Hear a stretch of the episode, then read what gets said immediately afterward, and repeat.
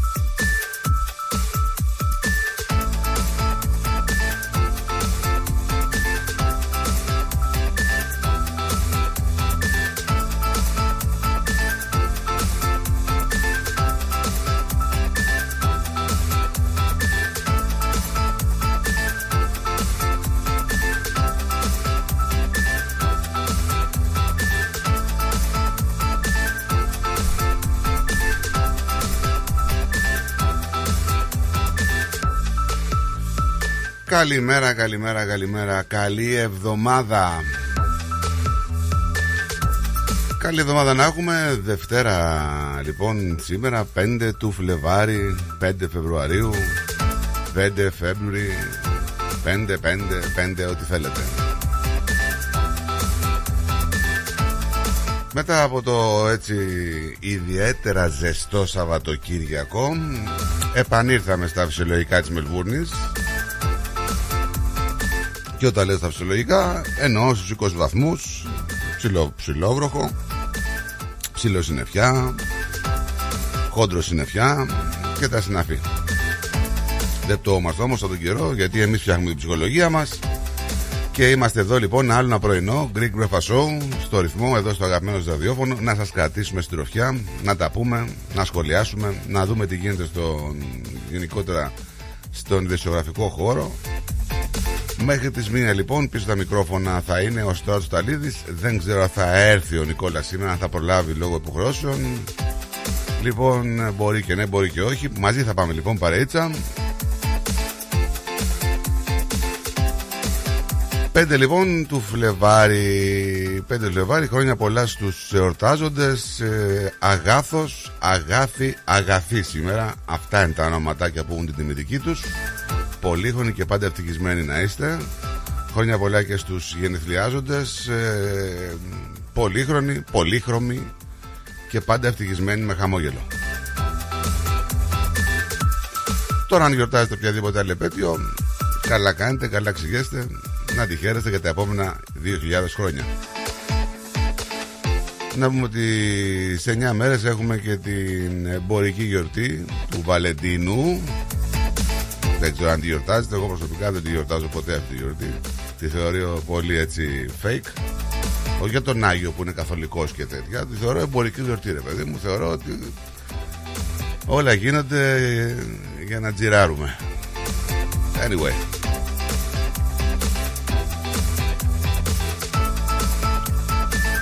Να σας πω ότι σήμερα είναι εθνική ημέρα του μετεωρολόγου, όχι εδώ, στις Ηνωμένες Πολιτείες.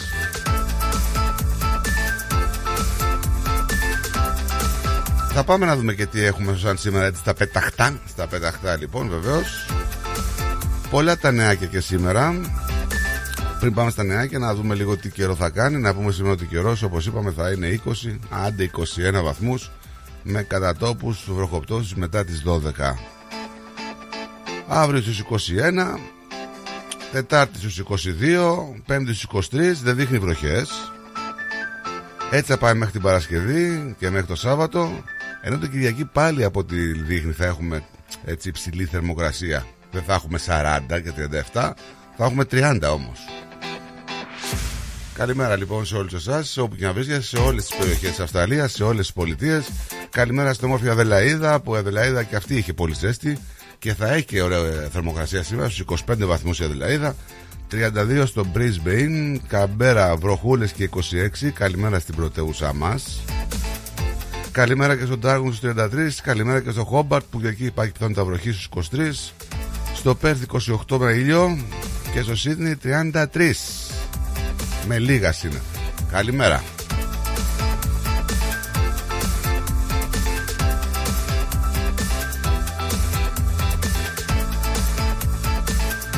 Έχουμε, έχουμε, έχουμε διάφορα θεματάκια για σήμερα, διάφορα νέα. Καταλαβαίνετε ότι έχουμε φυσικά και απώλειες ε, λόγω των ανθρώπων που ήταν πάρα πολλοί αυτοί που πήγανε στις θάλασσες να δροσιστούν. Θα πούμε και γι' αυτό στη συνέχεια.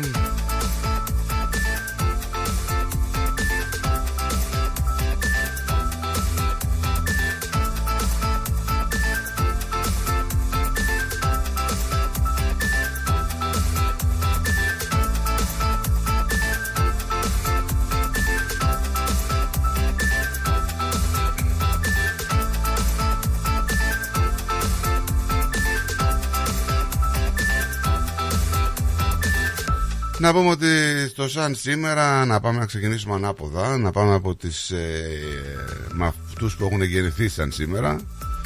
Λοιπόν, ε, σαν σήμερα γεννήθηκε ο Κριστιανό Ρονάλντο παρακαλώ. Δεν χρειάζεται συστάσεις Ξέρετε όλοι για ποιον πρόκειται Είτε είστε 5 είτε είστε 105 Γνωρίζετε φυσικά το όνομα Κριστιανό Ρονάλντο αλλά σαν σήμερα έχουμε φυσικά και μια εμβληματική μορφή του πολιτικού χώρου και γενικότερα της Ελλάδας Ανδρέας Παπαδρέου. Σαν σήμερα το 1919 Ούτε αυτός νομίζω χρειάζεται συστάσεις.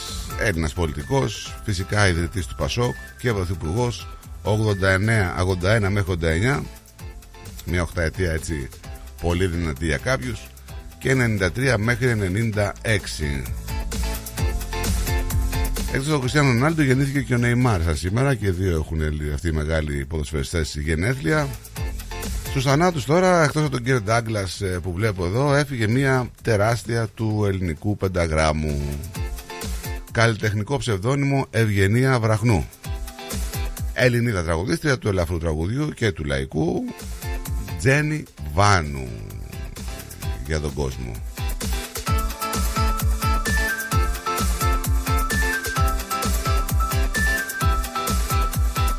Τεράστια λοιπόν, ιδιαίτερη και ανεπανάληπτη.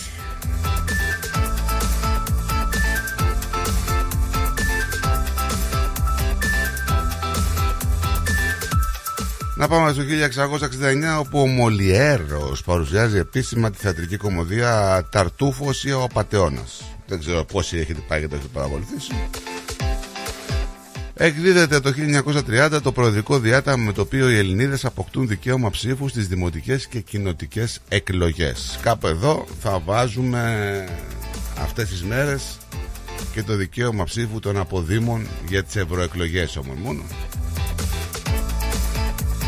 1991 αεροσκάφος σε 130, πολύ θα το θυμάστε αυτό, της ελληνικής πολεμικής αεροπορίας συντρίβεται στο όρος Όθρης κατά τη διάρκεια της προσέγγισης στο αεροδρόμιο της Νέα Χιάλου. Νεκροί και οι 63 επιβαίνοντες, εκ των οποίων 19 αξιωματικοί και υπαξιωματικοί.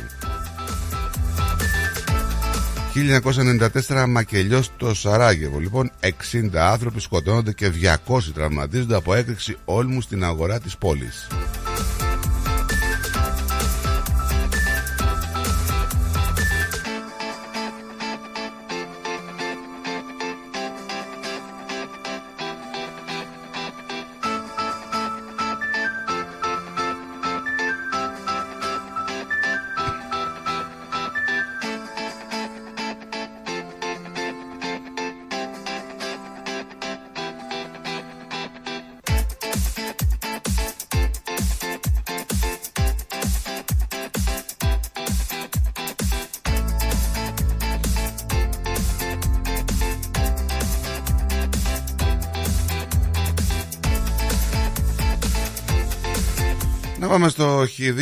2008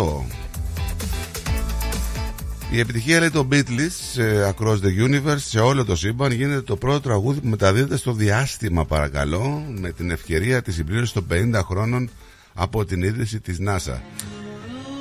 Δηλαδή βάλαμε αυτό το τραγούδι μήπως και μας ακούσει κάποιος εξωγήινος.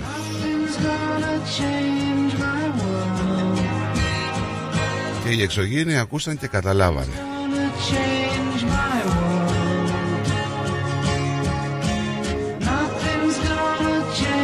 Ενώ το 2015 ο Έλληνας Έλληνας Υπουργός Οικονομικών Γιάννης Βαρουφάκης συναντά στο Βερολίνο τον Γερμανό ομολογό του Σόιμπλε. Στο μόνο που συμφωνούν είναι ότι διαφωνούν και αυτό πιστεύω όλοι το θυμάστε.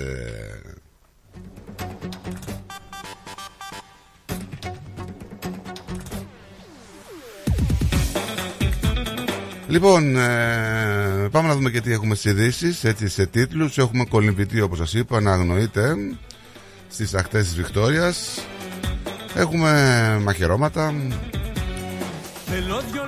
Έχουμε πολλά και στην πολιτική σκηνή της Αυστραλίας που συμβαίνουν. Έχουμε κατάρρευση γιγάντιας κινέζικης εταιρείας που θα αποτελέσει φυσικά πλήγμα μεγάλο για την Αυστραλιανή οικονομία.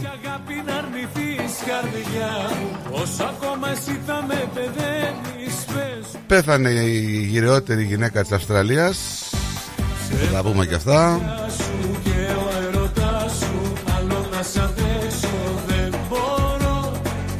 μια φευγάτη Μα θα πω σε κάτι Άλλο εγώ μαζί σου δεν θα ασχοληθώ σου μαζεύς από εδώ Τέλειωσες για μένα φύγε να σωθώ.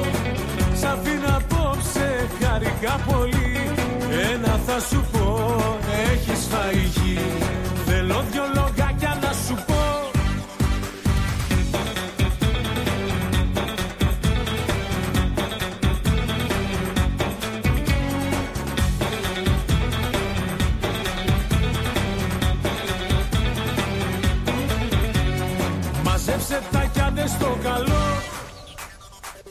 Μην αφήσεις τίποτα εδώ καλή μου. Άντε στην ευχή και μην αργείς. Να χαρείς, να χαρείς, να χαρείς. Έμα τα φιλιά σου και ο ερωτάς σου. Άλλο να σ' αντέσω δεν μπορώ. Είσαι μια φευγάτη, μα θα πω σε κάτι. Άλλο εγώ μαζί σου δεν θα ασχοληθώ. Τα πράγματά σου μαζεύς από εδώ. Τέλειωσες για μένα φύγε να σωθώ. Σ' αφήνω απόψε χαρικά πολύ. Ένα θα σου πω έχεις φαγή Θέλω δυο λόγια να σου πω.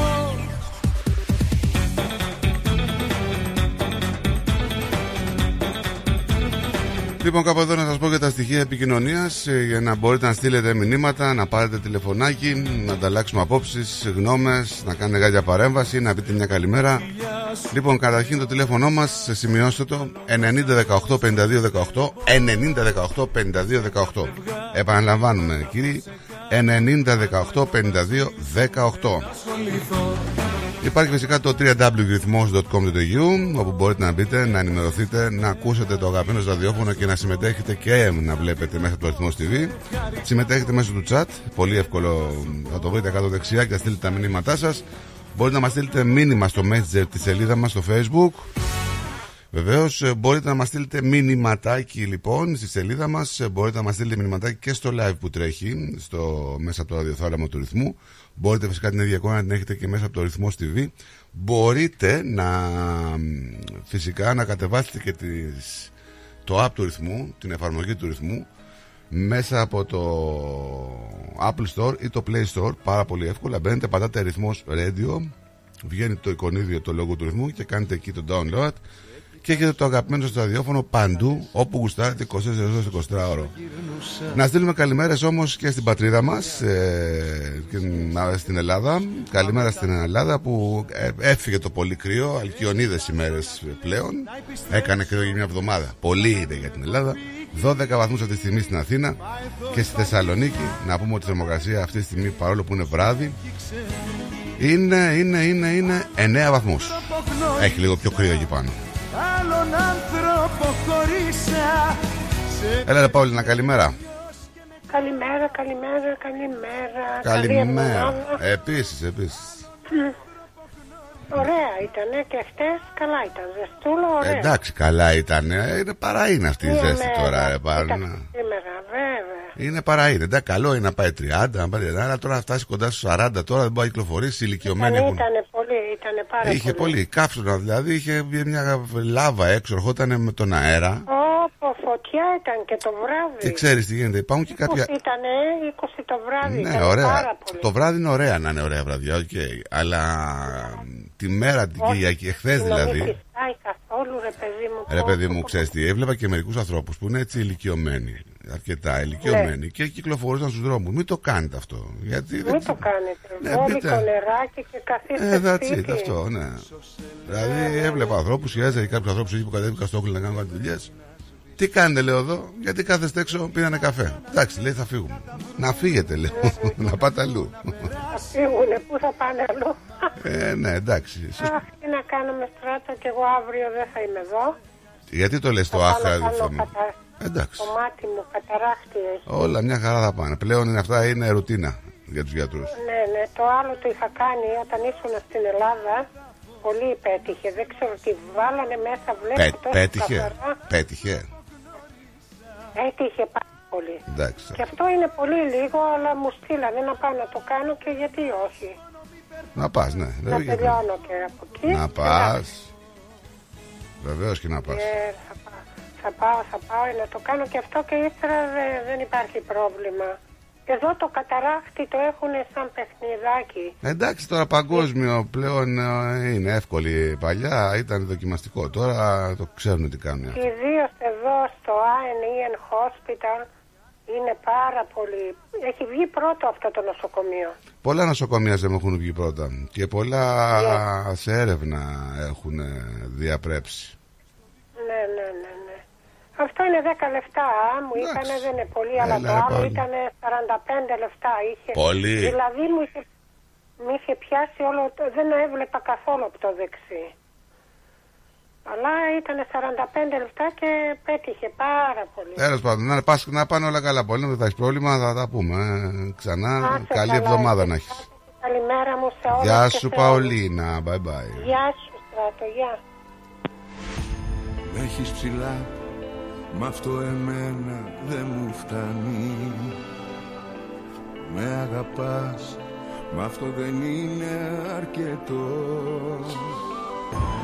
Άκου η καρδούλα μου για σένα ναι πως κάνει Άκου τι θέλω μια χάρη σου ζητώ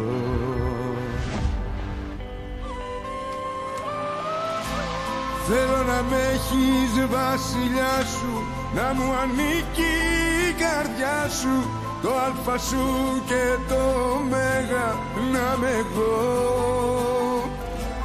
να σε κι εσύ βασίλισσά μου Να σου ανήκει η καρδιά μου Και στου μυαλού σου το παλάτι Να ζω μονάχα εγώ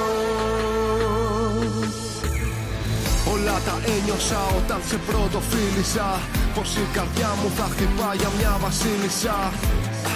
Όταν τα μάτια σου αντίκρισα Πάλεψα με δράκους και τους νίκησα. Εγώ γεννήθηκα για σένα που με πας πάμε Η αγάπη μας ασήμι και χρυσός θα Μέχρι το τέλος να το ξέρεις μαζί σου θα είμαι.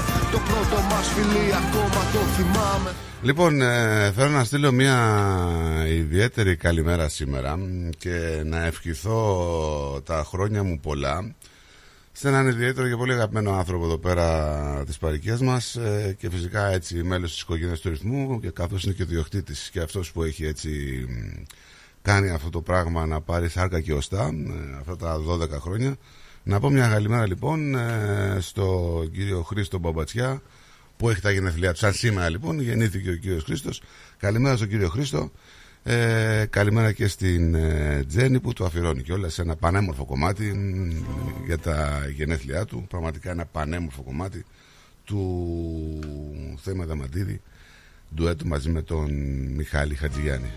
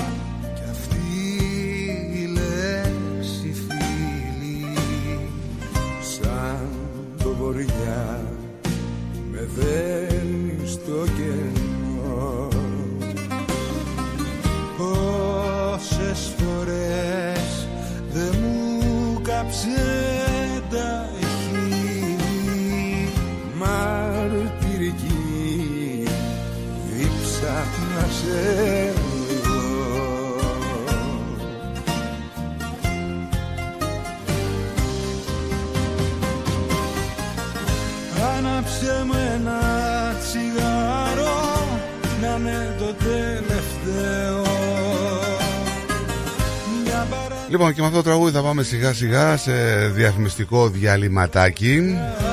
Να πούμε άλλη μια φορά πολύχρονος και Χρήστο. Και καλή εβδομάδα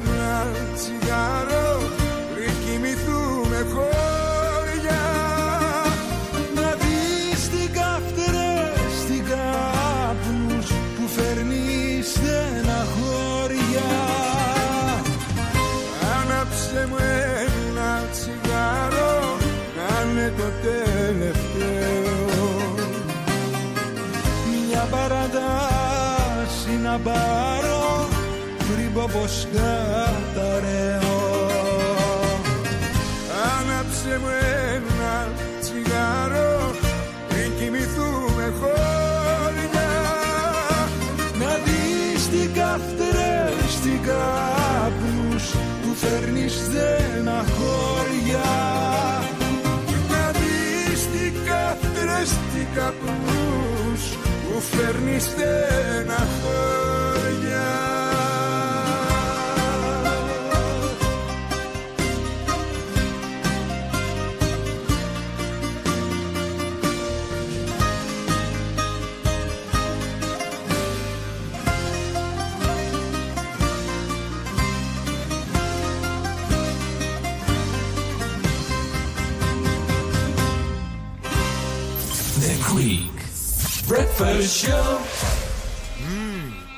φέτα μας τώρα. Λες να μην το ξέρω. Έχει γεύση, πώς το λένε; Ε, είναι κομμάτι του τόπου μας, αγόρι μου. Έχει τη χάρη του, τα αγαθά του, τα ακούσματά μας. Τι γεύση θες να έχει και τι δεν έχεις. Σκέτη ήπειρος μας τώρα. Όχι δα και σκέτη, με λάδι και ρίγανη. Αυτή είναι η φέτα μας. Έχει παράδοση, έχει μεράκι, έχει γεύση από ήπειρο. Φέτα ήπειρος, από χέρι τυροκόμου. Η ήπειρος κοντράρει και πάλι την ακρίβεια προσφέροντας τα προϊόντα της στις καλύτερες τιμές της αγοράς. Ζητήστε τα τώρα. Epiros is keeping prices down while maintaining its award-winning quality and unbeatable taste. Epiros Feta is suitable for vegetarians, is gluten-free and low in lactose. Find us in your local IGA supermarket and delis today. Γιαούρτι, αν θέλεις, κρεμόδες και απολαυστικό.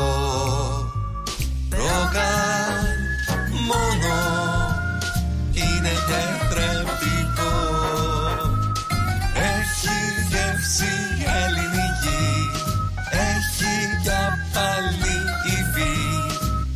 Πόσο μ' αρέσει το γιαούρτι προκάλ.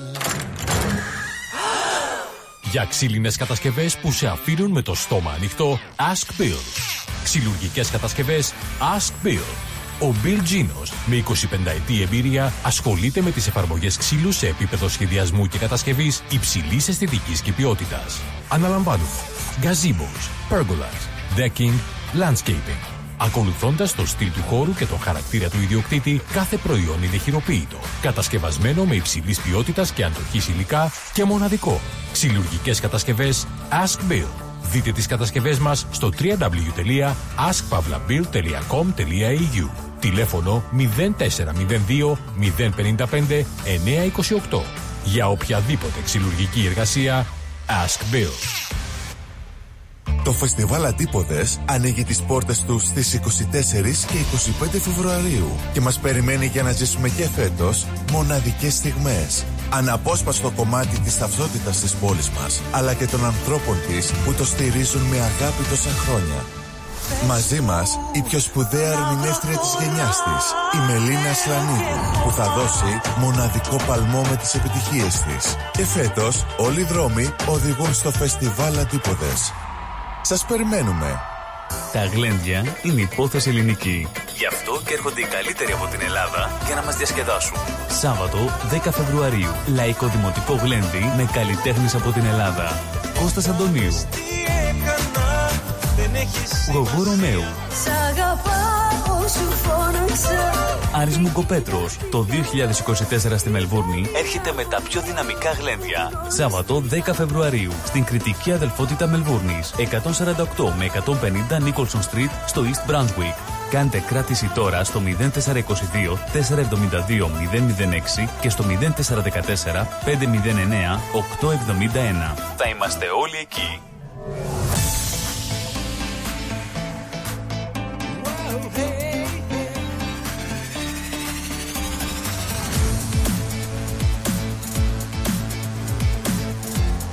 Στη Μελβούρνη ακούς ρυθμό.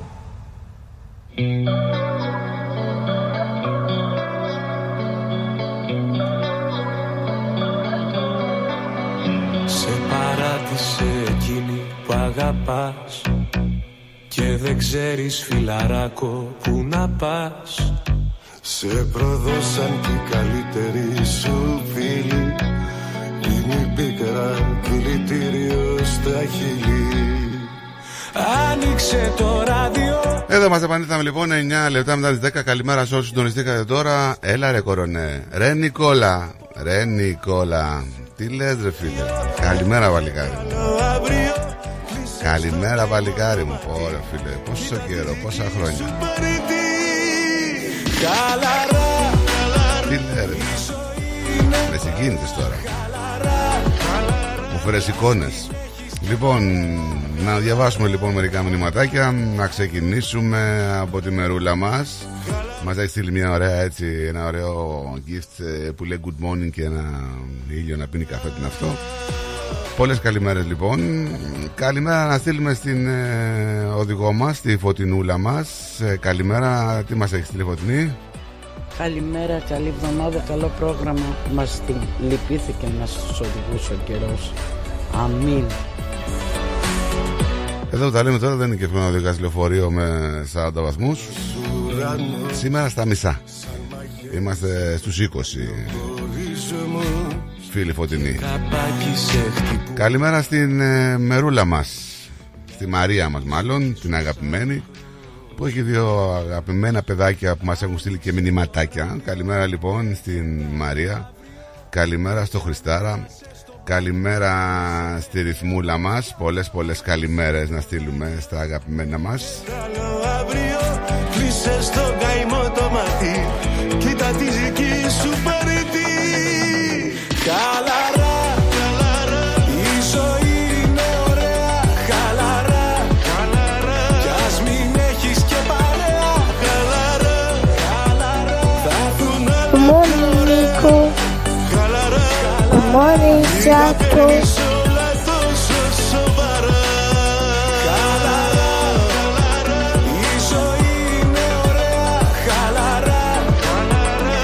μην έχεις Και φυσικά τα θέλουμε αυτά. Τα θέλουμε, Τε- αυτά θέλουμε Βασικά να έχουμε Αυτά, τίποτα άλλο. Γεια σου, Θεό Νίκο. Γεια σου, Θεό Στέτο. Και εγώ μετά πεθαίνω. Πάλι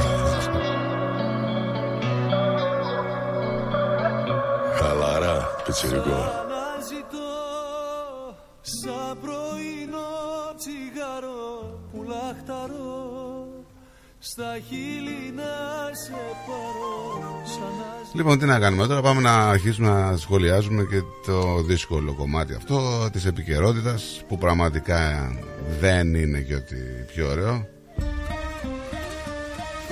Πες μου σε ποια τραγούδια Λοιπόν, να ξεκινήσουμε από το alert που έχουμε για τον αγνοούμονα εκεί στο Μόνιχτον Πενίνσουλα.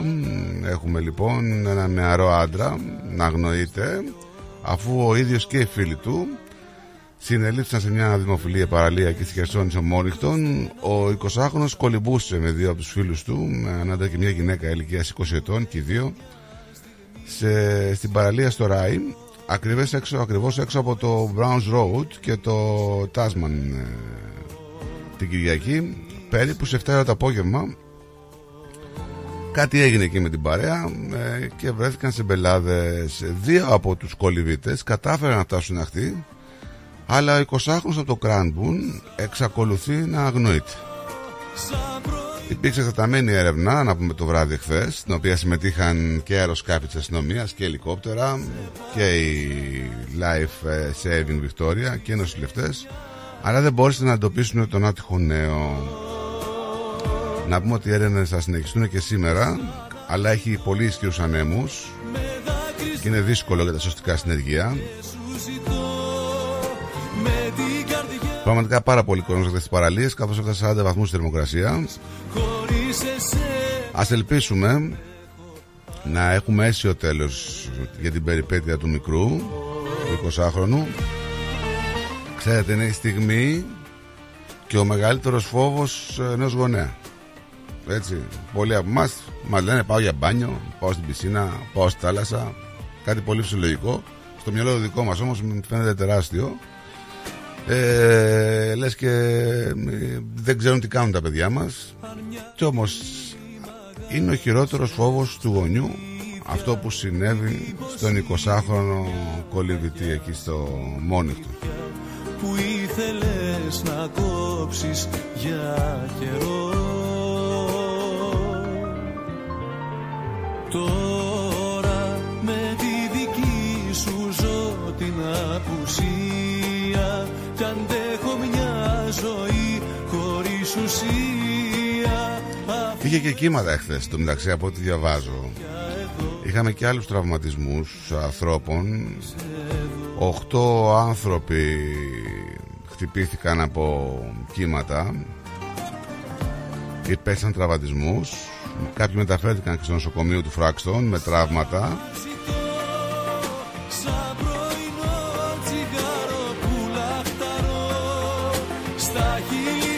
Τώρα δεν ξέρω ακριβώς τι λέει το ρεπορτάζ είναι άγνωστο λέει αν αυτή η ομάδα των παιδιών βρισκόταν στα βράχια κολυμπούσαν στο νερό όταν τους χτύπησε το κύμα.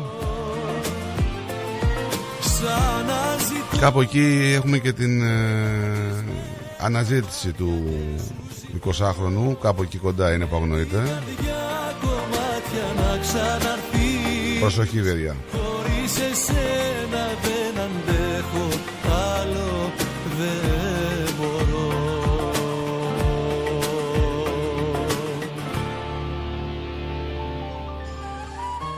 Λοιπόν, έχουμε κατάρρευση μιας γιγάντιας κινέζικης εταιρείας που όπως καταλαβαίνετε αποτελεί τεράστιο πλήγμα για την αυστραλιανή οικονομία. Ε, έχουν να κάνουν λοιπόν ε, με τις εξαγωγές σιδήρου της Αυστραλίας ε, προς την Κίνα που εκτιμούνται περίπου στα 100 δισεκατομμύρια δολάρια. Μεγάλο, τεράστιο το νούμερο. Λοιπόν, η κατάρρευση λοιπόν της κινέζικης εταιρείας ε, Evergrande, ενός γίγαντας στον τομέα κινητών που οδηγήθηκε στη ρευστοποίηση εξαιτίας κρεών και χιλιάδων αγωγών. Φτάνει μέχρι τα ορυχεία της Αυστραλίας όπου αυτά στην περιοχή Πιλμπάρα της Δυτικής Αυστραλίας εκεί είναι φτάνει τουλάχιστον ε, τα μεταλλευτικά ε, στις εταιρείες που δραστηριοποιούνται στην εξόρυξη βασικών πρώτων υλών όπως είναι ο Βρετών Αυστραλιανός όμιλος Rio Tinto είναι η δεύτερη μεγαλύτερη εταιρεία να μετάλλουν και εξόριξη στον κόσμο Λοιπόν, ε, σε κάθε περίπτωση τώρα, εκτός της κινητικής εταιρείας, κάτω από το βάρος των εκατοντάδων δισεκατομμυρίων δολαρίων, τεράστια νούμερα έτσι, έχει σημαντικό αντίκτυπο. Τώρα δεν ξέρω μικρό ή μεγάλο από ό,τι πιστεύουμε.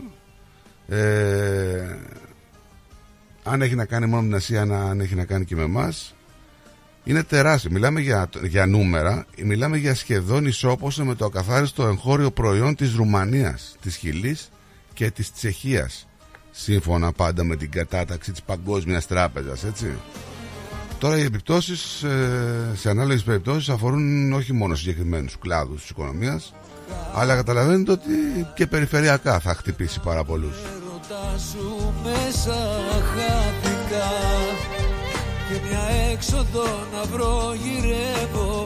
Τεράστια είδηση από το χώρο της οικονομίας αυτή. Καλημέρα στη Μερούλα μας στο αεροδρόμιο Καλημέρα στην Έλλη μας ε, Στην Έλλα Έλλη Καλημέρα στο παρεάκι μας Καλή εβδομάδα, καλό πρόγραμμα Καλημέρα και στην Τίνα μας. Καλημέρα στην Άρτεμις ε, Πω πω πω λέει πόσα χρόνια Τι καλά που σας βρήκα και πάλι από εδώ Από τη μακρινή Νορβηγία. Έλα ρε Άρτεμις Έλα ρε Άρτεμις Καλημέρα στην Άρτεμις εκεί στη μακρινή Νορβηγία λοιπόν.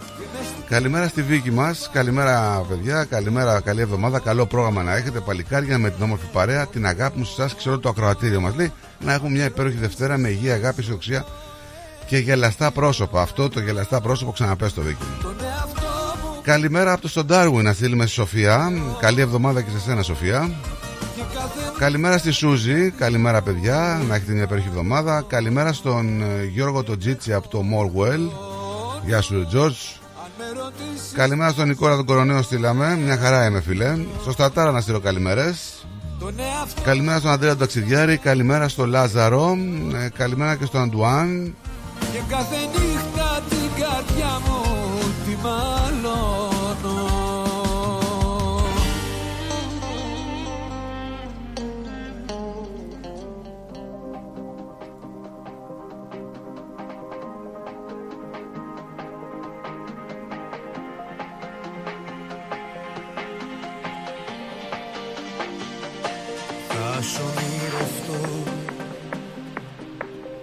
Πως κάθε βράδυ ψάχνω για να βρω ένα σου σημαδί Άραγε σου λείπει αγκαλιά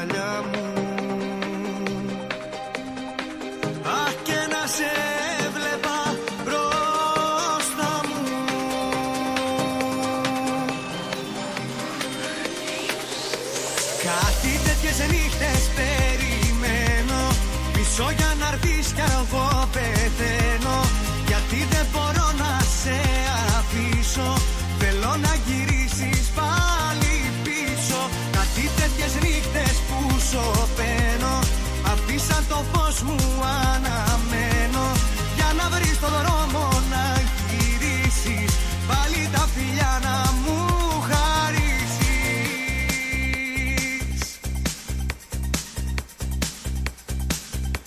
Θα σ' ονειρευτώ Να στείλω μια καλημέρα στη Ρεμπέλ, στην Έλλη, Έλφη, ε, στην Έλλη, άλλη Έλλη είναι αυτή.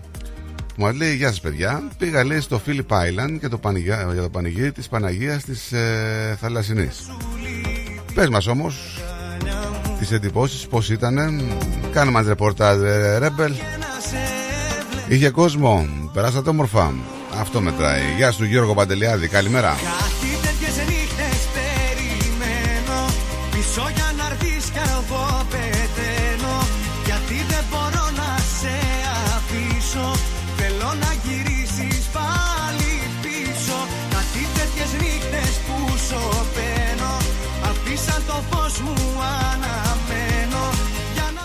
Πάρα τον κάψονα λοιπόν, ε, να το πω εγώ, Έλλη. Πάρα τον κάψονα που έπληξε την Κυριακή στη Βικτόρια για 40 βαθμούς. πάρα πολύ ομογενείς. Ανταποκρίθηκαν στο κάλεσμα του Παπαλευτέρη και μετέβησαν στο Φίλιπ Άιλαντ, εκεί στο γραφικό εκκλησάκι που υπάρχει και γιόρτισαν την η παπαντή του Σωτήρος. Να πούμε ότι η παράγγελνη είναι καθιερωμένη από χρόνια γιορτή του Σταφυλιού που κάνει εκεί ο Παπαλευτέρης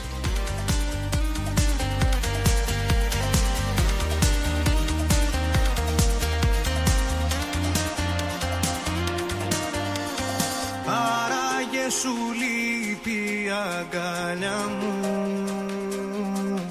Τώρα γιατί πώς, γιατί, ποιος, ποιος είναι, τι είναι και γιατί γίνεται Το θέμα είναι ότι ο Παπαλευτέρης καταφέρε να συγκεντρώσει πάρα πάρα πολύ κόσμο Κάτι το οποίο χρειαζόμαστε σαν παρικία Να βλέπουμε Ελληνόπουλα όλων των ηλικιών Να χορεύουν παραδοσιακούς χορούς Να τρώνε παραδοσιακά γεύματα Και να περνάνε όμορφα. Για να έρθεις κι εγώ πεθαίνω Γιατί δεν μπορώ να σε αφήσω.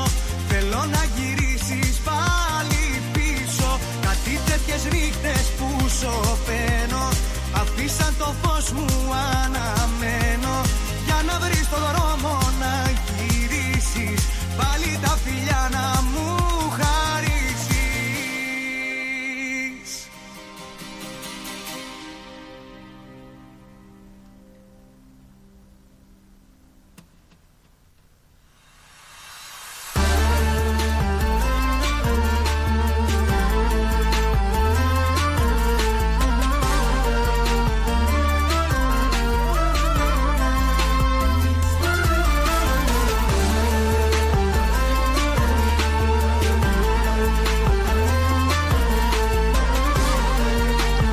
Να πάμε μέχρι τη Νέα Ιωαλία όπου είχαμε ένα δυστυχώς ε, δυστύχημα με σκάφος το οποίο συνετρίβει στην όχθη του ποταμού Χόξμπερι ε, μια γυναίκα λοιπόν περίπου στα 30 μ, πέθανε όταν το σκάφος το οποίο επέβαινε συνετρίβει στις όχθες του ποταμού εχθές το βράδυ.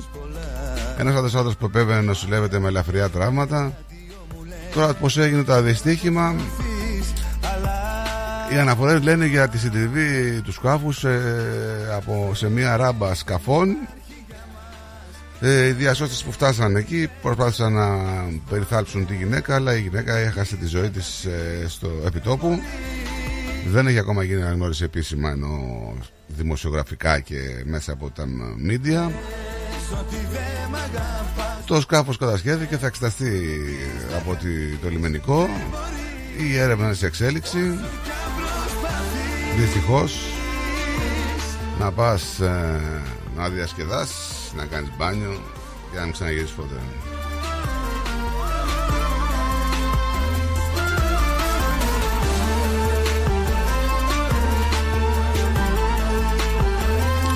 Είχαμε τους περήφανους Εκεί Που Κάνανε Παρέλαση περηφάνειας οι οποίοι τες πέταξαν βόμβες, βόμβες εισαγωγικά με μπογιές σε αστυνομικούς που συμμετείχαν λοιπόν εκεί στην πορεία υπερηφάνειας που έγινε στο Μιτσούμπα. Μιτσου- Μιτσούμα κάπως έτσι στη Μελβούνη Σαββατοκύριακο. Μια ομάδα περίπου 100 ατόμων λοιπόν συμπεριλαμβανομένου και του επίτροπου του Σέιν Πάτον. Ήταν μεταξύ των περισσότερων από 15.000 διαδηλωτών που συμμετείχαν στο φεστιβάλ στη Σακίλτα την Κυριακή. Λοιπόν, οι θεατές παρατάχθηκαν στους δρόμους, ε, στα μπαλκόνια, καθώς ε, γινόταν η παρέλαση. Ωστόσο, το αστυνομικό σώμα το οποίο περιλάμβανε ορκωτούς, αξιωματικούς, την πάντα, δημοσίους υπαλλήλους, αξιωματικούς των υπηρεσιών και προστασίας για τα παιδιά, παρέλασαν μαζί με τους γονείς. Αντιμετωπίστηκαν από όσου και 50 διολωτέ καθώς ξεκίνησαν την πορεία τους περίπου στις 2 παρά το μεσημέρι. Η αστυνομία λέει ότι οι διαδηλωτές περικύκλωσαν το... τους αστυνομικούς από τρεις πλευρές. Προσπάθησαν να τους εμποδίσουν να παρελάσουν. Πέταξαν πράγματα εναντίον τους. Μέσα σε αυτά και μπογιέ. Καταλαβαίνετε ότι ε, επέμβει η ομάδα έτσι, αντίδρασης της δημοσίας τάξης ε, απομάκρυνε σωματικά τους διαδηλωτές από την περιοχή συνελήφθησαν και κάποιοι ξεφύγαμε Ξεφύγαμε. Περήφανοι, ξεφύγανε οι περήφανοι. Δεν είναι Λοιπόν, ε, καλημέρα Ανθούλα μου. Καλημέρα, καλημέρα και καλή εβδομάδα και σε σένα. Αν και είναι νωρίς η μέρα, η ώρα για να ξεκινήσεις τη μέρα, εσύ την ξεκίνησες εσύ. Λοιπόν, ε, διαφημιστικό και γίναμε. The Greek Breakfast Show. Ελλαδικών ψάρια. Εδώ τα λαχταριστά ψάρια από Ελλάδα. Τι λες, ρε μεγάλε. Από Ελλάδα. Μια χαρά, άκουσες Τζιμάρα. Από Ελλάδα. Μόλις παραλάβαμε τα ολόφρυκα ψάρια ελλαδικών από το Αιγαίο μας. Πλάκα μας κάνεις. Δηλαδή, σαν τι ψάρια έχετε φέρει. Τα καλύτερα μάιτ, γόπα, αθερίνα, γκάβρο, σαρδέλα, χταπόδι μικρό και μεγάλο. Λαβράκι φέρατε. Εννοείται και ό,τι άλλο λαχταρά η ψυχή σου μπορούμε να το παραγγείλουμε. Πω, θα τρελαθούν οι γονείς μου. Και πού θα τα βρούμε; Τα ελληνικά ψάρια ελλαδικών θα τα βρείτε τώρα στα τέλη και τα ψαράδικα της γειτονιάς σας, καθώς και στις ελληνικές ταβέρνες. Distributed exclusively in Victoria by Food Co.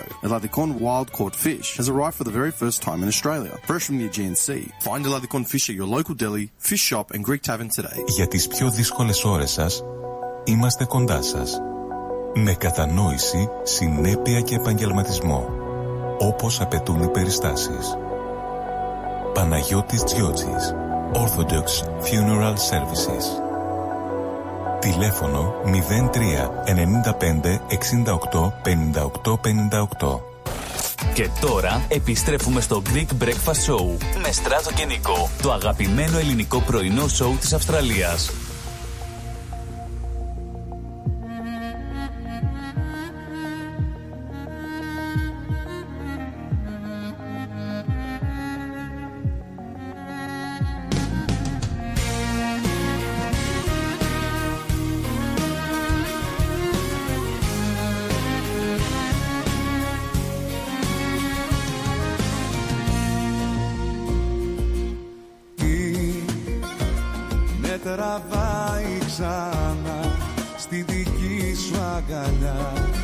κάθε βράδυ σε σκέφτομαι.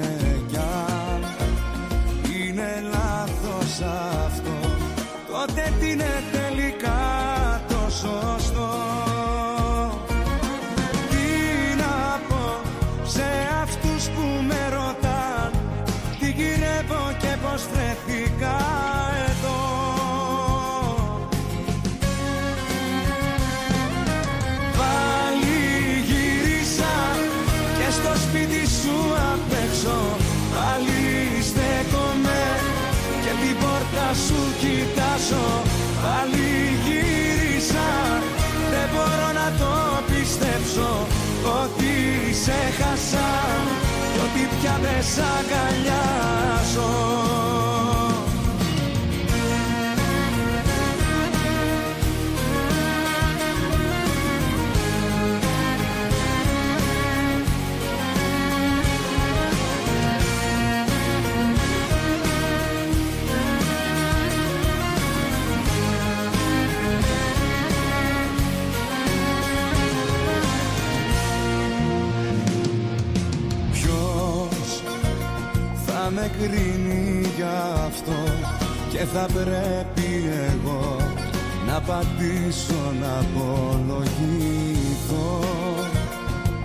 μια βόλτα μέχρι το Κουρίζανο που σοκάρουν εκεί την τοπική κοινωνία του Red Bank ε, Plains ε, στο Ipswich, στο Queensland, αλλά και γενικότερα την Αυστραλιανή κοινωνία.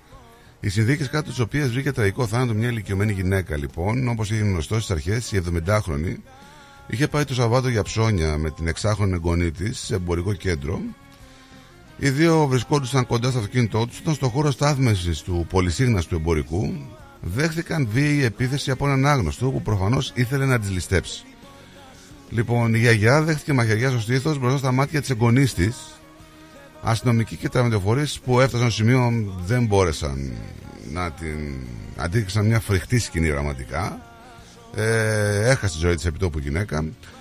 Τώρα έχουμε πληροφορίες που έρχονται από την αστυνομία. Ε, κάποιοι μιλάνε ε, για ένα 15χρονο αγόρι που παραδόθηκε ε, για την δολοφονία ε, το αγόρι ακόμα δεν αντιμετωπίζει κατηγορίες, θα κατηγορηθεί προφανώς. Ε, τώρα μιλάνε κάποιοι για υποτιθέμενη κλοπή στο κινή του. Το θέμα δεν είναι τι θα γινότανε. Το θέμα είναι, το θέμα είναι τι έγινε. Και ότι έχουμε μια γιαγιά πραγματικά που ήταν μαζί με την κονή της. Φανταστείτε αυτό το παιδάκι τώρα. Αυτό που είδε μπροστά στα μάτια του, έτσι. Αν θα μπορέσει να το ξεπεράσει ποτέ. Αγάπησε με 15 χρονών ο δράστης Πέστε μας τι κάνουμε λάθος παιδί Πόσες φορές το λέμε αυτό 6 χρονών το παιδί που είδε αυτή τη σκηνή ε, Να μαχαιρώνει τη γιαγιά του μπροστά στα μάτια του Απίστευτο.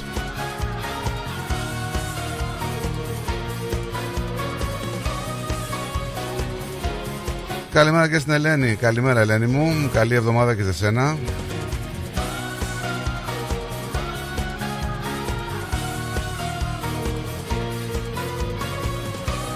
Πράσινο το ντερμπι αιωνίων, να πούμε στην Ελλάδα.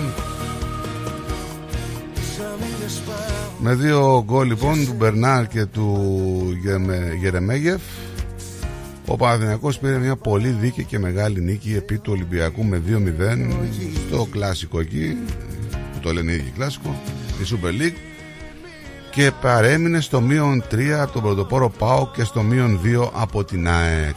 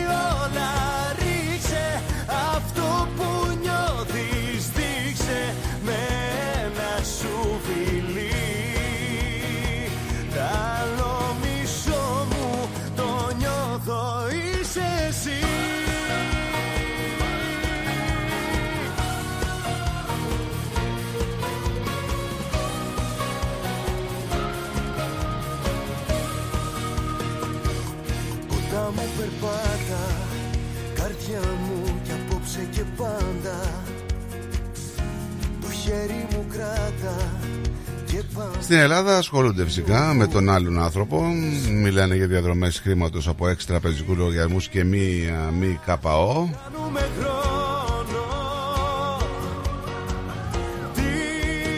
Τελικά αυτός ο Πολυγονόπουλος έκανε έργο, έκανε. Εκτός από το έργο που έκανε, τι άλλα έργα έκανε ο άνθρωπος; Δηλαδή βγαίνουν όλο συνέχεια πράγματα. Εγώ θα σταθώ φυσικά στο 1.800.000 ανθρώπους που έχει ταΐσει αλλά και τα πράγματα που βγαίνουν δεν είναι και ό,τι καλύτερο. Λοιπόν, για πάμε λίγο στην κυρία Ευστρατεία. Καλημέρα, κυρία Ευστρατεία μου. Καλημέρα, Στράτο. Καλή εβδομάδα, αγόρι μου. Να είσαι καλά. Καλημέρα. Καλημέρα και στον Νίκο μου. Καλή εβδομάδα να έχει την οικογένειά του και εσύ. Να είστε όλοι καλά. Σ' ακούω, χαίρομαι. Και εμείς Πάντα χαίρομαστε. σε μελετάω. Να με μελετάς, γι' αυτό φτερνιζόμουν. Πάντα, Στράτο. Το λέω, καθόμαστε με τον άντρα μου εδώ στο σαλόν και πάντα λέω το καλύτερο παιδί. Δηλαδή σου έρχομαι στο μυαλό Με και σκέφτομαι. εκτός εκπομπής. Μάλιστα. Αυτό είναι καλό. Μ, Σε ευχαριστώ. Ναι. Να είσαι καλά. Κι εγώ σε ευχαριστώ. Κι εγώ σε ευχαριστώ για όλα. Μόνο ακούω, αυτά που ακούω στράτο μου στεναχωριέμαι πάρα Ε, πολύ. όλοι στεναχωριόμαστε, αλλά πρέπει να Ναι, ενημερώσουμε. ναι, νευριάζω δηλαδή γιατί βλέπ, θέλει ο άλλος να ακούσει κάτι, να δει κάτι, να χαρεί, όχι να στεναχωρεθεί. Για τώρα αυτή η γυναικούρα τι το- την πείραζε να πάει 70 να χρονών τώρα. Ναι, τι, τι, ε, δηλαδή τι να πάω εγώ τώρα έξω να Δεν ψωνίσω ξέρω τι να και πω, με ρε, τον κυρία άντρα μου, Στρατιά γιατί μου. θα με μαχαιρώσει. Έχουμε χάσει την μπάλα, δηλαδή δεν ξέρω τι να πω τώρα. Ο, δρα- Πολύ ο δράστης, στράτο, παντού, όχι μόνο ο εδώ. δράστης μάλλον είναι 15 ετών. Δηλαδή η γιαγιά του. Τι να πω, ρε παιδί Τι μου να- τώρα, τι δεν να ξέρω. Πεις, ε, τσα- Σ' ακούσε, καταλαβαίνω. Τι να πεις, τι να καταλαβαίνω σχολιάσει. τον πόνο. Ξέρεις τι, τι- δεν, είναι, και δεν μπορείς να σχολιάσεις τώρα. Να πιάσει να σχολιάσεις τι να πω δηλαδή. Να πω ότι αυτός ένα παιδί 15 ετών, 15 παιδί, σκότωσε μια γιαγιά 70 μπροστά στα μάτια της εξάχρονης κόρης ε, εγγονής. Αυτό το παιδάκι τώρα το εξάχρονο θα καταφέρει ποτέ να ξεπεράσει το σοκ; Όχι. Ε, τώρα όχι, τι λέμε. όχι. Σα- Εδώ εγώ και δεν μπορώ να ξεχάσω. Εγώ, εδώ. Όχι το παιδάκι αυτό να σκέπτεται μια ζωή. Μια ζωή θα το, θα το χτύψεις. Έτσι δεν είναι αγάπη μου; Έτσι είναι, έτσι είναι. Έτσι είναι ματάτε μου. Τι να κάνω; Σ' αφήνω στρατό μου να είσαι καλή ημέρα. Γεια σου αγαπημένη μου, να είσαι καλά. Να είσαι πάντα καλά. Και ο Θεός να είναι σε όλο τον κόσμο και σε εμάς. Τι να κάνω; Καλά να Bye. είμαστε. Γεια σου. Καλημέρα. Γεια σου, γεια σου. Λοιπόν, τι έχουμε εδώ, ποιος λείπει; Για να δω τον Μπιλαλή και το Βάζελο. Για πάρωτε, πάρωτε, πάρωτε. Καρδιά μου πως χαμόγελο 90-18-52-18. Πάρτε κανένα τηλέφωνο σήμερα γιατί θα μου φύγει και το σάλιο 3,5 ώρες, έτσι. Εδώ λείπει και ο άλλος με τη μου ήρθε σαν βήμα αγριφωνάρα του εκεί πέρα που μου δίνει λίγο χρόνο. Στεγνώσαμε, κύριε.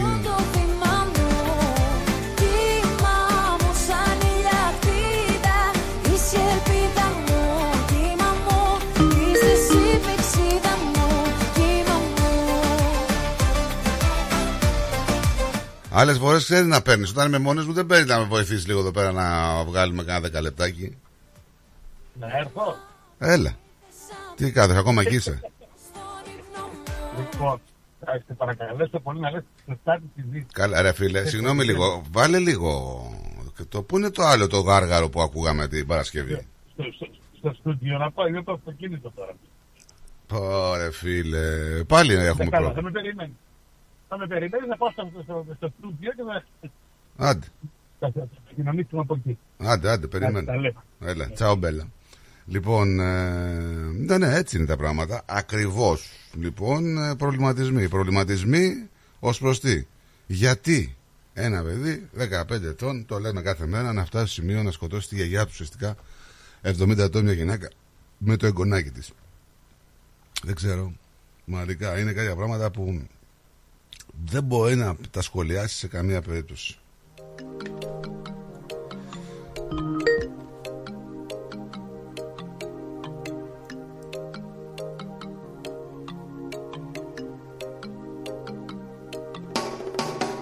Πώς να βγάλω κι άλλη μία; Λοιπόν, ε, να πάω πρώτα, βα- Δημήτρη μου, περίμενε σε παρακαλώ, να πάω στη- στην κυρία Ελένη πρώτα, έτσι, ε, προηγούνται οι κυρίες.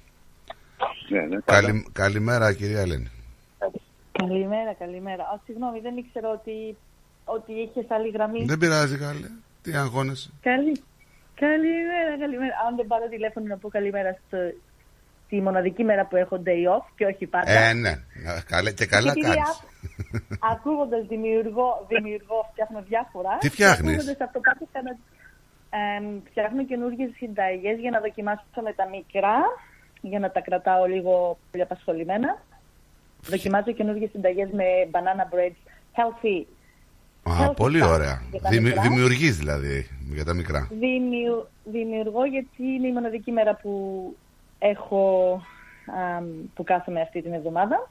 Ναι. Οπότε, αν δεν τα κάνω τώρα, για να είμαι προετοιμασμένη να αντιμετωπίσω τα μικρά. Γιατί τα μικρά δεν έχουν υπομονή. Σαββατοκύριακο τι κάνατε με τη ζέστη; Τα Σα- το Σαββατοκύριακο είχαμε πολλά. Α, είχαμε bright shower. Είχαμε, α, για, οι, νη- οι κοπέλες που παντρεύονται έχουν, ε, κάνουν party. Α, ωραία. Παλιά το λέγανε kitchen tea. So είχαμε αυτό. Χθες είχαμε baby shower. Τα- Η κοπέλα που θα γίνει η Μανούλα έκανε.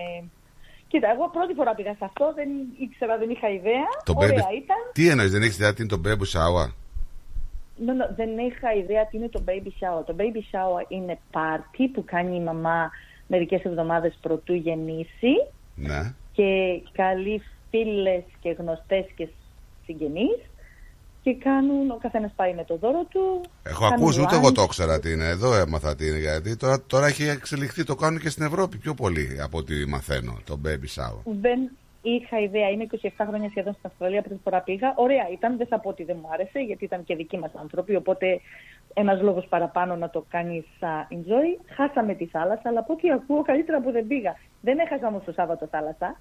Το Σάββατο Πήγα ήταν γιατί καλύτερα είχα- πιστεύω. Το Σάββατο ήταν καλύτερα νομίζω. Ήταν τέλεια, ήταν μέρα για θάλασσα. Ήταν τέλεια το Σάββατο, τέλεια. Αλλά δεν ήταν για πολύ, δεν ήταν για όλη την ημέρα, επειδή είχαμε τόσα. Και το επόμενο, περιμένω πώς και πώς είναι το, το Σάββατο, είναι πάλι έχουμε. Την Κυριακή θα έχει καλό Σάββατο- καιρό. Την Κυριακή. Ποιος νοιάζεται για την Κυριακή. Α, την Κυριακή είναι τέλεια γιατί θα έχουμε yes. Ε, όχι Θα ποιος κάνουμε νοιάζεται; barbecue. Να, είδες. Ναι, ναι, ναι, όχι, όχι. Είναι καλή μέρα για barbecue θα είναι ζέστη, αλλά δεν πειράζει, θα τα καταφέρουμε. Αλλά το θέμα Κάτι είναι θα ότι κάνουμε, μωρέ, ναι μου, εντάξει. Το μωρέ. Σάββατο το βράδυ τσιτσάνι, αφιέρωμα τσιτσάνι. Έτσι. Εγώ αυτό περιμένω πώς και πώς. Έτσι, έτσι. Αυτό Χαμός. περιμένω πώς και Sold πώς. out. Εύχομαι, ναι, ναι, ναι. Και χαίρομαι γι' αυτό. Χαίρομαι. Θα είμαστε αρκετή παρέα. Χαίρομαι. Can't wait. Αμ, να τίποτα. Απλά έλεγες, μιλούσατε πριν για το θέμα της γιαγιάς. Το ακούσαμε χθες, αλλά δεν δώσαμε πολύ σημασία. Because μόνο Είναι, ξέρεις, είναι από τις ειδήσεις, μόνο- ρε παιδί μου, που έτσι λίγο κολλάει το κεφάλι, το επεξεργάζεται λίγο Ναι. ακόμα, λες για ποιο λόγο να γίνει, ξέρεις. Είναι Μόνο περίεργη. Δυσάρεστα. Μόνο δυσάρεστα. Καταστάθηκαν η ζωή του μικρού, οποιοδήποτε είναι ο υποψήφιος, δεν έχει σημασία. Γιατί μικρός είναι 15 χρονών. 15 χρονών τώρα, να φτάσεις να δολοφονήσει Ε, μια γιαγιά. Δεν ξέρω, ρε παιδί. Έτσι. έτσι. Το Απειλήθηκε κοριτσάκι- δηλαδή ένα παιδί 15 ετών από τη γιαγιά. Τι, σε... Έλατε. Πώς έφτασε στο Έλατε. σημείο να το κάνει; Θα σου φανεί παράξενο το οποίο ποτέ δεν έχω ρωτήσει. Γι' αυτό όταν λαβαίνω emails και μηνύματα από το γραφείο για δουλειά, όταν αμ, γονείς, όταν γονείς ζητούν νάνι, babysitter, νάνι, Ναι, κέρα, ναι. α, ζητούν για 15, 16 και 17 χρονών κάποιος να τους προσέχει. Τρελαίνομαι. Δεν πάω ποτέ, γιατί δεν μπορώ να αντιμετωπίσω. Teenager είναι, είναι δύσκολο επειδή είχα Δύσκολο. μια εμπειρία. Δύσκολο. Πολύ δύσκολο ή θα υπάρχει αμ, θέμα autism και- ή δεν μπορούν οι γονείς να τα βγάλουν πέρα και θέλουν βοήθεια. Δεν μπορώ, δεν το πιστεύω. Δεν, επειδή δεν, έχω, δεν το έχω κάνει επαγγελματικά μία φορά αμ, έκανα ένα feeling, δηλαδή πήγα στη θέση ενός άλλου και η εμπειρία δεν ήταν από τις πιο καλές. Αμ, εγώ απορώ, αυτό το πρα- και τώρα που ακούω που, που μιλήσατε για 15χρονο, ότι είναι, ύ- είναι ύποπτος, δεν ξέρουμε αν είναι αυτός, Ε, τώρα λέει Αμ. ότι μάλλον είναι αυτός. Τώρα μακάρι να μην είναι αυτός. Τραγικό. Δεν ξέρω. μου, Τι κάνω για ξέρεις τι τώρα. Αυτό μπορεί να το, πιο- το παιδί οποιοδήποτε. Θα μου πεις, εγώ δεν είμαι ποιος- οποιοδήποτε. Κοιτάω το παιδί μου. Πολλοί θα πούνε, όπως το Ναι. λέω, αυτό το πράγμα. Αλλά δεν πάβει να είναι ένα παιδί. Τα παιδιά ανήκουν για μένα. Είναι, έχουμε όλη ευθύνη. Δηλαδή, άμα κάτι δεν δουλεύει σωστά. Τι κάνουμε Πράγμα μου, λάθος; 15 Τι κάνουμε Ε, α, λάθος; Όλοι διερωτόμαστε, εμ, όλοι κάνουμε αυτή την ερώτηση στον εαυτό μας. Βαστράτο μου είναι παιδί 15 χρονών. Είναι παιδί. Ε, αυτό, είναι αυτό. παιδί. Όλοι έχουμε παιδιά και Είναι- βλέπουμε δηλαδή. Είναι, είναι τραγικό. Πράγμα μπορείς να σκεφτείς τους γονείς, ε, η γιαγιά έφυγε, το μικρό που θα έχει εφιάλτες για μια ζωή. Τώρα το εξάχρονο Αρκετό τώρα το αυτό που παιδί. έγινε γιατί είναι ένα παιδί που, Αυτό. κατα- που καταλαβαίνει. Έτσι, 6 χρονών τώρα καταλαβαίνει, αντιλαμβάνει τα πάντα. Βέβαια καταλαβαίνει. Τα παιδιά καταλαβαίνουν. Και ένα πρόσωπο το οποίο δεν είναι οποιοδήποτε να δεις κάποιον Όχι, να μπροστά σου ναι, να η χάνει τη γιαγιά. ζωή του. Η γιαγιά του. Δηλαδή, ήμαρτο. εντάξει.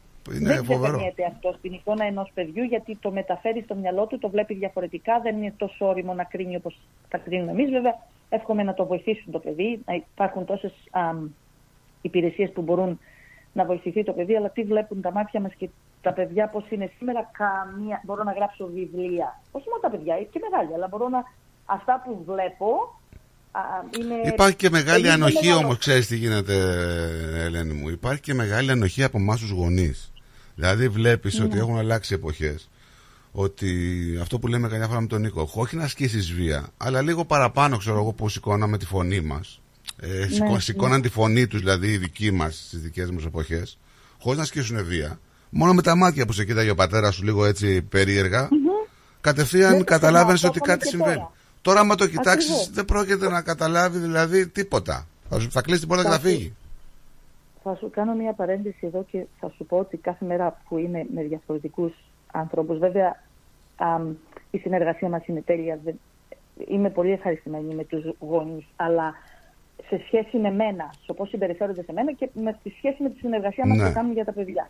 Αλλά ε, τους λυπάμαι γιατί αυτές τις μέρες οι, τα παιδιά κάνουν αυγή στους γονείς, όχι οι γονείς τα παιδιά. Α, να βλέπεις τώρα 4, 3,5, 4 χρονών και να μιλάει και να λέει και να, να κάνει πράγματα που εμείς, εγώ τα δικά μου παιδιά, εντάξει, μετανιώνω που τα μάλλον, αλλά μέχρι τώρα αισθάνομαι ότι έκανα καλή δουλειά σαν γονιός. Εντάξει, Αλλά μέχρι κοίταξε, τώρα, το, έτσι. τε- στη- μέσα στη, στο μεγάλο ενό παιδιού και το πώς ε, το αναθρέφεις είναι και το, το μάλωμα. Δηλαδή και οι παιδοψυχολόγοι σου λένε ε, βάλει το και μωρό να είναι, βάλει το τιμωρία ανάλογα με την ηλικία του. Ξέρω εγώ, άμα Ακριβώς. είναι δύο, βάλει το ένα λεπτό τιμωρία να καταλάβει ότι κάτι κάνει λάθος. Έτσι. Ακριβώς. Και ο- ε- είναι, είναι, είναι, είναι παράλογο γιατί είναι παράλογος στα μάτια τα δικά μας γιατί εμείς μεγαλώσαμε αλλιώς. Αλλά σήμερα πρέπει να είμαστε πολύ προσεκτικοί με το χειρισμό των παιδιών γιατί δεν είναι δικά μας παιδιά. Για μένα μιλάω τώρα για τη δουλειά μου γιατί κάθε μέρα που θα μπω στο κάθε σπίτι δεν ξέρω τι θα αντιμετωπίσω.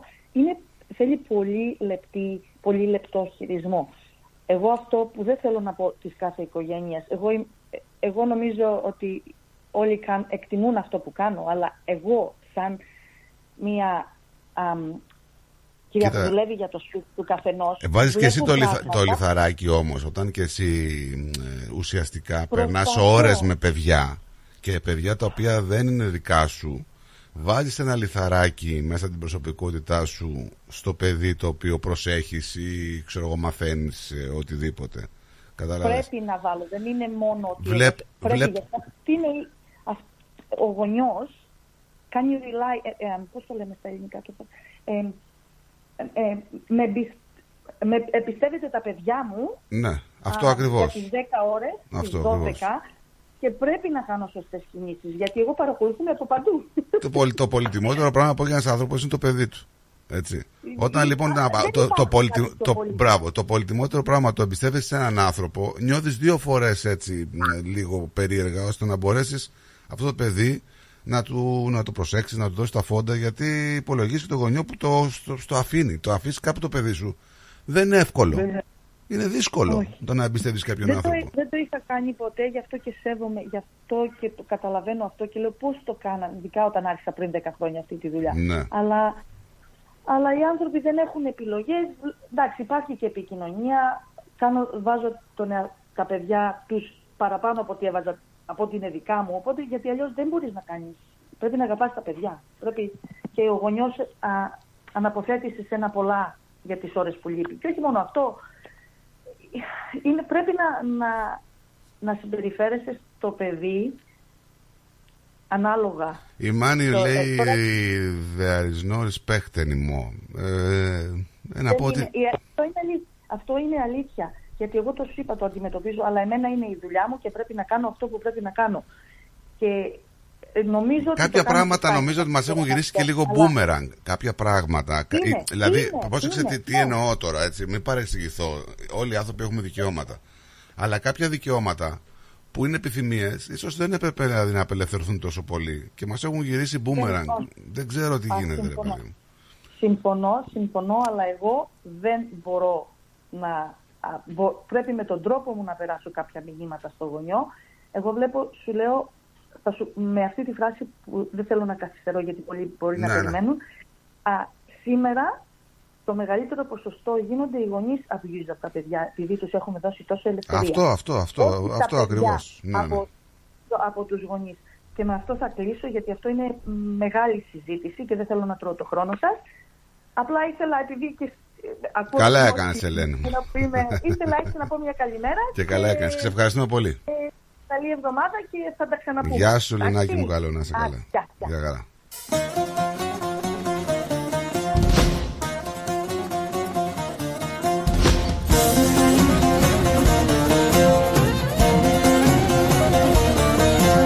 Δεν πάει πιο κάτω, πιάσαμε πάτο Πούσε ρε στέλιο, πούσε ρε στράτο. Γεννής ο τόπος τραγουδιστάκια που έχουν για πρίκα ίδια στικάκια.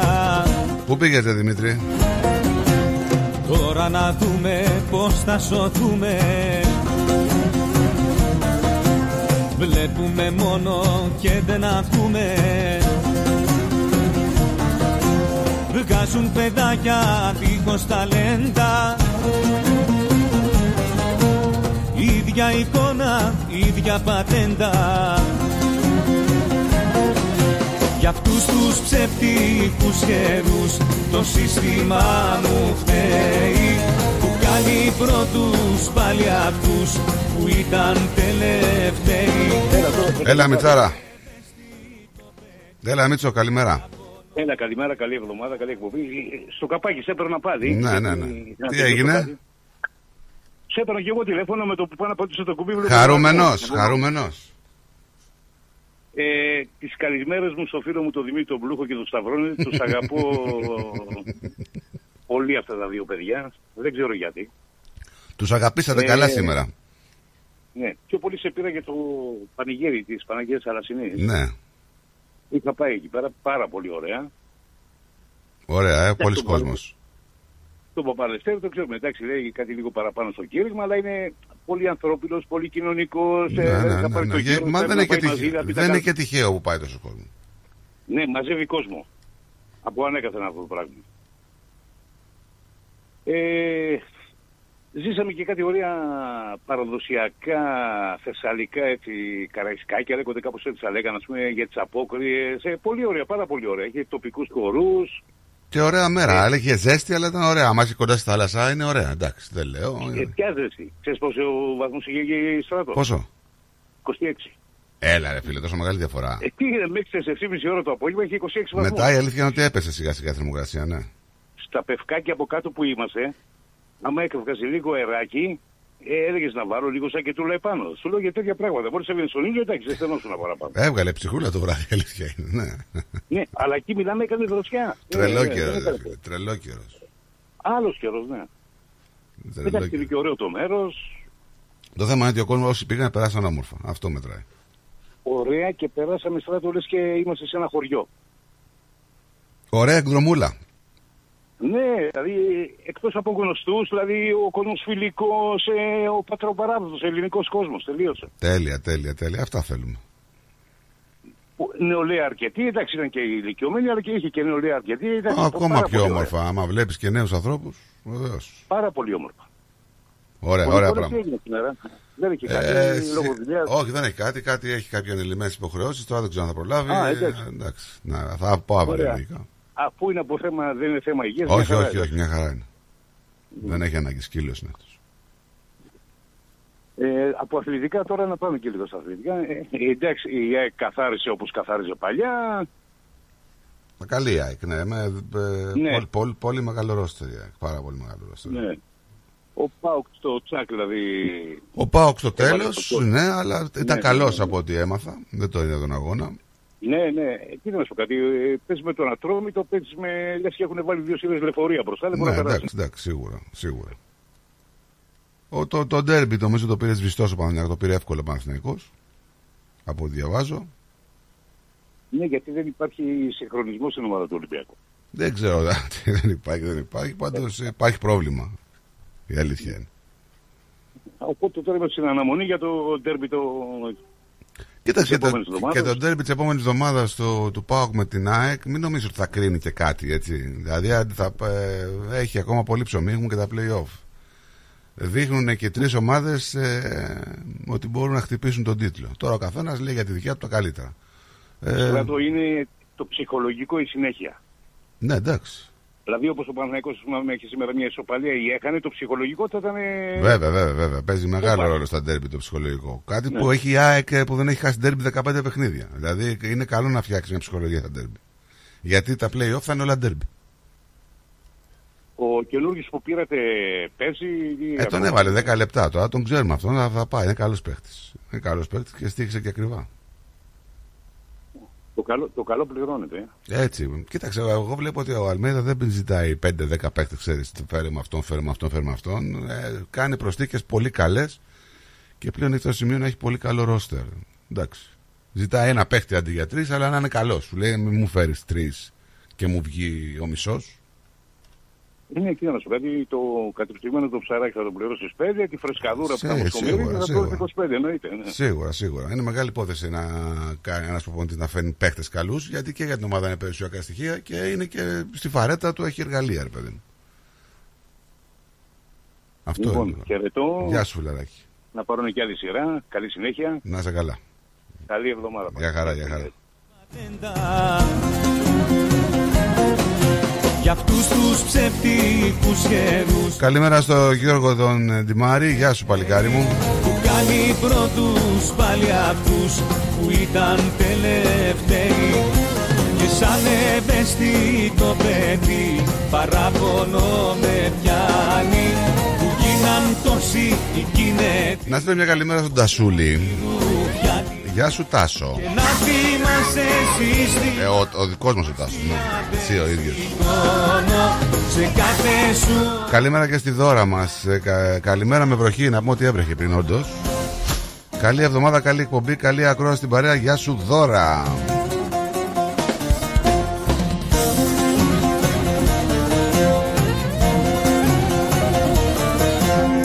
Έλα αδελφέ μου βρες το σουψέ μου Αφεντικό μου παραγωγέ μου. Έχουνε γνώμη άσχετοι γλύφτες Κι έτσι περνάμε δύσκολες νύχτες. Ψεύτες κι φίνες κάντε κοντίνες. Κάντε τραγούδια για λίγους μήνες Δεν τη γουστάρω τη μουσική σας Ούτε τον στίχο Γεια σου, Πενελόπη. Καλημέρα. Καλημέρα στην Πενελόπη μας. ψευτικούς καιρούς Το σύστημα μου φταίει Που κάνει πρώτους πάλι αυτούς Λοιπόν, θα πάμε σε διαφημιστικό διαλυματάκι και θα γυρίσουμε πολύ πολύ γρήγορα, μην φύγετε.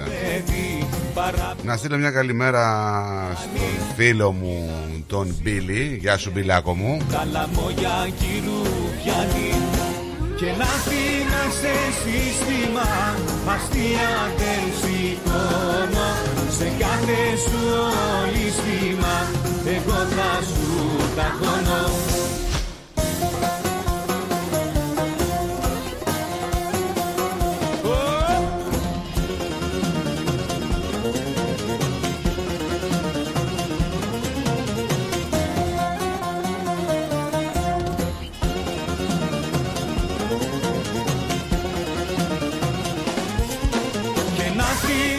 Λοιπόν, πάμε γρήγορα στο διαφημιστικό διαλυματάκι και γυρνάμε με Βασίλη Παπαστεριάδη. σε κάθε σου ολίσθημα εγώ θα σου ταχώνω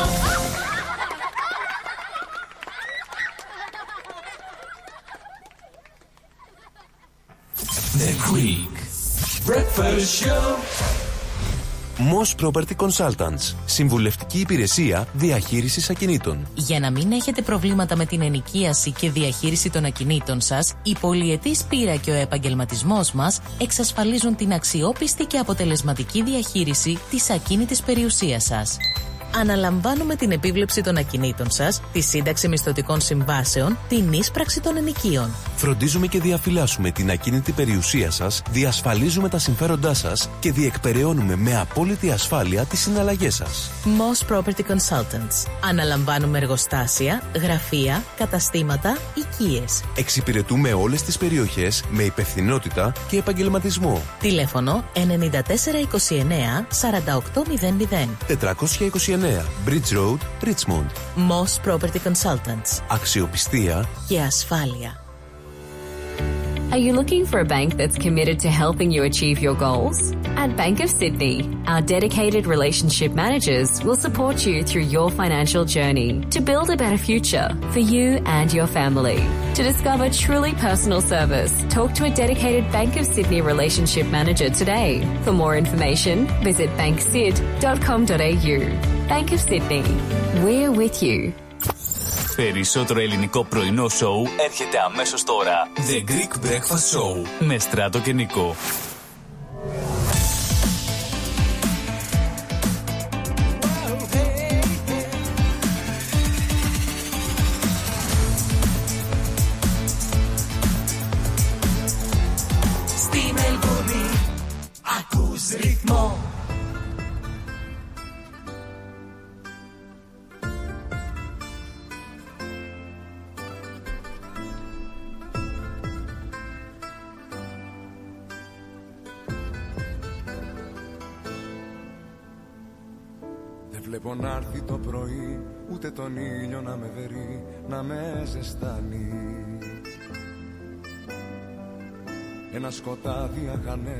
Και του μυαλού μου οι φωνές Με έχουν τρελάνει.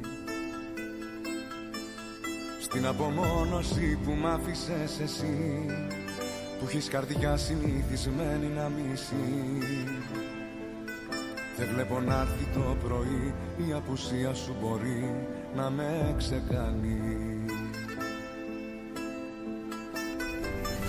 Με την ψυχή μου δεν τα βρήκα πουθενά Στέγνωσα θάλασσες και γκρέμισα βουνά.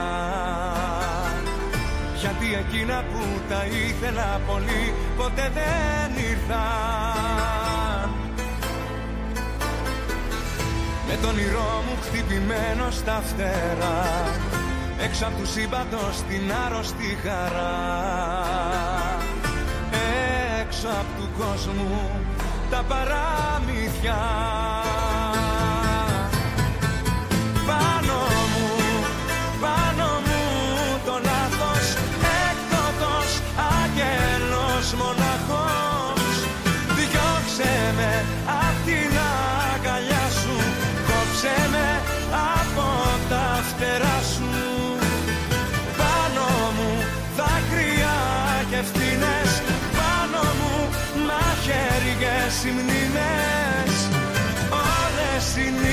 νύχτες εκείνες που σαν το κέρι Έλειωνες πάνω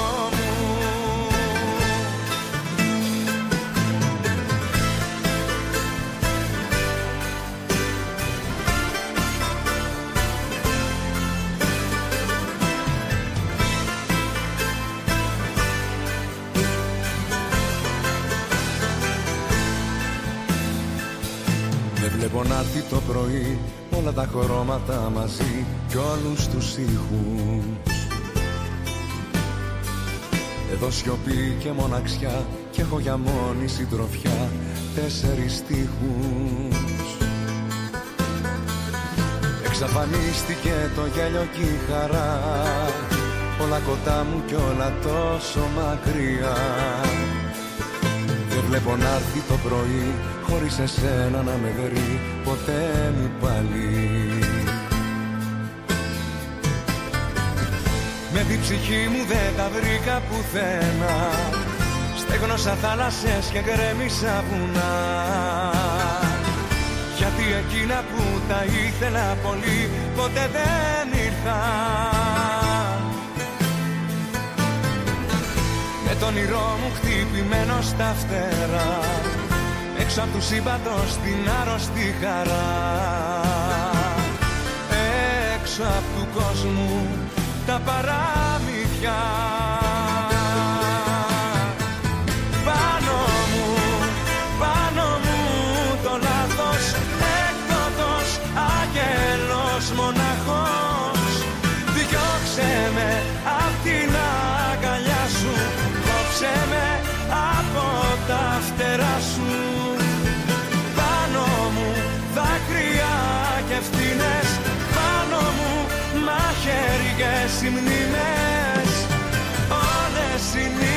εκείνες που σαν το κέρι Έλειωνες πάνω μου.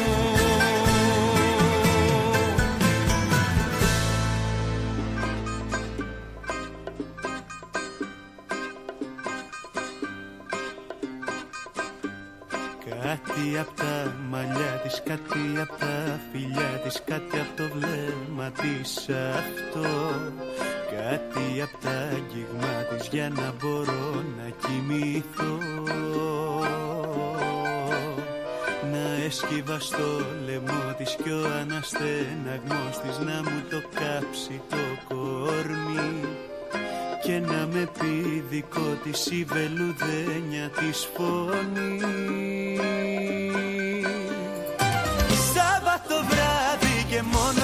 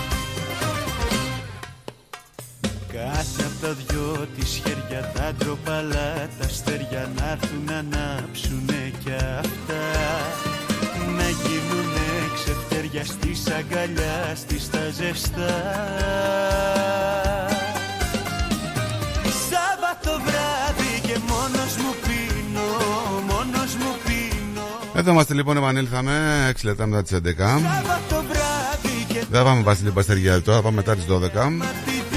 Λοιπόν, πάμε λίγο μέχρι την Ελλάδα να δούμε τι έχουμε και εκεί. Αλλάζουν όλα εκεί στο Λύκειο και στον τρόπο εισαγωγής στα πανεπιστήμια. Έρχεται λέει το ακαδημαϊκό απολυτήριο.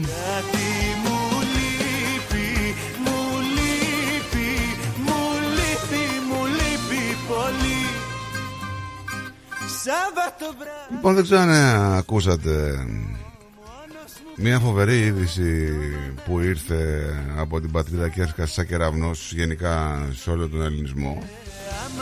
Έχει να κάνει με τον εφιάλτη που ζούσε ένα ανήλικο κορίτσι στο, γερα, στο κερατσίνι. Και τι εννοώ. Λοιπόν, μιλάμε ότι το ανήλικο κορίτσι Προσέξτε τώρα γιατί είναι είδηση που το αντιπώ δεν μπορώ έτσι ε, Ζούσε έναν εφιάλτη Ένα παιδάκι από τα 9 της χρόνια Λοιπόν ζούσε ένα εφιάλτη από ποιον; Από τον 78χρονο παππού της Ο οποίος αυτό το τομάρι Ο 78χρονος παππούς της Ασελγούσε από τα 9 του χρόνια Στο κορίτσι λοιπόν. Το παιδάκι λοιπόν αυτό δεχόταν σιωπηρά τις αρρωστημένες πράξεις του παππού. Από το 2017 αλλά αποφάσισε να μιλήσει σε μια φίλη της και έτσι αποκαλύφθηκε η νοσηρή αυτή δράση του ηλικιωμένου αυτού ανθρώπου αν μπορούμε να το πούμε άνθρωπο αυτόν τον, το τομάρι αυτό ε, δεν ξέρω τα βλέπουμε στην τηλεόραση τα βλέπουμε στις ειδήσεις αλλά είναι αλλιώς όταν αυτό χτυπήσει την πόρτα. Γι' αυτό νομίζω ότι πρέπει να είμαστε πάντα καχύποπτοι. Έτσι όπως έχουν γίνει οι εποχές έτσι. Άσχημο που το λέω Να είμαστε καχύποπτοι με τους ανθρώπους Και ειδικά τώρα Όταν ακούμε ειδήσεις για τον παππού. Μία από τις μεγαλύτερες αξίες Στα μάτια Ενός παιδιού. Λοιπόν Ο πατέρας της έτσι είπε της 15χρονης να είστε λέει πάντα καχύποπτοι προσοχή στα κοντινά πρόσωπα στους παππούδες και στους θείους τώρα τα ακούμε, το διαβάζουμε και λέμε τι λέει το αυτός ο άνθρωπος. Στους παππούδες και στους θείους. Αυτός το λέει γιατί το ζεις. Γίνεται λέει συνήθως εκεί που δεν το περιμένεις. Από τη στιγμή λέει που το εκμυστηρεύτηκε έφυγε το βάρος πάνω το παιδί μου. Έχουμε πάει και σε παιδοψυχολόγους Είναι μια χαρά λέει. Έτσι λέει ο πατέρας τώρα. Μια χαρά. Δεν ξέρω κατά πόσο μπορεί ένα παιδί που Κακοποιείται από τα 9 του χρόνια ε, Ο 70χρονο, να πούμε, ο 78χρονο, 80 χρονών, ε, κατηγορείται για βιασμό ανηλίκου κατά εξακολούθηση, γενετήρε πράξη κατά εξακολούθηση και κατάχρηση ανηλίκου που δεν έχει συμπληρώσει τα 14. Γιατί άμα τα έχεις συμπληρώσει τα 14, δεν υπήρχε κατάχρηση. Έλα με τους, μ, τις, τις μακακίες τους νόμους. Και είναι μια είδηση που διαβάζεις και δεν μπορείς να τη συλλάβεις πραγματικά. Δεν μπορεί να τη συλλάβεις, όχι.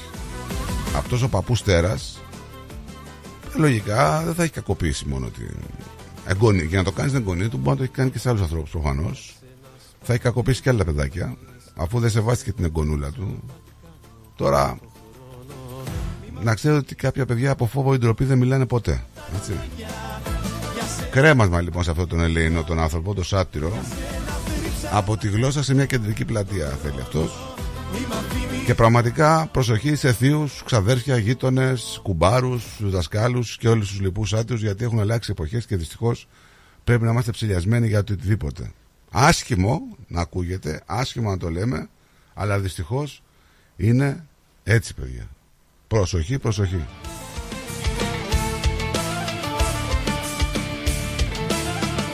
«78 χρονών. Ο παππούς. Τέλος Τι να πω ρε παιδί μου μα κατα... Καταρρύπτονται όλες οι αξίες δηλαδή, Είναι φοβερό ε. δώσει χρόνο αρκετό Ή αλλάζεις ή αλλάζω Φοβερό. Είπα να σε δοκιμάσω Τίποτα δεν έκανες γι' αυτό Τι θα Και πώς ξεκίνησαν όλα αυτά έτσι Το παιδί είπε Μαμά δεν θέλω να έρθει ο παππούς λέγε, έλεγε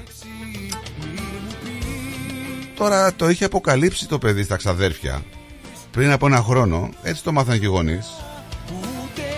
Πες, λέει, κατεβάσαμε το παιδί στο χωριό μαζί με τον πατέρα μου. Αυτός της έλεγε: Θες να είσαι μαζί μου στο χωριό, γιατί θα είμαι μόνος μου. Και το παιδί έλεγε: Μαμά, δεν θέλω να έρθει ο παππούς. Ε, τώρα. Το παιδί μου λέει: Έκλαιγε μια φίλη, τη ρωτούσε τι έχει και της έλεγε ότι δεν θέλει να μιλήσει. Μετά όμως το παιδί ευτυχώς το εκμυστηρεύτηκε και όλα μαθεύτηκαν. Είχες τόσες ευκαιρίες Μα χαμένες ιστορίες Τώρα για εδώ που τα λέμε, αν το παιδί σου λέει ρε παιδί μου, δεν θέλω να πάω στον παππού, δεν θέλω να πάω στον παππού, δεν θέλω να πάω στον παππού και το βλέπεις και είναι λίγο τρομοκρατημένο. Ε, κάτι δεν πάει καλά, έτσι. Λες πως με κατά Υποθέτω ότι οι παππούδες κάνουν τα χατήρια στα παιδιά, κακομαθαίνουν τα γκονάκια, αυτά που ζητάνε. Ε, με κάποιο τρόπο, αν όχι ο παππούς να μην φέρεται καλά, τότε δεν το αφήνει. Δεν γίνεται και να μην τα αντιλαμβάνεσαι κάποια πράγματα.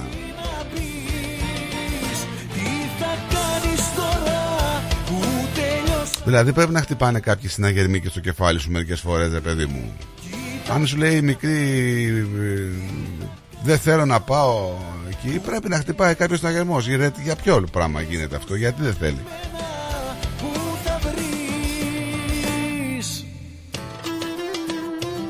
Το μην αρχίσετε τώρα να κατηγορεί να, να, να αρχίσουμε να κατηγορούμε ανθρώπους έτσι Να βγαίνει ο καθένας και να κατηγορεί τον οποιοδήποτε. Δηλαδή ξέρετε τι θα γίνει. Δηλαδή π- πλέον ε, θα πρέπει οι μάνες να είναι 24 ώρες με τα παιδιά τους για να τους προστατεύουν από κάθε είδους όρεξη του επίδοξου, του κάθε επίδοξου ανώμαλου. Αλλά την άλλη δεν υπάρχουν ώρες για τις μάνες πλέον γιατί έτσι όπως έχει γίνει η κοινωνία οι μάνες κάνουν καριέρα, οι μάνες δουλεύουν για να τα βγάλουν ε, να, προστο, να βγάλουν τα προστοζήνες για το σπίτι γιατί δεν φτάνει ένας μισθός και τα παιδιά μεγαλώνουν ε, ουσιαστικά με πολύ λίγο χρόνο να, με τους γονείς τους. Να υπάρχει πολύ λίγος, χρο- πολύ λίγος χρόνος με τους γονείς. Είναι το τίμημα της εποχής.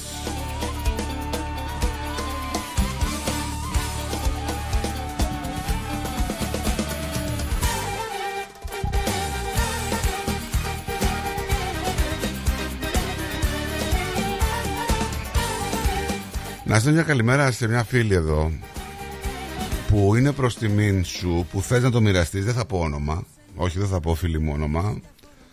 Είναι πολύ συγκινητικό γιατί θες να το μοιραστείς πραγματικά. Θα ήθελα λέει να σε πληροφορήσω ότι δεν βγαίνουν ε, ψυχοσωματικά σε όλους.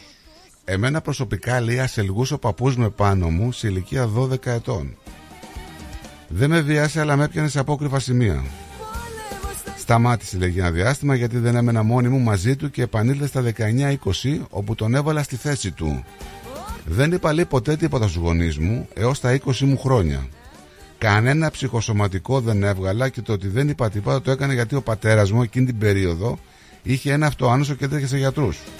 Θα γινόταν χειρότερα και η οικογένειά μου θα είχε διαλυθεί. Προσέξτε τώρα να δείτε. Φίλοι μου, δεν το, το διαβάσω όλο το μήνυμά σου. Απλά να σχολιάσω κιόλας λίγο σε αυτά που γράφεις. Σε ευχαριστώ και πάλι πάρα πολύ που το μοιράστηκες εδώ με την εκπομπή μας. Ε, φίλοι Χ, δεν θα πω όνομα. Λοιπόν, αυτά τα παιδιά σκέφτονται τις επιπτώσεις που μπορεί να έχει. Νιώθουν υπεύθυνα για αυτό που τους συμβαίνει, γιατί μπορεί να έχει πρόβλημα η οικογένειά τους. Ο πατέρας του, η μάνα τους, άμα το μάθουν. Όχι, παιδιά. Δεν, δεν έχει κανένα πρόβλημα ο πατέρας και η μάνα. Πρέπει να το μάθουν. Πρέπει να ανοιχτείτε. Δεν πρέπει να το κρατάτε αυτό μέσα σας. Λοιπόν, δεν έβγαλα λέει το ότι δεν είπα τίποτα. Το έκανα ναι γιατί ο πατέρας μου εκεί περίοδο είχε ένα αυτοάνωσο. Okay. Σε αυτή την ηλικία και τότε που εγώ ήμουν 12, δεν ήξερα καν τι ήταν αυτό που γινόταν. Δεν ήξερα το παιδί τι γινόταν, γιατί γίνεται αυτό, γιατί με χαρεύει ο παππούς. Λοιπόν, ήμασταν τόσο αθώα και οι γονείς μας λέει δεν μιλούσαν. Ποτέ για τέτοια θέματα. Μπορεί να ήμουν αρκετά δυνατή, εγώ προσωπικά να το διαχειριστώ μόνη μου και να μην το αφήσω να με παρασύρει. Συμφωνώ, λέει, ότι δεν είναι όλοι έτσι. Αλλά καλό θα είναι να μην κατηγορείτε αμέσως στου άλλους χωρίς να ξέρετε πραγματικά τι μπορεί να έχει συμβεί. Και ποιος και πώς είναι ο χαρακτήρας του, α- του καθενός. Σε μένα καθένας, κανένας δεν έχει καταλάβει τίποτα. Και αν κάποια στιγμή μπορεί να έλεγα δεν θέλω να πάω στον παππού, το έβλεπα σαν αντίδραση εφηβείας. Προσέξτε τώρα, έτσι. Γιατί και οι φίλοι μας εδώ που έχει στείλει το μήνυμα είχε την ίδια αντίδραση. Δεν θέλω να πάω στον παππού και λέγανε Άμα έλα τώρα, έφηβη είναι. Όλο αντιδραστικά πράγματα κάνει. Έλα όμως το παιδί και οι φίλοι μας εδώ που έστειλε το μήνυμα δεν έκανε αντιδραστικά πράγματα. Έτσι. Να μου να σταματήσω Σε ευχαριστούμε πάρα πολύ και πάλι που το μοιράστηκες μαζί μας. Πραγματικά σε ευχαριστώ πάρα πολύ. Να με κοιτάς, να μ' αγαπάς Στην αγκαλιά μου να Πίστευτο. φτάς Μακριά σαν θα με Μάτια μου Ό,τι ονειρεύομαι Θα ανταλλάζα Απίστευτο παιδιά τώρα ε, ε, Με έστειλε η φίλη μου το μήνυμα εδώ αυτό που έστειλε Μέσα σου να με Και μόνο που μου το έστειλε προσωπικά Και πε- δεν με τιμάει δηλαδή μόνο που μου το έστειλε προσωπικά Και ξέρω ότι έχει περάσει φίλοι Έτσι. Τι να πω. Και πάλι σε ευχαριστώ πάρα πολύ. Που έχω δει Συγκλονιστικό. Η ωραιότερη Ήλιε μου εσύ Το πιο ακριβό φίλι σου δώσ'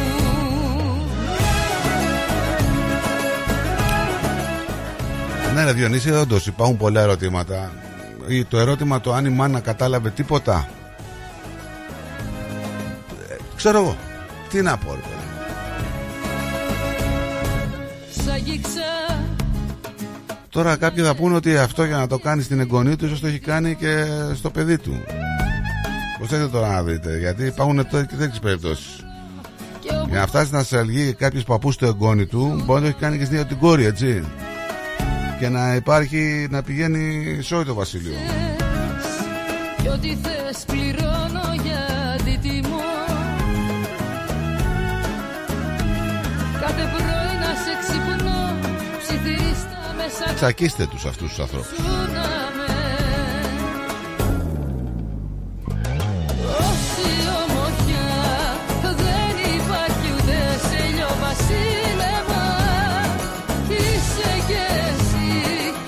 Να σα πω κάτι, κάπου τώρα κοίτα, υπάρχουν και κάποιες περιπτώσεις και βλέπουμε δηλαδή πόσο υποκριτική κοινωνία είμαστε τελικά. Δηλαδή, τι εννοώ. Συμβαίνουν μέσα στα σπίτια δυστυχώς, κάποιοι το κρύβουν πολύ καλά, μη τυχόν και εκτεθεί η οικογένεια και το όνομα της οικογένειας, χωρίς να βάζουν μπροστά το παιδί ή οτιδήποτε μπορεί να περνάει. Έτσι. Φοβούνται δηλαδή τη δημοσιοποίηση. Βγάλτε στη φόρα όλους τους παιδόφιλους Παιδόφιλους εισαγωγικά δεν, δεν μου αρέσει τη λέξη. Ακόμα αν είναι και ο πατέρας και όποιο άλλο κάθαρμα είναι συγγενής και φίλος. Μη φοβάστε και μη φοβάστε, μην εκτεθείτε σαν οικογένεια. Έτσι. Οι κοντινοί τα κάνουν κυρίως αυτά. Αυτοί που είναι στο κοντινό περιβάλλον. Αυτοί που εμπιστεύεσαι το παιδί σου. Εκεί γίνεται η, η ζημιά. Λοιπόν, μιλήστε. Με το πρώτο περίεργο άγγιγμα μιλήστε. Ανοίξτε το σώμα σας από την αρχή. Αυτοί οι άρρωστοι θα ξανασυνεχίσουν άμα δεν ανοίξετε το σώμα σας να επαναλαμβάνουν τη δράση τους. Ανοίξτε το στόμα σας. Μιλήστε πραγματικά. Φοβερό. Τριγυρνάς και Καλημέρα και στο Μάρκο. μόνοι Σε κοιτάνε και με σκοτώνει Τόσο πάθος μεγαλώνει δυο μας μόνοι. Πλησιάζεις κι εγώ σαν φωτιά ανάβω Τρέχω να το κρύψω μα που να προλάβω. Το μυαλό σου γρυφός για να καταλάβω. Πως την καρδιά κρατάς σαν σκλάβο Με ρωτάς τι πεινώ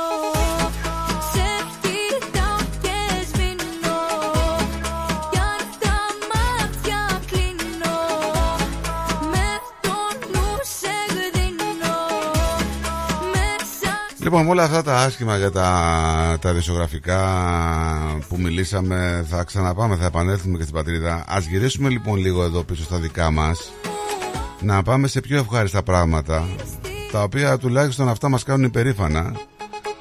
Και όχι η κοινωνία που λέγαμε πριν στις ειδήσεις, ε, μαχαιρώματα παιδιών που είναι 15 χρονών, ε, παππούδες που ασελγούν στα παιδιά τους ε, και στα εγγόνια τους. Ας έρθουμε λοιπόν λίγο εδώ στα δικά μας, να πάμε στα παρικιακά μας, να πάμε στην ελληνική κοινότητα που τουλάχιστον η ελληνική κοινότητα μας προσφέρει μια ευχαρίστηση σε πολλά επίπεδα, σε όλα τα επίπεδα έτσι, πολιτισμού. Είτε λέγονται φεστιβάλ, είτε λέγονται αθλητικά γεγονότα. Εγώ να καλημερίσω και να πω καλή εβδομάδα στο φίλο μου και στον πρόεδρο της ελληνικής κοινότητας, τον Βασίλη Παστεριάδη. Καλημέρα Βασίλη μου. Καλημέρα Στράτο και καλή εβδομάδα σε εσάς και όλο το ακροατήριο και συμφωνώ μαζί σου. Ε, Διάβαζα τώρα, πρέπει ρε να Βασίλη, είμαστε συγγνώμη που σε δίπλα διακόπτω. μας. Διάβαζα τώρα, δηλαδή, Ναι. και διαβάζεις την ισογραφία. Δηλαδή, είναι ο άχαρος ρόλος, ξέρεις, πρέπει να κάνεις κάθε πρωί, να, να διαβάσεις τι γίνεται. Ε, πάμε να κάνουμε break από αυτό το άσχημο λοιπόν και να πάμε στα όμορφα. Ξέρεις, τι, είναι φοβερό. Ε, έχεις δίκιο σε αυτό, αλλά δυστυχώς ε, βλέπουμε ορισμένες ε, περιπτώσεις, όχι περιπτώσεις, αλλά 15 χρονών τώρα το παιδί αυτό που μαχαιρώσει τη γιαγιά εκεί στο, στο Ναι. Dragon, είναι απίστευτο. στο πάρκινγκ. Ε. Ναι, ρε παιδί μου, 70 μπροστά- χρονών, γιαγιά. Μπροστά από το... Έξι χρονών, το Από έχω- την εγγονή της. ναι. Ναι. Και αυτό θα μείνει με αυτό το παιδάκι για όλη τη ζωή του. Δεν ξέρω τι κάνουμε λάθος, Πιστεύω ρε ότι Βασίλη. δεν θα το ξεπεράσει, δεν, δεν ξεπερνιέται κάτι τέτοιο. Τι κάνουμε λάθος, Δεν- δεν μπορώ να καταλάβω. Αλήθεια, δεν ξέρω τι, τι, τι κάνουμε το λάθος. Πρόβλημα είναι οικογενειακό, δεν είναι. Εγώ νομίζω Μμ. ότι αρχικά ξεκινά από εκεί. Από εκεί ξεκινάει. Ε, είναι το περιβάλλον, η οικογένεια και είναι νομίζω που υπάρχει άφθονο τώρα ε, ναρκωτικό ε, και επίσης το δικαστικό κομμάτι δεν λειτουργεί όπως πολλοί από εμάς θα το θέλαμε. Δη- δηλαδή πιστεύω ότι είναι από μια άποψη θέμα νοοτροπίας και κοινωνίας. Πιστεύεις Διότι- εσύ, επειδή είσαι στο χώρο το νομικό και της δικαιοσύνης γενικότερα, πιστεύεις ότι θέλει ε, μια μ, αναρρύθμιση το δικαστικό σύστημα στο κομμάτι των νόμων και των ποινών; Ναι, Πιστεύεις ότι το είμαστε πιστεύω. λίγο πίσω και πρέπει να κάνουμε; Ναι, ναι, το πιστεύω. Θα το πω για ένα λόγο αυτό, ότι είναι κοινωνικό το πρόβλημα. Ε, ταξίδεψα πριν λίγα χρόνια στην Ελλάδα, στην επιστροφή είπα στο γιο μου το Λέαντρο, ας σταματήσουμε λίγο στην Τάγα, να δούμε και λίγο αυτή την πόλη. Βγήκαμε το βράδυ για φαγητό, ήταν περίπου 11 το βράδυ όταν επιστρέφαμε πίσω στο ξενοδοχείο. Ε, πήραμε ένα ταξί να μας πάει πίσω, ενώ περπατούσαμε να πάρουμε το ταξί, περάσαμε από 5, 10, 25 μοτοσυκλέτες και πολλά από αυτά είχαν ή τα κράνη τους, κάτι ωραία κράνη, απίστευτα ωραία, Ναι. είχαν τσαντούλες τους πάνω στη μοτοσυκλέτα Μμ. και τίποτα δεν ήταν δεμένο. Και λέω μέσα μου, καλά τόσος πολύ κόσμος ε, θα χάνει εδώ σε αυτή την πόλη που ξεχνάει όλα τα αντικείμενά τους πάνω στις μοτοσυκλέτες. Μπαίνουμε στο ταξί και όλοι που δουλεύουν σε αυτές τις χώρες είναι από όλο τον κόσμο. Μμ. Δηλαδή δεν είναι οι μουσουλμάνοι που είναι οι Ναι, υπηκόοι ναι. από εκείνο το χώρο είναι από Αφρική, είναι από Ασία, είναι από Νότια Αμερική, είναι από όλο τον κόσμο. Ε, μπαίνω στο ταξί και το λέω στο παλικάρι, το λέω φίλε, ορισμένοι ξεχνάνε τα αντικείμενά τους πάνω στις μοτοσυκλέτες. Μου λέει όχι, δεν τα ξεχνάνε, τα αφήνουν επίτηδες διότι δεν θα τα κλέψει κανείς. Τους λέω δεν τα κλέψει κανείς. Μου λέει, πας καλά μου λέει, αν κλέψεις εδώ σε αυτή τη χώρα, δεν ξέρεις τι θα γίνει. Δηλαδή, τα άτομα που δουλεύουν εκεί είναι από τις, απ' τις ίδιες χώρες που έρχονται σε αυτή τη χώρα Και κάνουν μας αυτά. έχουν δημιουργήσει ορισμένα ναι. θέματα. Ναι, ναι. Πώς, Αλλά και πώς είναι η γίνεται αυτό, νοοτροπία, ερωτηματικό, η κοινωνία Και μεγάλο. όλα αυτά γύρω, δίπλα μας που ή επιτρέπουν ή αφήνουν πιο εύκολα. Το θέμα είναι περίπλοκο, αλλά νομίζω κοινωνικό είναι- παίζει ένα μεγάλο κομμάτι σε όλα. αυτά. Ξέρετε, ε, νομίζω ότι η υπερβολική ελευθερία, η, μ, ότι ο γονιός φοβάται να επιβληθεί στο παιδί, μήπως ε, το παιδί το καταγγείλει. Δηλαδή ζούμε σε κάτι εποχές που είναι λίγο, ξέρεις, καμία σχέση με αυτές που είχαμε μάθει εμείς τα παιδικά μας χρόνια, ρε παιδί μου. Φοβάσαι να μιλήσει το παιδί λίγο απότομα, ε, γιατί μπορεί να γίνει να σου πει θα το πάω, θα πάω σχολείο και θα το πω στο δάσκαλο και θα γίνει αυτό. Έχουμε φτάσει σε αυτό το σημείο. Έτσι αναγκάζονται οι γονείς να μην προσπαθούν να επιβληθούν με λίγο πιο αυστηρό τρόπο στα παιδιά, γιατί τα παιδιά έχουν μια τεράστια ελευθερία. Και δεν μιλάμε τώρα για το 15χρονο. Εδώ κάθε μέρα διαβάζουμε 12 χρονών, 13 χρονών για μαχαιρώματα, σε, για κλεψιές και τέτοια πράγματα. Και λες, αυτά τα παιδιά 12 χρονών, πού γυρνάνε 12 ώρα το βράδυ, ρε παιδί μου; Εγώ δεν μπορώ να φανταστώ το παιδί είδα μου μόνος 12 μου, χρονών. Το είδα ότι- μόνος μου φέτος. Είχα πάει στην ε, μια εκδήλωση που είχαν οργανώσει οι Εβραίοι για να ενώσουν τις διάφορες εθνικότητες πριν τα Χριστούγεννα. Ήταν πάλι, ήταν μια ζεστή βραδιά μετά από την εκδήλα- εκδήλωση στο Federation Square. Περπατούσα πίσω στο αμάξι, είχα πάρει και το γιο μου πάλι για να, για να μαθαίνει και αυτός τι γίνονται με άλλες κουλτούρες και πολιτισμούς. Τον πήρα μαζί μου έτσι να πάρει και αυτός μια εικόνα. Περπατούσαμε πίσω στο αμάξι, περπατάμε από το Flint Street. Βλέπω μπροστά μου δύο παιδιά με τις φιλενάδες τους. Τα παιδιά ήταν, δεν θα ήταν περισσότερο από 11 χρονών, 11 με 12. Ήτανε ούτε ένα 30 στο ύψος. Περπατούσανε, απέναντι ερχόντουσαν πέντε παιδιά, Κινέζοι, ε, θα ήταν 18-20 χρονών, φοιτητές. Φαίνονταν σαν φοιτητές. Τα μικρά τα παιδιά, 11 με 12 χρονών, 11 χρονών, πού είναι πήγαν, αυτά; πέσαν πάνω τους και όταν οι Κινέζοι αντίδρασαν και λένε What are you doing, τα μικρά παιδιά τους δείχνουν το μαχαίρι. Και λ- λέω στο γιο μου, πρόσεχε φίλε, ποτέ μα ποτέ δεν θα μπεις εσύ στη φασαρία διότι κοίτα τι συμβαίνει. Και έγινε αυτό μπροστά στα μάτια μου. Τώρα πριν ένα μήνα. Είναι, μα πώς, πώς, εσύ μπορεί να φανταστείς δηλαδή ότι ο γιος σου 11 χρονών θα κυκλοφορεί στο 12 και 1 και 2 το, το πρωί έξω; Με μαχαίρι. Μα ε, πώς Ήρθαν φεύγεις, το μαχαίρι είναι τους δυνατόν το παιδί να στα βγαίνει παιδιά έξω; τα κινέζικα. Ναι, το θέμα δεν είναι. Το θέμα όμως ξεκινάει αυτό που είπες και εσύ πριν, ότι ξεκινάει από το σπίτι. Δηλαδή ε, δεν πρέπει αυτοί οι γονείς να έχουν κυρώσεις. Δεν πρέπει δηλαδή κάποιοι... Αυτό γίνεται στην Ελλάδα. Αυτό στην Ελλάδα Διότι γίνεται. Όταν βλέπουμε αυτά τα περιστατικά στην Ελλάδα, βλέπουμε ότι. Συλλαμβάνονται οι γονείς. Ναι. Έτσι πρέπει να γίνεται. Εδώ δεν υπάρχει αυτό. Γιατί Ε, δεν υπάρχει ε, αυτό; Αν υπάρχει, δεν, δεν ξέρω πώς. Ποιος είναι υπεύθυνος δηλαδή για αυτά τα παιδιά που είναι 11-12 χρονών; Είναι θέμα. Ε, Είναι βέβαια, θέμα τέλος για μας, πάντων. είναι κοινωνικός Να το, θέμα. κλείσουμε, να το κλείσουμε αυτό και να πάμε Περνάμε, στα. περνάμε. να πάμε στα πιο ωραία Συγγνώμη, δηλαδή. τώρα, Εγώ σε έφερα πίσω, είχε ξεφύγει κάπως και σε έφερα πίσω σε αυτά τα θέματα πάλι. Να πάμε, κύριε, αυτά τα θέματα όμως είναι τα θέματα που ταλανίζουν την κοινωνία μας. Οκ, και οι χαρές και ωραία και όλα αυτά, αλλά δεν γίνεται να μετασυζητάμε και αυτά. Δυστυχώς. Πρέπει να τα λέμε και αυτά και να, να χτυπάμε και τα καμπανάκια που λένε ε, του κινδύνου για πολλέ οικογένειε. Ασφαλώς. Ε, Πρέπει, πρέπει οι πολιτικοί να ακούνε τους πολίτες όταν εκφράζουν αυτή την ανησυχία. α, αυτή είναι μεγάλη κουβέντα τώρα. Οι πολιτικοί πρέπει να ακούνε τους Διότι πολίτες. για μας είναι θέμα και δεν μπορούν να τα αφήνουν κάπως ότι δήθεν υπάρχει αλλά ε, είναι- έχει γίνει σε κάποιο άλλο νου παιδί, σε α- κάποιο άλλο νου το σπίτι. Έτσι. Ε, Ξέρουμε τώρα όλοι μας, οι οικογένειες που κοιμούνται, έχουν μπει μέσα παιδιά, κλέψαν τα αμάξια, περάσαν από τα σπίτια τους ενώ κοιμούνται και αυτή την ανησυχία που θα έχεις μέσα σου, πώς θα την ξεπεράσει ότι αυτό έχει συμβεί; Το, έχει συμβεί σε Ναι, φίλους φοβερό, μου. φοβερό. Ναι, ναι, ναι. Έτσι είναι. Έτσι είναι. Δηλαδή φτάσαμε στο σημείο να, να κοιμόμαστε, μάλλον να βλέπω τηλεόραση Και να γυρνάω να ακούω θόρυβο και να βλέπω τις κάμερες γύρω-γύρω, μήπω μας την πέσει κανείς. Ήμαρτον δηλαδή. Ναι. Ε, άμα είναι να συνεχίσουμε με αυτόν τον τρόπο, κάτι δεν κάνουμε σωστά. Όντως. Εννοείται. Λοιπόν, ε, έχουμε γεγονότα που έρχονται. Σήμερα τελειώνει ένα έτσι μεγάλο γεγονός, ε, αθλητικό γεγονός. Έχουμε τον τελικό σήμερα του Greek Cup. Έτσι. Ε, Ασφαλώς. έχουμε τον τελικό σήμερα και Εφτά πή- η ώρα το πήγε βράδυ. καλά, έτσι. Πήγε καλά. Πήγαμε πολύ ωραία. Ήταν υπήρχε ενδιαφέρον. Ναι. Ήταν ωραία οργανωμένο. Ε, μαζεύτηκε και λίγος κόσμος. Θα σα πω και κάτι ωραίο στρατό.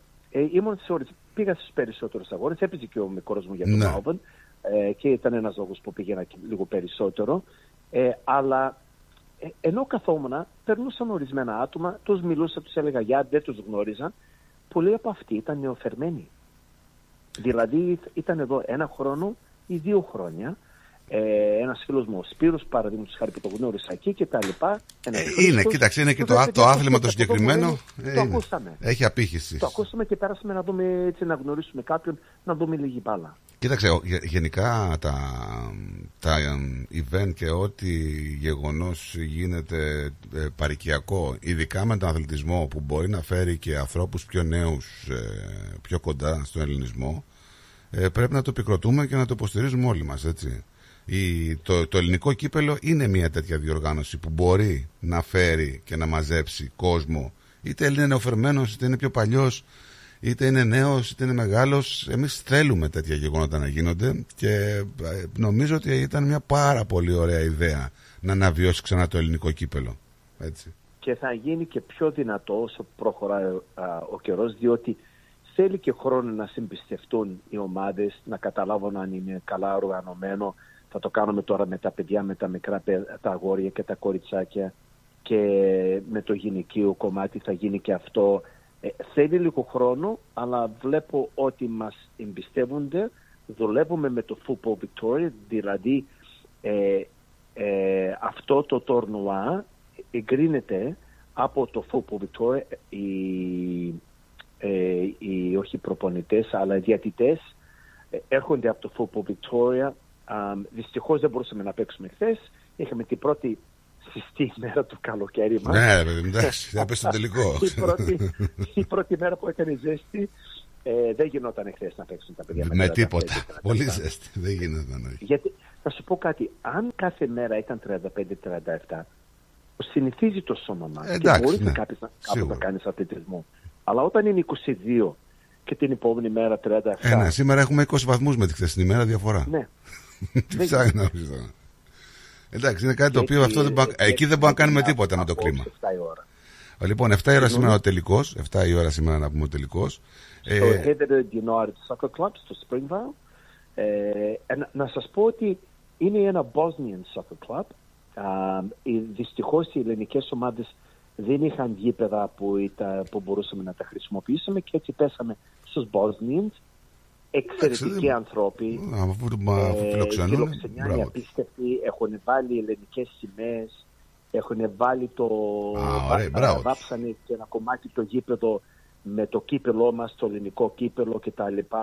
Ε, μας είπαν οι παιδιά, ό,τι θέλετε είμαστε δίπλα σας. Ή, τι να σας πω. Αυτή είναι η αξία του πολυπολιτισμού. Μας- θα, μας έχουμε φέρνει και και άλλα, κοντά. θα έχουμε και άλλα έτσι αθλητικά γεγονότα. ε, Θα έχουμε δηλαδή και έτσι μια ψηλοστροφή στον αθλητισμό από την ελληνική κοινότητα.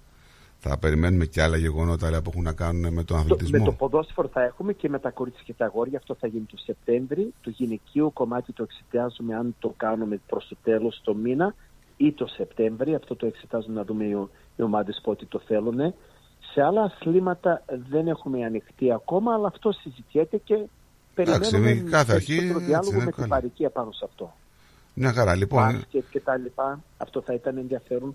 Αλλά το κάνουμε με την μπάλα επειδή ξέρουμε ότι έχουμε τόσες πολλές ελληνικές, ελληνικά ποδοσφαιρικά συγκροτήματα. Είναι πάνω από 30 στη Μελβούνη. Και θα μπορούσαμε νομίζω να έχουμε και μεγαλύτερη. Δηλαδή, είναι ένα παράπονο δηλαδή, δικό μου αυτό. ότι Θα μπορούσαμε να έχουμε και με ακόμα μεγαλύτερη συμμετοχή και όχι μόνο από σωματεία που είναι σε εισαγωγικά ελληνικά. Δηλαδή, έχουμε και κυπριακά σωματεία που θα μπορούσαν να συμμετέχουν, τα οποία δεν συμμετείχαν.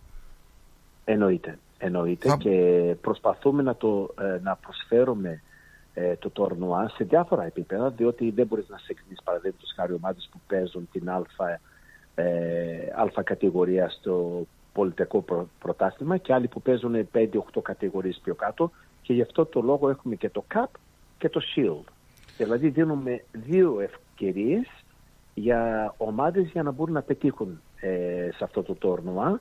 Α, so, είναι σημαντικό για αυτάς να, υπά- να υπάρχει μια ευκαιρία σε όλους να κάνουν κάτι, να προσφέρουν κάτι και να γίνεται να κερδίσουν. Πριν πάω στο φεστιβάλ των αντιπόδων που έρχεται σε περίπου δύο εβδομάδες ε, Ναι. μ, ε, θέλω να σταθώ στο Αυστραλιανό Ινστιτούτο Ελληνικών Ερευνών που ανακοίνωσε ότι προσκάλεσε μέλη της ε, Διακοινοβουλευτικής Συνέλευσης Ορθοδοξίας να συμμετέχουν στην επίσκεψη στην Αυστραλία για το ότι η Αυστραλία είναι κατά της μετατροπής της Αγίας Σοφιάς στην Τζαμί. Δεν ξέρω αν έχει υποπέσει αυτό στην αντίληψή σου και σε, σε πιάνω τώρα εξαπίνεις. Όχι, δεν έχει πέσει. Εγώ είχα πάρει, είχα στείλει επιστολή τότε στην κυβέρνηση των Μόρισον, ε, τον Πρωθυπουργό, και με απάντησε κατευθείαν πάνω σε αυτό το θέμα και το είχαμε δημοσιεύσει ότι ήταν εναντίον αυτό που έκανε ο Ερντογάν τότε να ανατρέψει την εκκλησία μας σε, ε, πώς λέγεται, σε μόσκ. Σε τζαμί. Α, σε τζαμί. Ναι. Το είχαμε κάνει τότε, πότε ήταν πριν τρία χρόνια, τέσσερα χρόνια, δεν θυμάμαι ακριβώς. Και δημοσιεύτηκε αυτή η επιστολή κατευθείαν. Ε, τι, τι έχει γίνει στράτο, εξήγησε μου ακριβώς τι γίνεται τώρα. Τίποτα. Αυτό που γίνεται τώρα είναι ότι έχουμε την, η- την Αυστραλία ουσιαστικά ε, κατά της μετατροπής Αγίας Σοφιά στην Τζαμί. Θα γίνει μια παρουσίαση σε Πέρθ, Μελβούνι, Καμπέρα και Σίδνεϊ ε, μέσω της ε, συνέλευσης Ορθοδοξίας Αγίας Σοφιά. Στόχος τη επίσκεψης να πούμε και ένα βιβλίο που βγαίνει είναι να ευαισθητοποιηθεί και η Αυστραλία για την Αγία Σοφιά και να ταχθεί κατά της μετατροπής σε τζαμί. Να πούμε συγκεκριμένα στην ε, Αυστραλία έχουν προσληφθεί ο γιατρός κύριος Μάξιμος ε, Χαρακόπουλος, ο παναγιώτης Μμμ. Λεωνίδου, ε, ε, πολλά άτομα τα οποία θα, θα έχουν προσληφθεί για να έρθουν να μιλήσουν. Αυτό θα δούμε όταν θα συμβεί και πότε. Εγώ θα σε πάω στο, στις εγγραφές ε, για τις εξετάσεις πιστοποίησης της επάρκειας της ελληνομάθειας που θα πραγματοποιηθούν φέτος το Μάιο στην ελληνική κοινότητα. Ε, έχουμε να πω εγώ για τις εγγραφές, τις εξετάσεις ε, πιστοποίησης ε, ελληνομάθειας. Ε, αυτά θα, αυτές θα ξεκινήσουν το Μάιο. Τώρα μιλάω για τον κόσμο που δεν ξέρουν. Θα ξεκινήσουν το Μάιο στην ελληνική κοινότητα. Ε, Ναι. Τις οποίες η ελληνική κοινότητα, οι εγκαταστάσεις τις οποίες αποτελούν το εξαστικό κέντρο εκεί της Μελβούρνης. Να πούμε ότι δικαίωμα συμμετοχής έχουν υποψήφοι που έχουν συμπληρώσει το 8ο έτος της ηλικίας και η 31η Μαΐου του τρέχοντου έτος. Λοιπόν, ειδικότερα δικαίωμα συμμετοχής σε εξετάσεις, να πούμε, για το επίπεδο Α1 για παιδιά από 8 έως 12 ετών έχουν τα παιδιά αλλοδαπών, αλλογενών και ομογενών που είναι σε αυτήν την ηλικία. Ε, δεν υπάρχει κάποιος ηλικιακός περιορισμός. Όλα αυτά θα γίνουν στο κτίριο της ελληνικής κοινότητας, έτσι. Από ό,τι καταλαβαίνω. Ακριβώς, ακριβώς, Άρα το έχεις πει πάρα πολύ καλά. Τέλεια. Πάμε και στους αντίποδες. Ήρθε.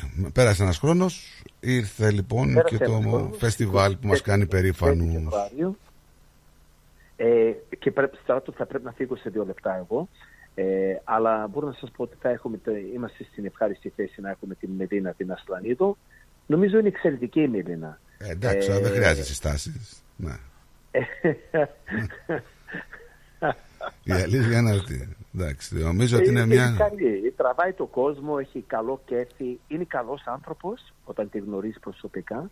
Ε, δηλαδή έχει πάρα πολύ καλό χαρακτήρα. Κοίτα, αν θες τη Μπορώ γνώμη να σου μου πω, είναι- Οι περισσότεροι που περνάνε είναι πολύ καλοί. Δεν υπάρχει Σίγουρα. τέτοια. Αλλά αν θες τη γνώμη μου, η επιλογή φετινή είναι πάρα πολύ καλή γιατί η Ασλανίδη μπορεί να κοιμανθεί σε διάφορα είδη μουσικής, Έτσι, από λαϊκά, ελαφρολαϊκά, έντεχνα που λένε κάποιοι, να διασκεδάσει τον κόσμο, να τραγουδήσει παλιά, χορευτικά, ξεμπέγικα, τσετέλια.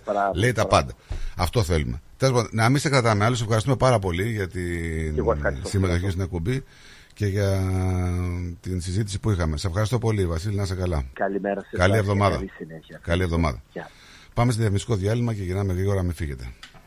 The Greek Breakfast Show. Ρε φίλε, τι τυρί είναι αυτό που ψήνεις και μας έχει σπάσει τη μύτη; Είναι το Ταλαγάν Ήπειρος, το ελληνικό παραδοσιακό τυρί χάρας από 100% εγωπρόβιο γάλα και φρέσκο δυόσμο. Δοκίμασε. Πόρε φίλε, απίστευτο. Πλούσια γεύση, μαστιχωτό, πεντανόστιμο, είναι το κάτι άλλο. Δεν το συζητώ και μπορεί να το ψήσει στη σχάρα, στο τηγάνι, στην τοσχέρα ή ακόμα και να το τρίψεις στα μακαρόνια. Τέλεια. Ταλαγάνι Ήπειρος. Ζητήστε το στα τέλη της γειτονιάς σας. Δοκιμάστε το τώρα. Eperos Talagani is a traditional Greek cheese that can be served in a variety of ways. Made from sheep and goat's milk, with a hint of fresh mint, Talagani retains its full flavour and rich aromas, however you choose to enjoy it, be it pan-fried, grilled, or grated over your favourite pasta dish. Find Eperos Talagani in your local deli today. Και τώρα επιστρέφουμε στο Greek Breakfast Show με Στράτο και Νικό, το αγαπημένο ελληνικό πρωινό σοου της Αυστραλίας.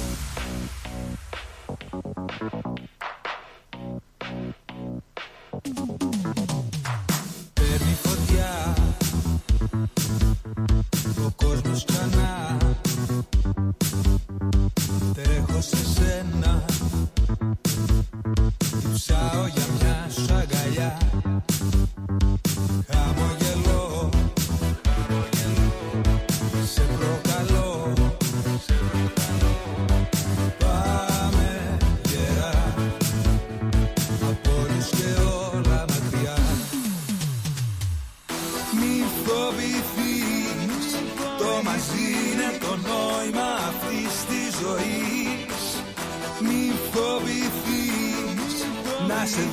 δίπλα μου δίχως σημάδι ενοχής Κομμένα τα πρέπει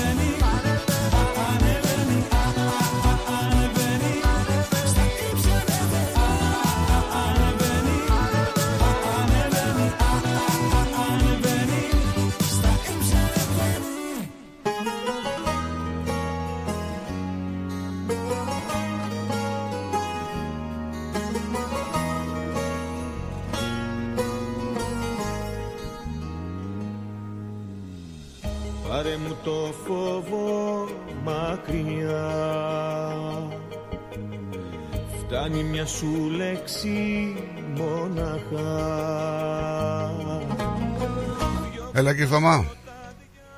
Ναι, καλημέρα, τι κάνεις. Καλά, εμδόξα το μια χαρά εσύ. Καλά και εγώ, μόνος, μόνος σήμερα. Μόνος έτσι. και έρημος. Ναι. Εντάξει, καλά είναι. Ο Νίκος. Γεια σου Νίκο, αν μας ακούς. Ακούει, θα πάρει τηλέφωνο το αυτός τώρα, τον περιμένω που να έρθει θα σκάσει μύτη. Ναι. Λοιπόν, καλό παιδί ο Νίκος μας. Μπορεί να είχε δουλειά σήμερα και γι' αυτό. Εντάξει, δεν περάσει. Ε, φτάνει τώρα που έχουμε το στράτο και ακούμε κάτι. Κάτι και αυτό μεγάλο. Κάτι μεγάλο είναι και αυτό, έτσι δεν είναι; Ναι, ναι. Ωραία.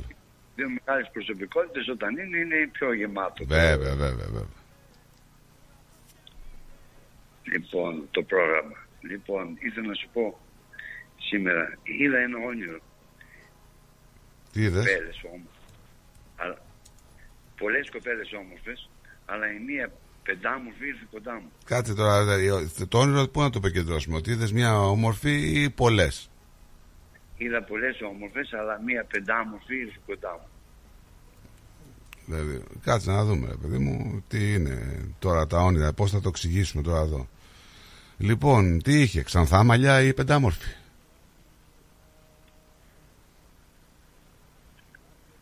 Μ' ακούς; Ήταν, δηλαδή, ήταν κάνα δυο ξανθιές και δύο μελαχρινές. Η όμορφη, η όμορφη, η πολύ όμορφη ήταν μελαχρινή. Τώρα δεν μπορώ να σου πω, τώρα με έχεις μπερδέψεις, ε, κύριε Θωμά. Μπερδεύτηκα. Είδες και πολλές, είδες ξα... ε, όμορφη, μελαχρινή, γυάλα. Ναι, η πεντάμορφη ήταν μελαχρινή που ήρθε κοντά μου. Είναι πολύπλοκο το όνειρο σου δηλαδή και δεν είναι εύκολο. Αν λοιπόν στον ύπνο σου δεις κάποια έτσι ωραία γυναίκα η οποία τυχαίνει να είναι και μελαχρινή ε, αδιαθεσία και μελαγχολία θα έρθει για λίγο καιρό. Τι έγινε, Ναι. δεν σ' άρεσε.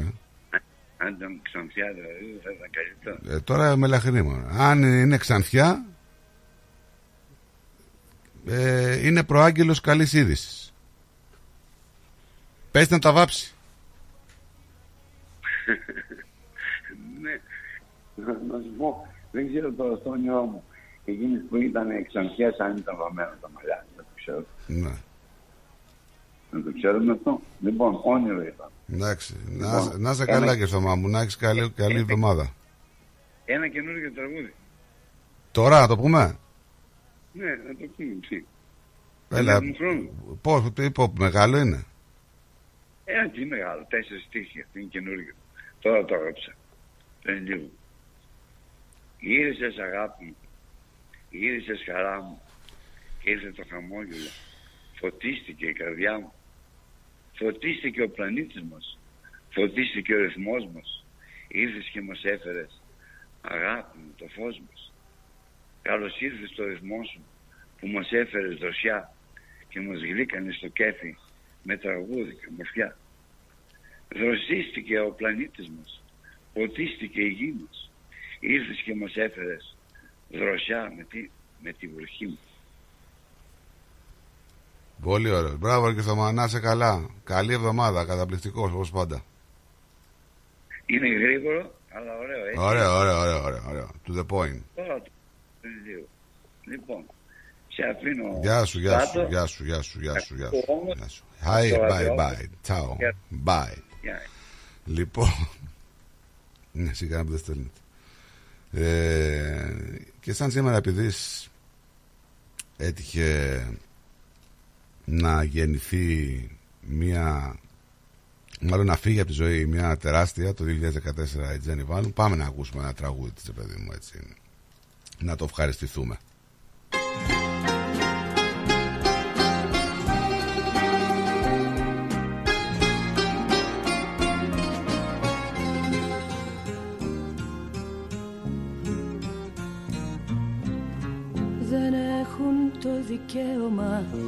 για σένα ναι μου λένε τα στήθια μου να καίνε. Να τρέχω σαν τρελή για να σε βρω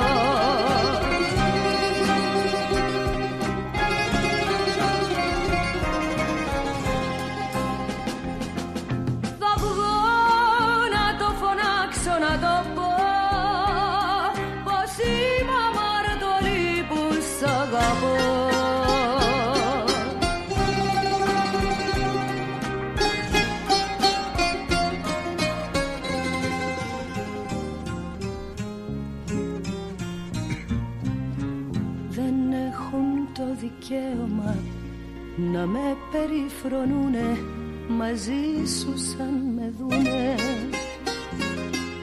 Να λένε ότι είμαι αμαρτωλή που λιώνω στο δικό σου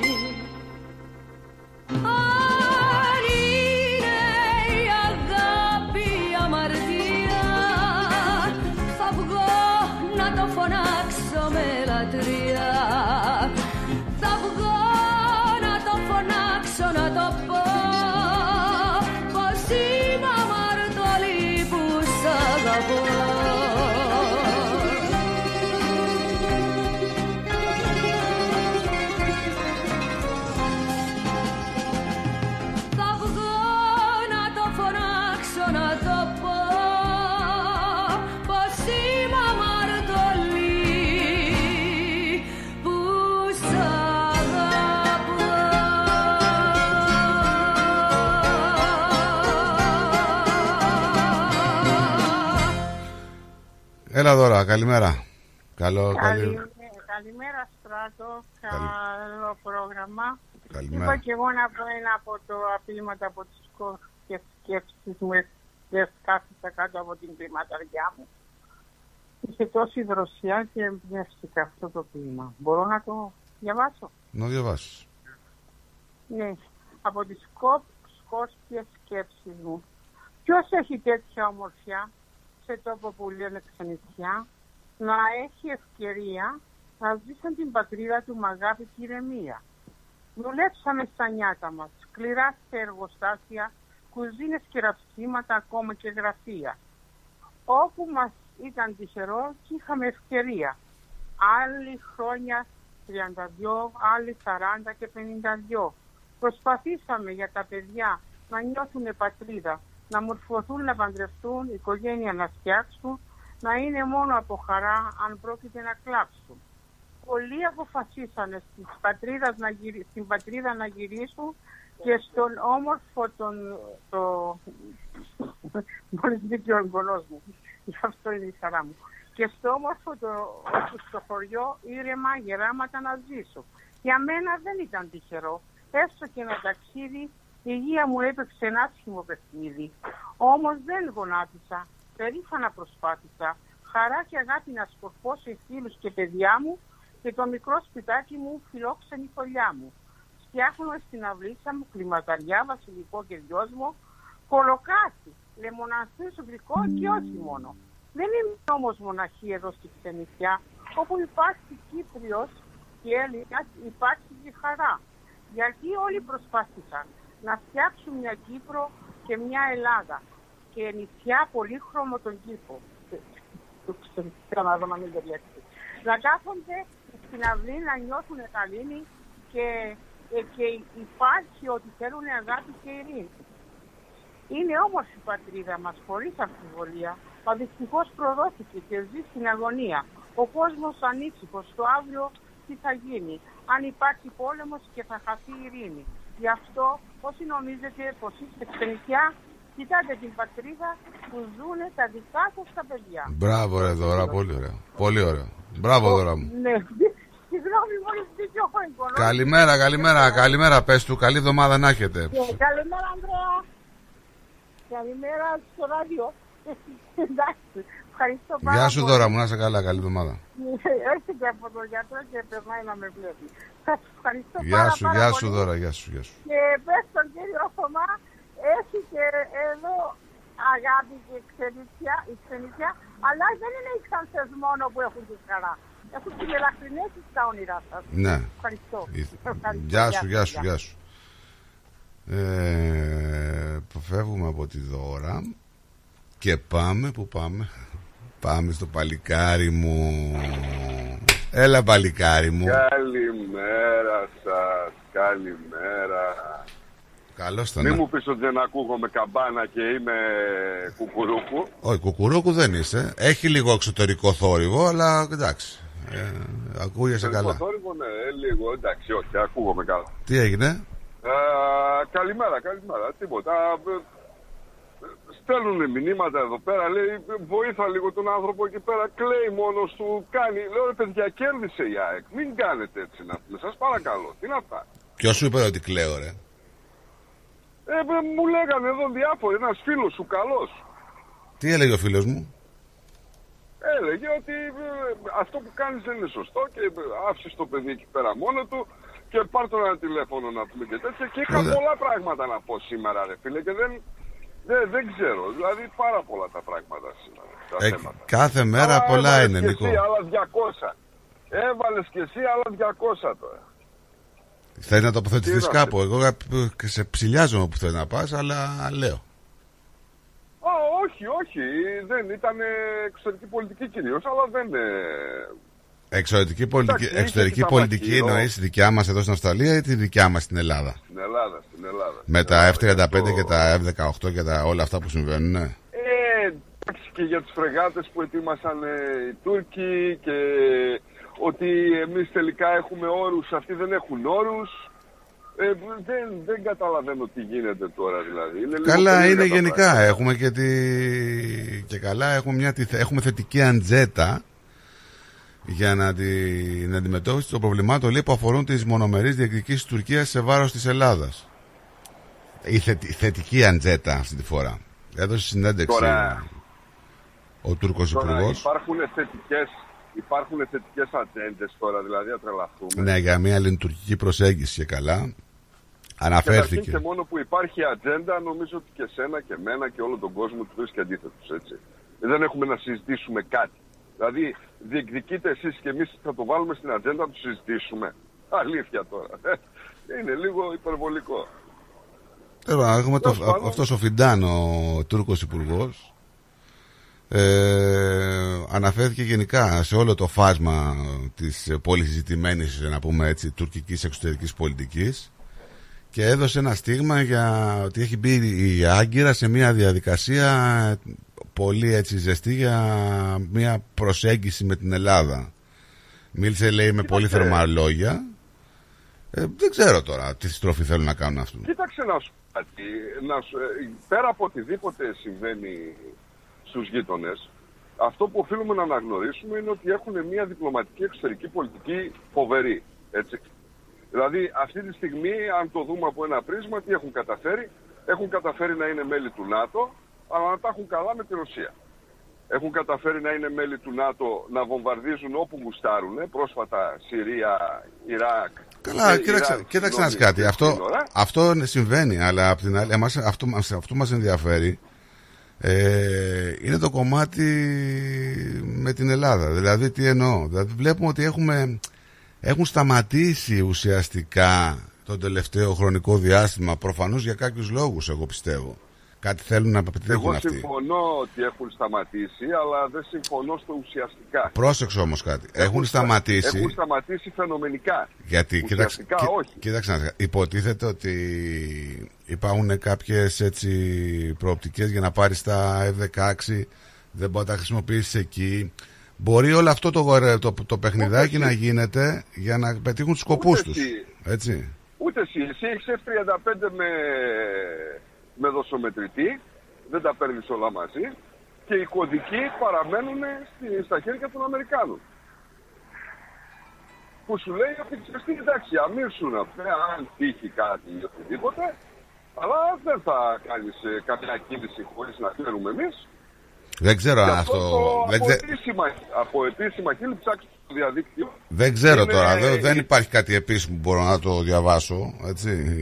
Ε, υπάρχει, υπάρχει, μπορείς να το διαβάσεις. Ε, αν Διάβασε είναι κάποια τις φημολογία. αναφορές των- Όχι, δεν είναι φημολογία, είναι αναφορές των ε, αρμοδίων, ε, δεν ξέρω πώς λέγονται, πέρας και αριστερά και δεν ξέρω πώς λέγονται. Κοίταξτε, Ε, δεν- οι οποίοι είναι στο ΝΑΤΟ και έχουν παραχωρήσει συνέντευξη σχετικά με τους κωδικούς των F-35. Δηλαδή μου- Μπορείς να το δεις παντού αυτό. Ναι, μου φαίνεται και λίγο περίεργο να μην έχουμε φωνή από αντιπολίτευση. Δηλαδή να κάνεις τώρα μια τόσο μεγάλη αγορά που θα ασκήσει τόσα δισεκατομμύρια. Γιατί μιλάμε για μια αγορά Φωνή 10 από δισεκατομμυρίων, έτσι. Μιλάμε για μια αγορά 10 δισεκατομμυρίων. Δεν μπορεί να αγοράζεις δηλαδή κάποια πράγματα τα οποία να τα παίρνεις ουσιαστικά μισά. Έτσι. Είναι το Ναι, αλλά τεράστιο να το σου πω κάτι νούμερο. από την άλλη μεριά. Ποια αντιπολίτευση θα μπορούσε να πει αντίθετα πράγματα και για ποια αντιπολίτευση μιλάμε, για αυτή που έκανε πάρτι στον Biden; Δεν ξέρω, δεν ξέρω. Είναι, είναι κάτι το οποίο δεν είναι τσεκαρισμένο και δεν μπορώ να το πω. Ναι, το, έτσι. το διάβασα, μπορείς να το δεις άνετα στο διαδίκτυο, δεν είναι κάτι κρυφό. Δεν, και μάλιστα είναι αποδεκτό. Οι ίδιοι κωδικοί εξάλλου είναι και, στο, και για τους Τούρκους, έτσι.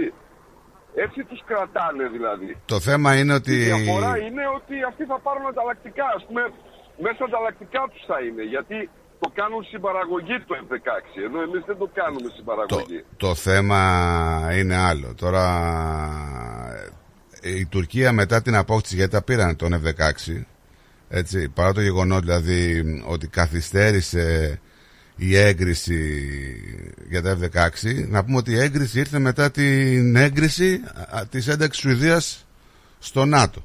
Οκ. Τώρα στη, να πούμε ότι σύμφωνα με τα μ, τουρκοκυπριακά δημοσιεύματα θέλει η Τουρκία να δημιουργήσει ένα μόνιμο έτσι στρατιωτικό ορμητήριο για να μπορεί να διασφαλίσει τον έλεγχο κάποιων θαλάσσιων διαδρομών. Λένε τώρα έτσι οι αναλυτές που είναι ειδικοί σε αυτό. Ε, επίσης ότι όσο η Άγκυρα διαπραγματευόταν να πάρει τα F-16 προχωρούσε βήμα-βήμα στην κατασκευή της ναυτικής βάσης στο κατεχόμενο Μπογάζι. Δεν ξέρω αυτό αν το ξέρει κάποιος. Βέβαια, ε. βέβαια, βέβαια, βέβαια. Έτσι. βέβαια. Και όχι μόνο. Μάλιστα ήταν να δρομολογήσουν να κάνουν άλλες έξι κορβέτες και τις σταματήσανε προκειμένου να κάνουν φρεγάτες. Ε, προχθές το, την εβδομάδα που πέρασε είχαν μεγαλοπρεπή εγγένεια και ονοματοδοσίες στις ε, καινούργιες φρεγάτες που βγάλαν. Νομίζω τρεις φρεγάτες και μια κορβέτα, κάτι τέτοιο. Τώρα απ' την Είναι άλλη, made in Turkey, έτσι. από την άλλη βλέπουμε ότι σχεδόν έχουμε μηδενικές υπερπτήσεις των τουρκικών μαχητικών τον τελευταίο καιρό. Δηλαδή που δείχνει ότι ναι είμαστε καλά παιδιά δώστε μας τα F-16 αλλά νομίζω από την άλλη ότι και οι αλκιονίδες μέρες Νίκο μου δεν διαρκούν πάρα πολύ. Όχι, Δυστυχώς. κοίταξε, είναι μια ιστορία που επαναλαμβάνεται και αν θέλεις τη, τη γνώμη μου, για μένα ε, τα F-16 δεν τα πήρανε λόγω της, ε, της εμπλοκής ας πούμε στο ΝΑΤΟ που είχαν προβάλει το βέτο για την ένταξη της ε, χώρας, αλλά περισσότερο γιατί ο, ο Τραμπ τους είχε σταματήσει, τους είχε βγάλει από την ατζέντα στο να προμηθευτούν πολεμικό υλικό και ο Biden τους βάζει. Δηλαδή στη γενική εικόνα αυτό βλέπουμε. ναι, ναι. Ε, δεν έχει κάτι άλλο. Και όχι μόνο τους βάζει, πρόσεξε, έχουν πετύχει και κάτι φοβερό που για μας θα ήταν όνειρο αυτό. Έχουν συμπαραγωγή. Το Μπορείς θέμα... να φανταστείς να κάναμε συμπαραγωγή εμείς στα ναυπηγεία τα δικά μας, τις φρεγάτες που είναι να προμηθευτούμε; Πόσος κόσμος θα έτρωγε ψωμί και πώς τα ναυπηγεία μας θα ξαναλειτουργούσαν. Τι εννοείς, τι εννοείς, τι εννοείς συμπαραγωγή. Τα F-16 Ναι. είναι συμπαραγωγή. Τι Θα εννοείς. κατασκευαστούν στην Τουρκία. Τα ανταλλακτικά είναι από, ε, από την Αμερική. Ε, δεν υπάρχει Τι κάτι είναι η τέτοιο. Όχι, όχι, επιτυχία; κα- κάτι τέτοιο δεν υπάρχει. Δεν έχει Εντάξει, γίνει. να το δεις. Ναι, επιδιώκει η Εντάξει, Τουρκία. δεν έχω μπροστά μου τίποτα Όχι, αυτή όχι. τη Να σου πω, στιγμή, επειδή το, ένα δρόμο ε, έχω. επειδή το διάβασα, επιδιώκει στην παραγωγή η Τουρκία. Αλλά δεν ξέρω κατά πόσον αυτό θα το δεχτεί, θα το δεχτούν οι Ηνωμένες Πολιτείες. Αυτοί επιδιώκουν στην Μα παραγωγή υπογραφεί αυτό. για να πάρουν, να πάρουν και την τεχνο- τεχνογνωσία, όπως καταλαβαίνεις. Καταλαβες. Ναι, δες το πώς δένει τώρα όμως. Δες το λίγο πώς δένει. Δεν είναι ότι θα γίνει στην Τι- παραγωγή. Λοιπόν, αυτό είναι πάνω. Και είπανε στην επόμενη φάση οι Αμερικάνοι. Από τους Έλληνες κρατάμε τους κωδικούς και από τους Τούρκους κρατάμε τα ανταλλακτικά. Στα ανταλλακτικά είναι και εκεί που έχουμε στο χέρι τους Τούρκους προκειμένου να μην εμπλακούν οι δύο και να τους ελέγχουμε σε οποιοδήποτε επεκτατική σύγκρουση πρόκειται να συμβεί. Το θέμα Αυτή είναι η ότι- συνέχεια του άρθρου, το δηλαδή. θέμα η Τουρκ- Έτσι είναι όπως το λες. Θε, αυτοί θέλουν πολλά πράγματα. Πάντα θέλουν. Πάντα ζητάνε αυτοί. Έτσι. Ε, οι πληροφορίε που έρχονται από τα ρεπορτάζ δηλαδή λένε ότι. Ε, κάπου διάβαζα το Bloomberg νο- νομίζω ότι όντως έχει προτείνει στις ΗΠΑ τη συμπαραγωγή για τους κινητήρες που χρησιμοποιούνται στα F-16. Γιατί να σου, να σου πω ότι οι Τούρκοι έχουν προχωρήσει τη δημιουργία αεροσκάφους, αλλά χωλένουν στο κομμάτι των κινητήρων. Άμα αυτοί τώρα θέλουν να πάρουν τα F-16, να κάνουν συμπαραγωγή, ώστε να πάρουν τεχνογνωσία, Ε, νομίζω μετά θα είναι πολύ πιο ευκολάκι να ξ- ξεκινήσουν Αν- να φτιάχνουν ένα αεροσκάφο δικό τους. αν μπει στο κομμάτι του αρθρολογίου όλου αυτού και το πας σελίδα σελίδα, θα δεις ότι τα μπαϊρακτάρα αυτά που κάνουν και γενικά οτιδήποτε κάνουν, τα αεροσκάφη που κάνουν, για να καταλάβεις το μέγεθος, όταν ένα αεροσκάφος, παράδειγμα, ε, κοστίζει 80 εκατομμύρια, τυχαίο το νούμερο, το δικό τους έχει κόστος ένα.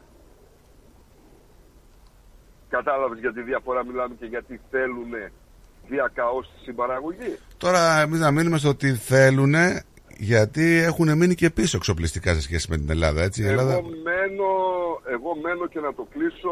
Αν θες να σε αφήσω να πας για διάλειμμα, εγώ σε πήρα απλά για να προχωράει και η κουβέντα. Θες μπορώ να σε πάρω και μετά για άλλα θέματα. Ναι, ναι, να- θα πάω στο δελτίο ειδήσεων τώρα να σου πω. Ναι, ναι, ναι, το βλέπω. Ε, ε, Σε έχασα. Σε έχασα. Πού είσαι ρε Νικό. Τον χάσαμε. Τον Νίκο. Τον χάσαμε. Λοιπόν πάμε σε δελτίο ειδήσεων και γυρνάμε γρήγορα. The Quick Breakfast Show. Γιαούρτι, αν θέλεις Κρεμόδες και απολαυστικό Ρόγαν μόνο Είναι τετρεπτικό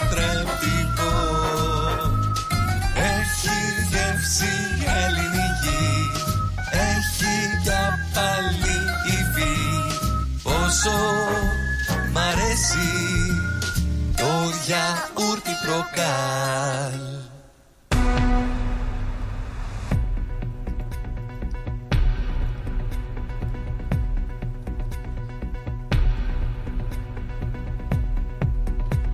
Καλησπέρα σας και καλή εβδομάδα. 6 λεπτά μετά τις 12 και είναι τα νέα στο ρυθμό με το Στράτο Αταλίδη.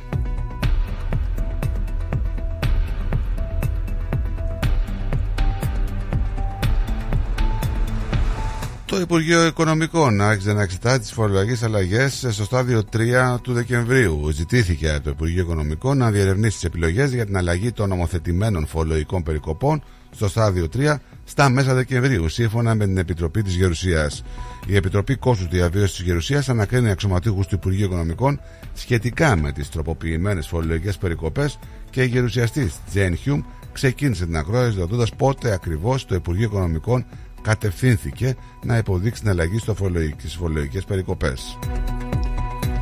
Η βουή από την κατάρρευση της κινέζικης ε, Evergrande, ενός γίγαντα τομέα κινήτων που οδηγήθηκε στη ρευτοποίηση εξαιτίας χρεών και χιλιάδων αγωγών, φτάνει μέχρι και τα ορυχεία της Αυστραλίας, ε, όπως αυτά στην περιοχή του Bill Barra της Δυτικής Αυστραλίας.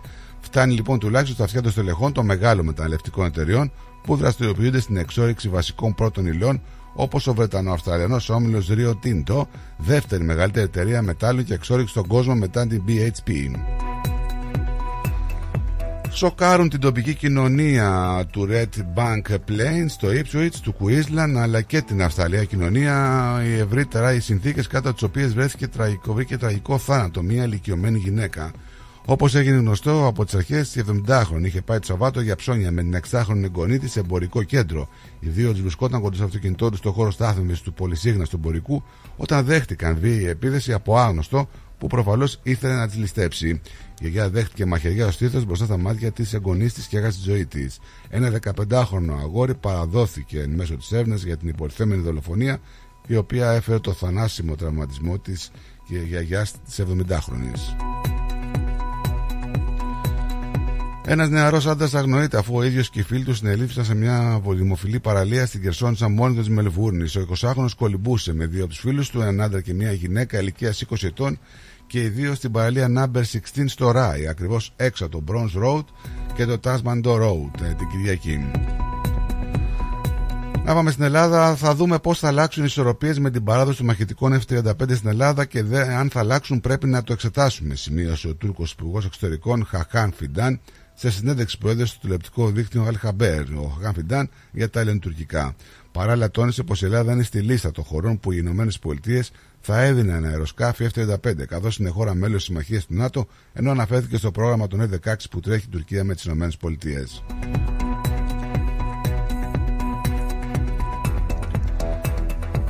Η Δυτική Μακεδονία είναι αδικημένη, είναι υποτιμημένη και προφανώς για κάποιο λόγο δεν ενδιαφέρει το μέγαρο Μαξίπμου, είπε ο πρόεδρος του ΣΥΡΙΖΑ, Προοδευτική Συμμαχία, κ. Στέφανος Κασελάκης, κλείνοντας την εργασία του Περιφερειακού Συνεδρίου του κόμματος και δεσμεύτηκε πως το ΣΥΡΙΖΑ θα χτίσει εκεί που η κυβέρνηση Νέας Δημοκρατίας γκρεμίζει τη βίαιη απολιγνητοποίηση.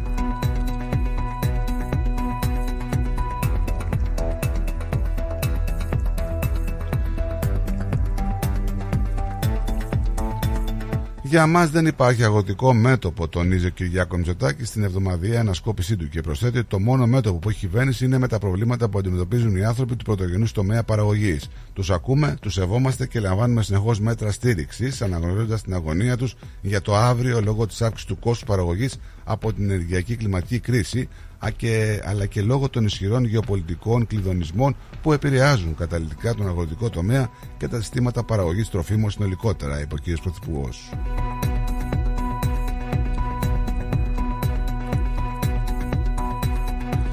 Προπόθεση εθνικής επιβίωσης μεταρρύθμισης στι ένοπλε δυνάμεις, λέει ο κ. Δένδιας. Το Υπουργείο Ναυτιλίας διαψεύδει τις κοινές ελληνοτουρκικές περιπολίες στο Αιγαίο. Κατατέθηκε το νομοσχέδιο στη Βουλή για την ενίσχυση της πρώτικης κτηνοτροφίας. Πάμε να ρίξουμε μια ματιά και τι γίνεται στο διεθνή χώρο εντάχει. Συμφωνία στη Γερουσία των ΗΠΑ για το μεταναστευτικό, την Ουκρανία και το Ισραήλ. Η κατάργηση της χρηματοδότησης της υπηρεσίας του ΟΗΕ για τους Παλαιστίνιους θα ήταν επικίνδυνη, προειδοποιεί ο Μπορέλ. Η Άγκυρα θα προμηθεύσει μία επανδρομένα αεροσκάφη στην Αίγυπτο, δηλώνει ο Τούρκος Υπουργός Εξωτερικών. Αυξάνονται νεκροί από τις πυρκαγιές στη Χιλή, η μεγαλύτερη τραγωδία μετά το σεισμό του 2010. Τουλάχιστον 99 οι νεκροί. Προειδοποίηση της Τεχεράνης προς τις ΗΠΑ για δύο πλοία κρυφές βάσει Ιρανών κομάντο.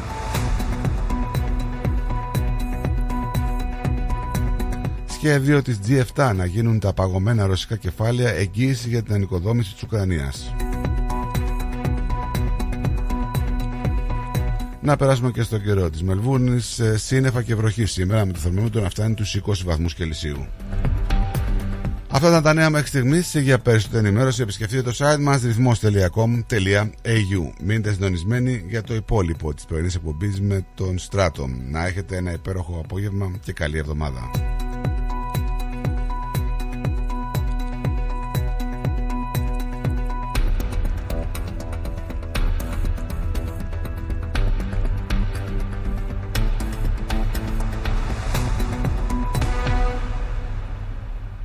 Θα θέλατε να ζήσετε μια απίθανη περιπέτεια γύρω από την Πελοπόννησο; Ετοιμάστε τις βαλίτσες για καλοκαιρινές διακοπές. Και φύγαμε για Σπέτσες, Ναύπλαιο, Λεωνίδιο, Μονεβασιά, Γήθιο, Λιμένη, Αερούπολη, Καλαμάτα, Ολυμπία, Αρχαία Κιλίνη.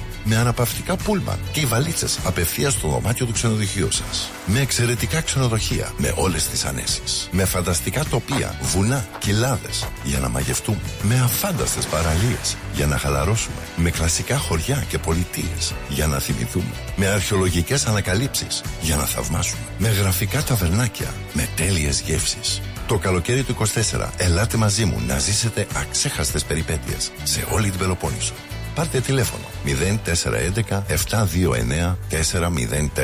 Τα αναλαμβάνουμε όλα εμείς. Φίλο-παύλαξενια.com.au Ταξιδεύουμε την Ελλάδα. Δημιουργούμε συναρπαστικές στιγμές. Μμμ, ωραία φέτα μας τώρα. Λες να μην το ξέρω. Έχει γεύση, πώς το λένε; Ε, είναι κομμάτι του τόπου μας, αγόρι μου. Έχει τη χάρη του, τα αγαθά του, τα ακούσματά μας. Τι γεύση θες να έχει και τι δεν έχεις. Σκέτη ήπειρος μας τώρα. Όχι δα και σκέτη, με λάδι και ρίγανη. Αυτή είναι η φέτα μας. Έχει παράδοση, έχει μεράκι, έχει γεύση από ήπειρο. Φέτα ήπειρος, από χέρι τυροκόμου. Η Ήπειρος κοντράρει και πάλι την ακρίβεια προσφέροντας τα προϊόντα της στις καλύτερες τιμές της αγοράς. Ζητήστε τα τώρα. Epiros is keeping prices down while maintaining its award-winning quality and unbeatable taste. Epiros Feta is suitable for vegetarians, is gluten-free and low in lactose. Find us in your local IGA supermarket and delis today. Για ξύλινες κατασκευές που σε αφήνουν με το στόμα ανοιχτό, Ask Bill. Ξυλουργικές κατασκευές, Ask Bill. Ο Bill Genos, με 25 ετή εμπειρία, ασχολείται με τις εφαρμογές ξύλου σε επίπεδο σχεδιασμού και κατασκευής υψηλής αισθητικής και ποιότητας. αναλαμβάνουμε gazebos, pergolas, decking, landscaping. Ακολουθώντας το στυλ του χώρου και τον χαρακτήρα του ιδιοκτήτη, κάθε προϊόν είναι χειροποίητο. Κατασκευασμένο με υψηλής ποιότητας και αντοχής υλικά και μοναδικό. Ξυλουργικές κατασκευές Ask Bill. Δείτε τις κατασκευές μας στο www.askpavlabill.com.au Τηλέφωνο 0402 055 928 Για οποιαδήποτε ξυλουργική εργασία Ask Bill. Το φεστιβάλ Αντίποδες ανοίγει τις πόρτες του στις 24 και 25 Φεβρουαρίου και μας περιμένει για να ζήσουμε και φέτος μοναδικές στιγμές. Αναπόσπαστο κομμάτι της ταυτότητας της πόλης μας, αλλά και των ανθρώπων της που το στηρίζουν με αγάπη τόσα χρόνια. Μαζί μας η πιο σπουδαία ερμηνεύτρια της γενιάς της, η Μελίνα Σλανίδου, που θα δώσει μοναδικό παλμό με τις επιτυχίες της. Και φέτος όλοι οι δρόμοι οδηγούν στο φεστιβάλ Αντίποδες. Σας περιμένουμε. Τα γλέντια είναι υπόθεση ελληνική. Γι' αυτό και έρχονται οι καλύτεροι από την Ελλάδα για να μας διασκεδάσουν. Σάββατο 10 Φεβρουαρίου. Λαϊκό Δημοτικό Γλέντι με καλλιτέχνες από την Ελλάδα. Κώστας Αντωνίου. Γογό Ρωμαίου. Σ' αγαπάω σου φώναξα Άρης Μουγκοπέτρος. Το 2024 στη Μελβούρνη έρχεται με τα πιο δυναμικά γλέντια. Σάββατο 10 Φεβρουαρίου στην κριτική αδελφότητα Μελβούρνης. 148 με 150 Nicholson Street στο East Brunswick. Κάντε κράτηση τώρα στο 0422 472 006 και στο 0414 509 871. Θα είμαστε όλοι εκεί.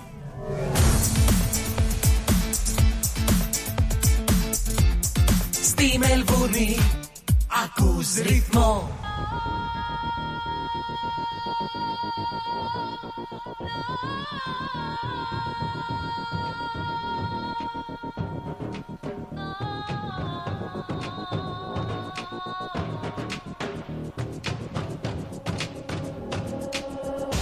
Όλα τα βράδια λες μοιάζουν άδεια Δίχως εμένα σε λάθος στέκια πως γυρνάς. Μα όταν πονούσα και σε ζητούσα Ποτέ δεν έβρισκες το χρόνο εσύ για μας. Πια καταλαβαίνεις τι έχασες και θέλεις πίσω να γυρίσεις Να με διεκδικήσεις. Ή όταν σαν έχω κάτι άλλο αν έχω. Τώρα στο μυαλό γιατί μπορεί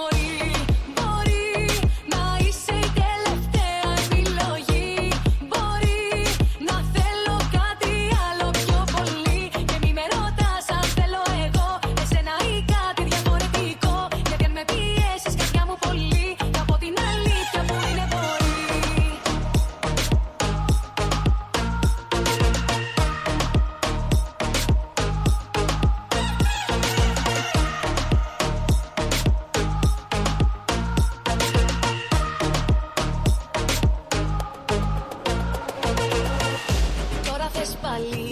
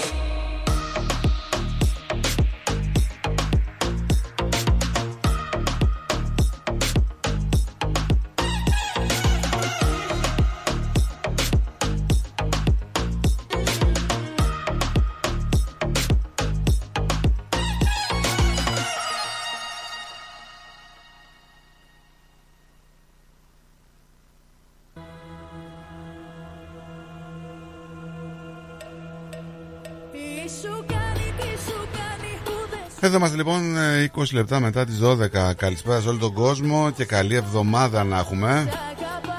Βρέχει λίγο έξω, ψυχαλάει. Έχει την ψυχρούλα του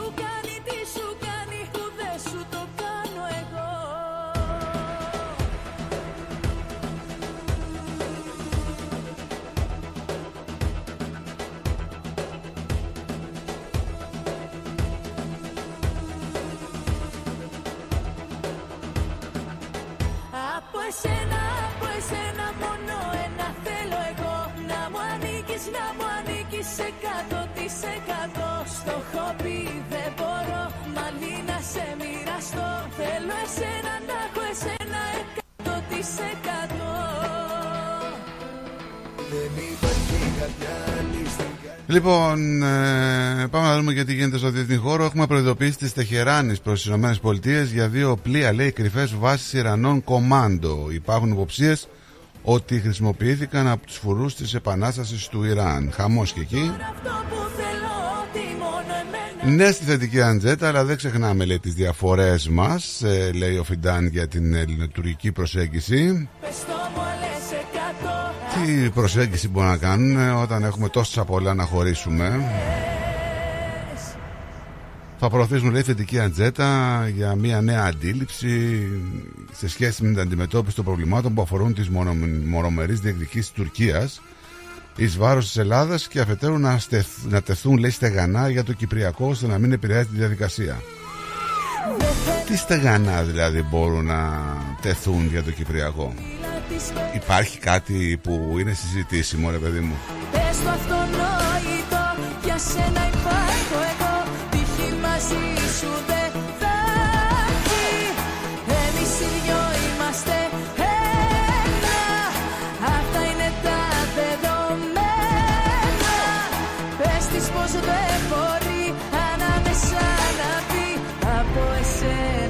εσένα και Πάντως η αλήθεια είναι ότι γενικά η αντίληψη που επικρατεί στην Τουρκία στο κομμάτι της εξωτερικής πολιτικής ε, βλέπετε ότι οι Τούρκοι πολλές φορές ε, στο πώς ε, αντιλαμβάνονται και πώς συνεργούν πολιτικά και πώς κάνουν την εξωτερική τους πολιτική ε, είναι λίγο στη φάπα τα τελευταία χρόνια ως πολύ. Αναρωτιούνται φυσικά τι κάνει η Ελλάδα και δεν κάνουμε εμείς. Ακούω να το λες Έστω μια πες ε, και δεν μιλάμε για τους ανθρώπους οι οποίοι είναι εκεί στην Τουρκία αγράπαντοι που είναι το 80% φυσικά αγράμματοι. Μιλάμε για τους ανθρώπους οι οποίοι είναι μορφωμένοι, είναι, έχουν έτσι διδακτορικά, είναι ερευνητές, είναι σε κορυφαία πανεπιστήμια γιατί έχει και τέτοιους Τούρκους και κάνουν πολύ σκληρή πολιτική στην ε, κυβέρνηση και αυτό λίγο έτσι περίεργο γιατί δεν έχουμε συνηθίσει τους επιστήμονες. Όσοι επιστήμονες τάχθηκαν κατά ή κάνανε κριτική στο καθεστώς Ερντογάν ή μπήκαν φυλακή ή εξοριστήκαν. Τώρα άμα ρωτήσεις τον μέσο πολίτη, τον μέσο Έλληνα και το ρωτήσεις για αυτά που λένε οι Τούρκοι θα σου πούνε Τούρκοι ξέρω εγώ αρπακτικά μια ζωή θέλουν να σου κάνουν το φίλο μόλις βρουν την ευκαιρία και απ' την άλλη όταν βρουν την ευκαιρία μπορούν να σε σφάξουν σαν αρνί. Αιώνες η ίδια ιστορία. Δεν τους πιστεύουν πλέον πολύ. Και ας λένε πως δεν έχουμε να χωρίσουμε τίποτα. Έχουμε υποστεί πάρα πολλά. Από το Πόντο, την Καπαδοκία μέχρι τη Μικρά Ασία και την Ανατολική Θράκη, την Κωνσταντινούπολη, την Κύπρο μας. Τώρα έχει σειρά το Ανατολικό Αιγαίο. Κάποιοι θέλουν να μικρύνουν τον ελληνισμό τα τελευταία 100 χρόνια και εμείς ε, μερικές φορές κάνουμε πως κοιμόμαστε. Να το πιω αν θέλεις για χατήρι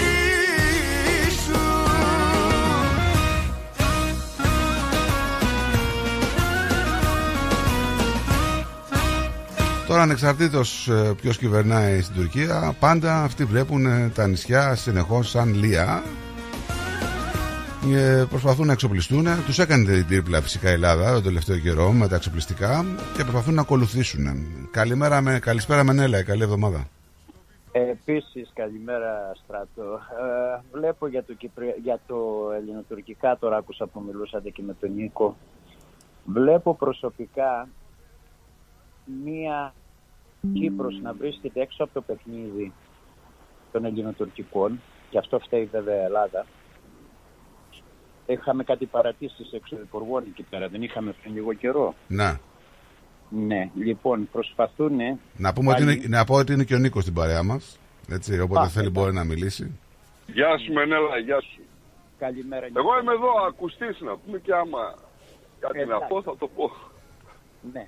Λοιπόν, αυτό βλέπω ας πούμε από μια πρώτη άποψη. Τώρα τα βαθύτερα θέματα δεν τα ξέρουμε και ίσως ποτέ να μην μας τα πούνε για την Κύπρο μιλάω. Προσπαθούν να την πετάξουν απ' έξω. Ένα άλλο πράγμα. Μπήκε η τουρκική αεροπορία, η, πο- η πολιτική της αεροπορίας στην Αυστραλία που μιλούσαμε πριν ε, καμιά εβδομάδα και μετά βλέπω ότι η Αυστραλία δεν είναι happy με την Αγία Σοφιά με την Αγία Σοφιά μας Α, δηλαδή στο θέμα ότι η Τουρκία την έχει κάνει τζαμί θα, Ναι, μπορούσαμε ναι. να τις βάλουμε, θα μπορούσαμε να τις βάλουμε ένα όρο το ελληνικότατο λόμπι που υπάρχουμε στην Αυστραλία αν υπάρχουμε και εμείς εδώ ότι για να μπουν μέσα εδώ θα λύσουν την Αγία Σοφιά αν παραπέρα Η, Αυτά τα αλή- θέτω η αλήθεια τώρα είναι ότι μπορεί να έχουμε λόμπι, αλλά δεν είναι τόσο ισχυρό το δικό μας εδώ το λόμπι όσο είναι το ελλο- ελληνοαμερικάνικο λόμπι, έτσι. Που ε, πραγματικά είναι πολύ δυνατό. Εντάξει. Ναι. Λοιπόν, τα F-35 τώρα που η Τουρκία γυρεύει και κάνει, έχω ξαναπεί σε αυτή την εκπομπή ότι F-35 και S-400 δεν θα δείτε πουθενά σε κανένα κράτος του κόσμου. Αντόλως εγώ θα γίνω δεσπότης, ας πούμε και μπορεί να γίνω και πρωθυπουργός αν υπάρξει αυτό. Γιατί δεν θα γίνει τώρα. Τα S-400 τα πήρε καλώς ή κακώς η Τουρκία, αλλά τα πήρε, μάλλον δεν τα πήρε η Τουρκία, τα αγόρασε, αλλά φυλάνε τα δύο πυρηνικά εργοστάσια της Τουρκίας που είναι ρωσικής κατασκευής και, προπα- και προφανώς ρωσικά κεφάλαια. Και φεύγουμε από εκεί και πάμε στο Μενέντες. Πού είναι ο Μενέντες στην Αμερική; Το Μενέντες το φάγανε, άστο τώρα για άλλα πράγματα. Α, μπράβο. Το φάγανε. Το φάγανε κάτι, κάποιος Αιγύπτιος, τουρκοαιγύπτιος επιχειρηματίας, το λάδωσε, το βγάλαν στη φόρα, ξέρω εγώ τι έκανε ο άνθρωπος και, και, το, και τα λοιπά και τα λοιπά. Και κάτι άλλο, τα F-16 θα τα πάρει η Τουρκία γιατί, πώς το είπαμε, τα αμερικάνικα, οι αμερικανικές βιομηχανίες χρειάζονται δολάρια. Τώρα, Κοίταξε. αν θα τα κάνουν στην παρα- Τώρα, να σου πω λοιπόν, εγώ τώρα έτσι όπως, θα σου πω δε- μια άποψη που έχω δηλαδή περί του θέματος. Δηλαδή βλέπουμε ότι η οικονομία της Τουρκίας πάει από το κακό στο χειρότερο. Έτσι. Έχουν ε, ξεκινήσει πραγματικά πολύ μεγάλες αντιδράσεις ε, εσωτερικά στην Τουρκία. Ακόμα δηλαδή, δεν έβλεπα προχθές, ακόμα και γιατί δεν μπορούν να πάρουν ούτε ένα κουλούρι. Έχουν αυξηθεί και οι τιμές στα κουλούρια κατακόρυφα τα τελευταία χρόνια. Τώρα, εάν δεν έχεις ισχυρή οικονομία και δεν μπορείς να κάνεις κάτι, και αυτό το ξέρουν οι Τούρκοι, οι Τούρκοι θα προσπαθήσουν να βρουν, ε, πιστεύω, μια ισορροπία ξανά με τη Δύση. Δηλαδή, τι εννοώ, με την Αμερική και την Ευρωπαϊκή Ένωση. Προσπαθεί να πείσουν τώρα την ελληνική, την, όχι μόνο την ελληνική γνώμη, γενικά τη διεθνή γνώμη και την κοινή γνώμη, ότι δεν είναι κακοί αυτοί όπως τους παρουσιάζουν κάποια τελευταία χρόνια. Πολύ, Έτσι. πολύ σωστά σε στράτο και εδώ θέλω να συμπληρώσω μια, ένα μεγάλο ε, πρόβλημα που έχει η Τουρκία που το ξεχνάμε ας πούμε όταν μιλάμε για αυτούς είναι ο προηγούμενος σεισμός. 200 δις εκατομμύρια θέλουν να φτιάξουν το infrastructure εκεί που τους τελείωσε δυστυχώς ο σεισμός. Καλά, Αυτό- συγγνώμη λίγο, η Τουρκία δεν περνάει άσχημα, αλλά και εμείς δεν είμαστε με χαδιάρικες σαμπάνια. Και δεν, δεν λέω για την Ελλάδα μόνο. Μιλάω για πανευρωπαϊκά. Όταν η Ευρώπη δίνει 50 δισεκατομμύρια αυτή τη στιγμή στην Ουκρανία, πέτυχε των Αμερικανών, ενώ από την μεριά οι αγρότες έξω να πούμε τα σπάνε όλα. Σε ευρωπαϊκό επίπεδο ξαναλέω, έτσι. ναι, γενικά υπάρχει ένας ναυρασμός. Δηλαδή η οικονομία, η οικονομία σε όλη την Ευρώπη δεν πάει καλά. Σίγουρα δεν είναι τουρκική, αλλά ε, γενικά δηλαδή ο κόσμος διαμαρτύρεται βλέποντας ότι φεύγουν 500 δισεκατομμύρια δολάρια αυτή τη στιγμή ξανά στην Ουκρανία, σε ένα θέατρο του παραλόγου, το οποίο ε, κανένας δεν έχει καταλάβει γιατί πρέπει να δανειοδοτήσει να πούμε, το Ευρωπαϊκό Κοινοβούλιο ξανά την ε, Ουκρανία από τη στιγμή που οι αγρότες ζητούν, τις- ζητούν τις επιδοτήσεις τους και δεν παίρνουν τίποτα. Οπότε μην είναι το επισητιστικό, νομίζω ότι είναι και πρώτον πυλών, έτσι. Και έχω και ένσταση και μεν και δε. Δηλαδή, από τη μία ναι είναι η πρωτογενής παραγωγή μέχρι να φτάσει στο ράφι ότι ο ενδιάμεσος τη, της φάζης, ας πούμε, την κάνει τριπλάσια τιμή. Αλλά από την άλλη, ρε παιδιά, έχω και μια απορία και θέλω να μου τη λύσετε, δηλαδή, αν μπορείτε κι εσείς. Ο αγρότης λέει ότι εγώ πουλάω, ξέρω εγώ, 80 cents το κιλό τα φασολάκια. Ε, Και φτάνουν στο ράφι, 1,80. και στο ράφι φτάνουν 3 ευρώ. Οκ. μία, μία άνω Μισό, τελεία, μισό μία λεπτό, άνω μισό τελεία, λεπτό να Νικόλα. ολοκληρώσω. Αν Ναι, δεν ναι. ολοκληρώσω δεν θα το καταλάβεις, με λέει. Τρία Ναι. ευρώ φτάνουν στο ράφι στο σούπερ μάρκετ, οκ. Λοιπόν, από 0,70. Γιατί στη λαϊκή δεν έχουν 1 ευρώ, 1,20 και έχουν 2,5. Αφού είναι παραγωγής στη λαϊκή. Γιατί ο παραγωγός δηλαδή που θα το δώσει στο χοντρέμπορο 0,80 στη λαϊκή δεν το πουλάει 1,5 να είναι διπλή τιμή και το πουλάει 2,5. Είναι ένα μυστήριο Για να αυτό. πλησιάζει Ε, Είναι την ένα σούπερ μυστήριο. μάρκετ. Είναι ένα μυστήριο αυτό. Α, αυτό λίγο να το εξηγήσουμε. ναι, Ο είναι με χοντρέμπορα- φθηνότερο από ο το σούπερ χοντρέμπορος μάρκετ, στο- αλλά Ο, χοντ- ο χοντρέμπορας είναι στη μέση, ο οποίος θα βγάλει 100%. Το 20 συμφωνώ, συμφωνώ, αλλά ο παραγωγός είναι πρώτο χέρι. 0,80 πουλάει στο, στο χοντρέμπορο. Γιατί δεν το πουλάει στη λαϊκή να φάει ο κόσμος ένα, ενάμιση, να βγάλει και αυτό στα διπλά; Γιατί δεν το κάνει; Γιατί υπάρχει η μαφία όπως υπάρχει και εδώ στην Αυστραλία αυτή τη στιγμή. Ακριβώς το ίδιο πράγμα, ε, Νικόλα, γίνεται και στράτο. Ακριβώς. Δε- Το 12 ίδιο δολάρια το παιχνίδι. κιλό τα λεμόνια. 12 δολάρια το κιλό τα λεμόνια χθες. Έτσι. Ναι. 10 δολάρια το τελάρο τα λεμόνια στις φάρμες που πάω. Ε, εντάξει, αλλά για να κατέβει και στη φάρμα έχει ένα αλφα κόστος, εντάξει. Αλλά πάλι τι θέλω να πω. Συμφωνώ, συμφωνώ. Και στη λαϊκή Αλλά της σκέψου δική το μας λίγο. εδώ θα το βρεις, δεν θα το βρεις φτηνότερο, θα το βρεις 5 δολάρια το καφάσι ας πούμε φτηνότερο γιατί και εδώ είναι οι τιμές φτιαχτές από τους χοντρέμπορους και από τους παραγωγούς. Είναι, είναι το Βρε, ίδιο συμφωνώ. Συμφωνώ. Και Εγώ στην σου λέω για Ελλάδα. το μέγεθος της διαφοράς. Δεν μπορεί να βγαίνει ο παραγωγός στα μπλόκα και να λέει εγώ πουλάω 0,80 στο χοντρέμπορο και ο ίδιος ο παραγωγός να πουλάει 2,5 στη λαϊκή. Το κομμάτι πάντως αυτό των αγροτών και γενικότερα της παραγωγής δεν είναι ένα θέμα τωρινό έτσι. Μπορεί να Όχι, μην όχι, είναι δεν τόσο είναι. πολύ όσο είναι τώρα. Πάντοτε είχαμε τα προβλήματα με τους αγρότες.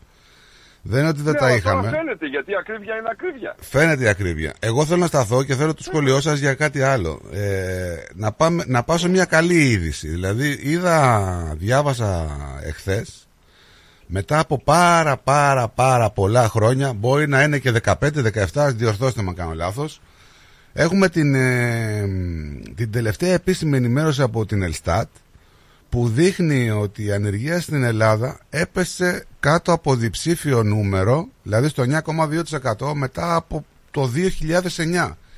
Ε, καλή είδηση αυτή, εδώ που τα λέμε. Τώρα δεν ξέρω κατά πόσο ευσταθεί ή αντικατοπτρίζει την πραγματικότητα το 9,2% στο- στον πληθυσμό, γενικά ίσους νέους. Αλλά είναι μια θετική εξέλιξη, αν μη τι άλλο, σε σχέση με το 30% που είχαμε φτάσει πριν από 10 χρόνια, έτσι. 8. Να, σου, να, να σε ρωτήσω, να σου απαντήσω με μια ερώτηση. Πόσο καιρό είναι γραμμένοι σαν άνεργοι στον ΟΑΕΔ επίσημα οι άνεργοι στην Ελλάδα; Και δεν ξέρω αν είναι όλοι γραμμένοι στον ΑΕΠ. Ακριβώς. Γιατί το Ταμείο Ανεργίας στην Ελλάδα, όπως ξέρουμε όλοι, είναι ένα, ενάμιση χρόνο, ε, κάτι τέτοιο. Μετά δεν είσαι άνεργος, είσαι ο μακροχρόνια άνεργος. Αλλά δεν είσαι γεγραμμένος πουθενά.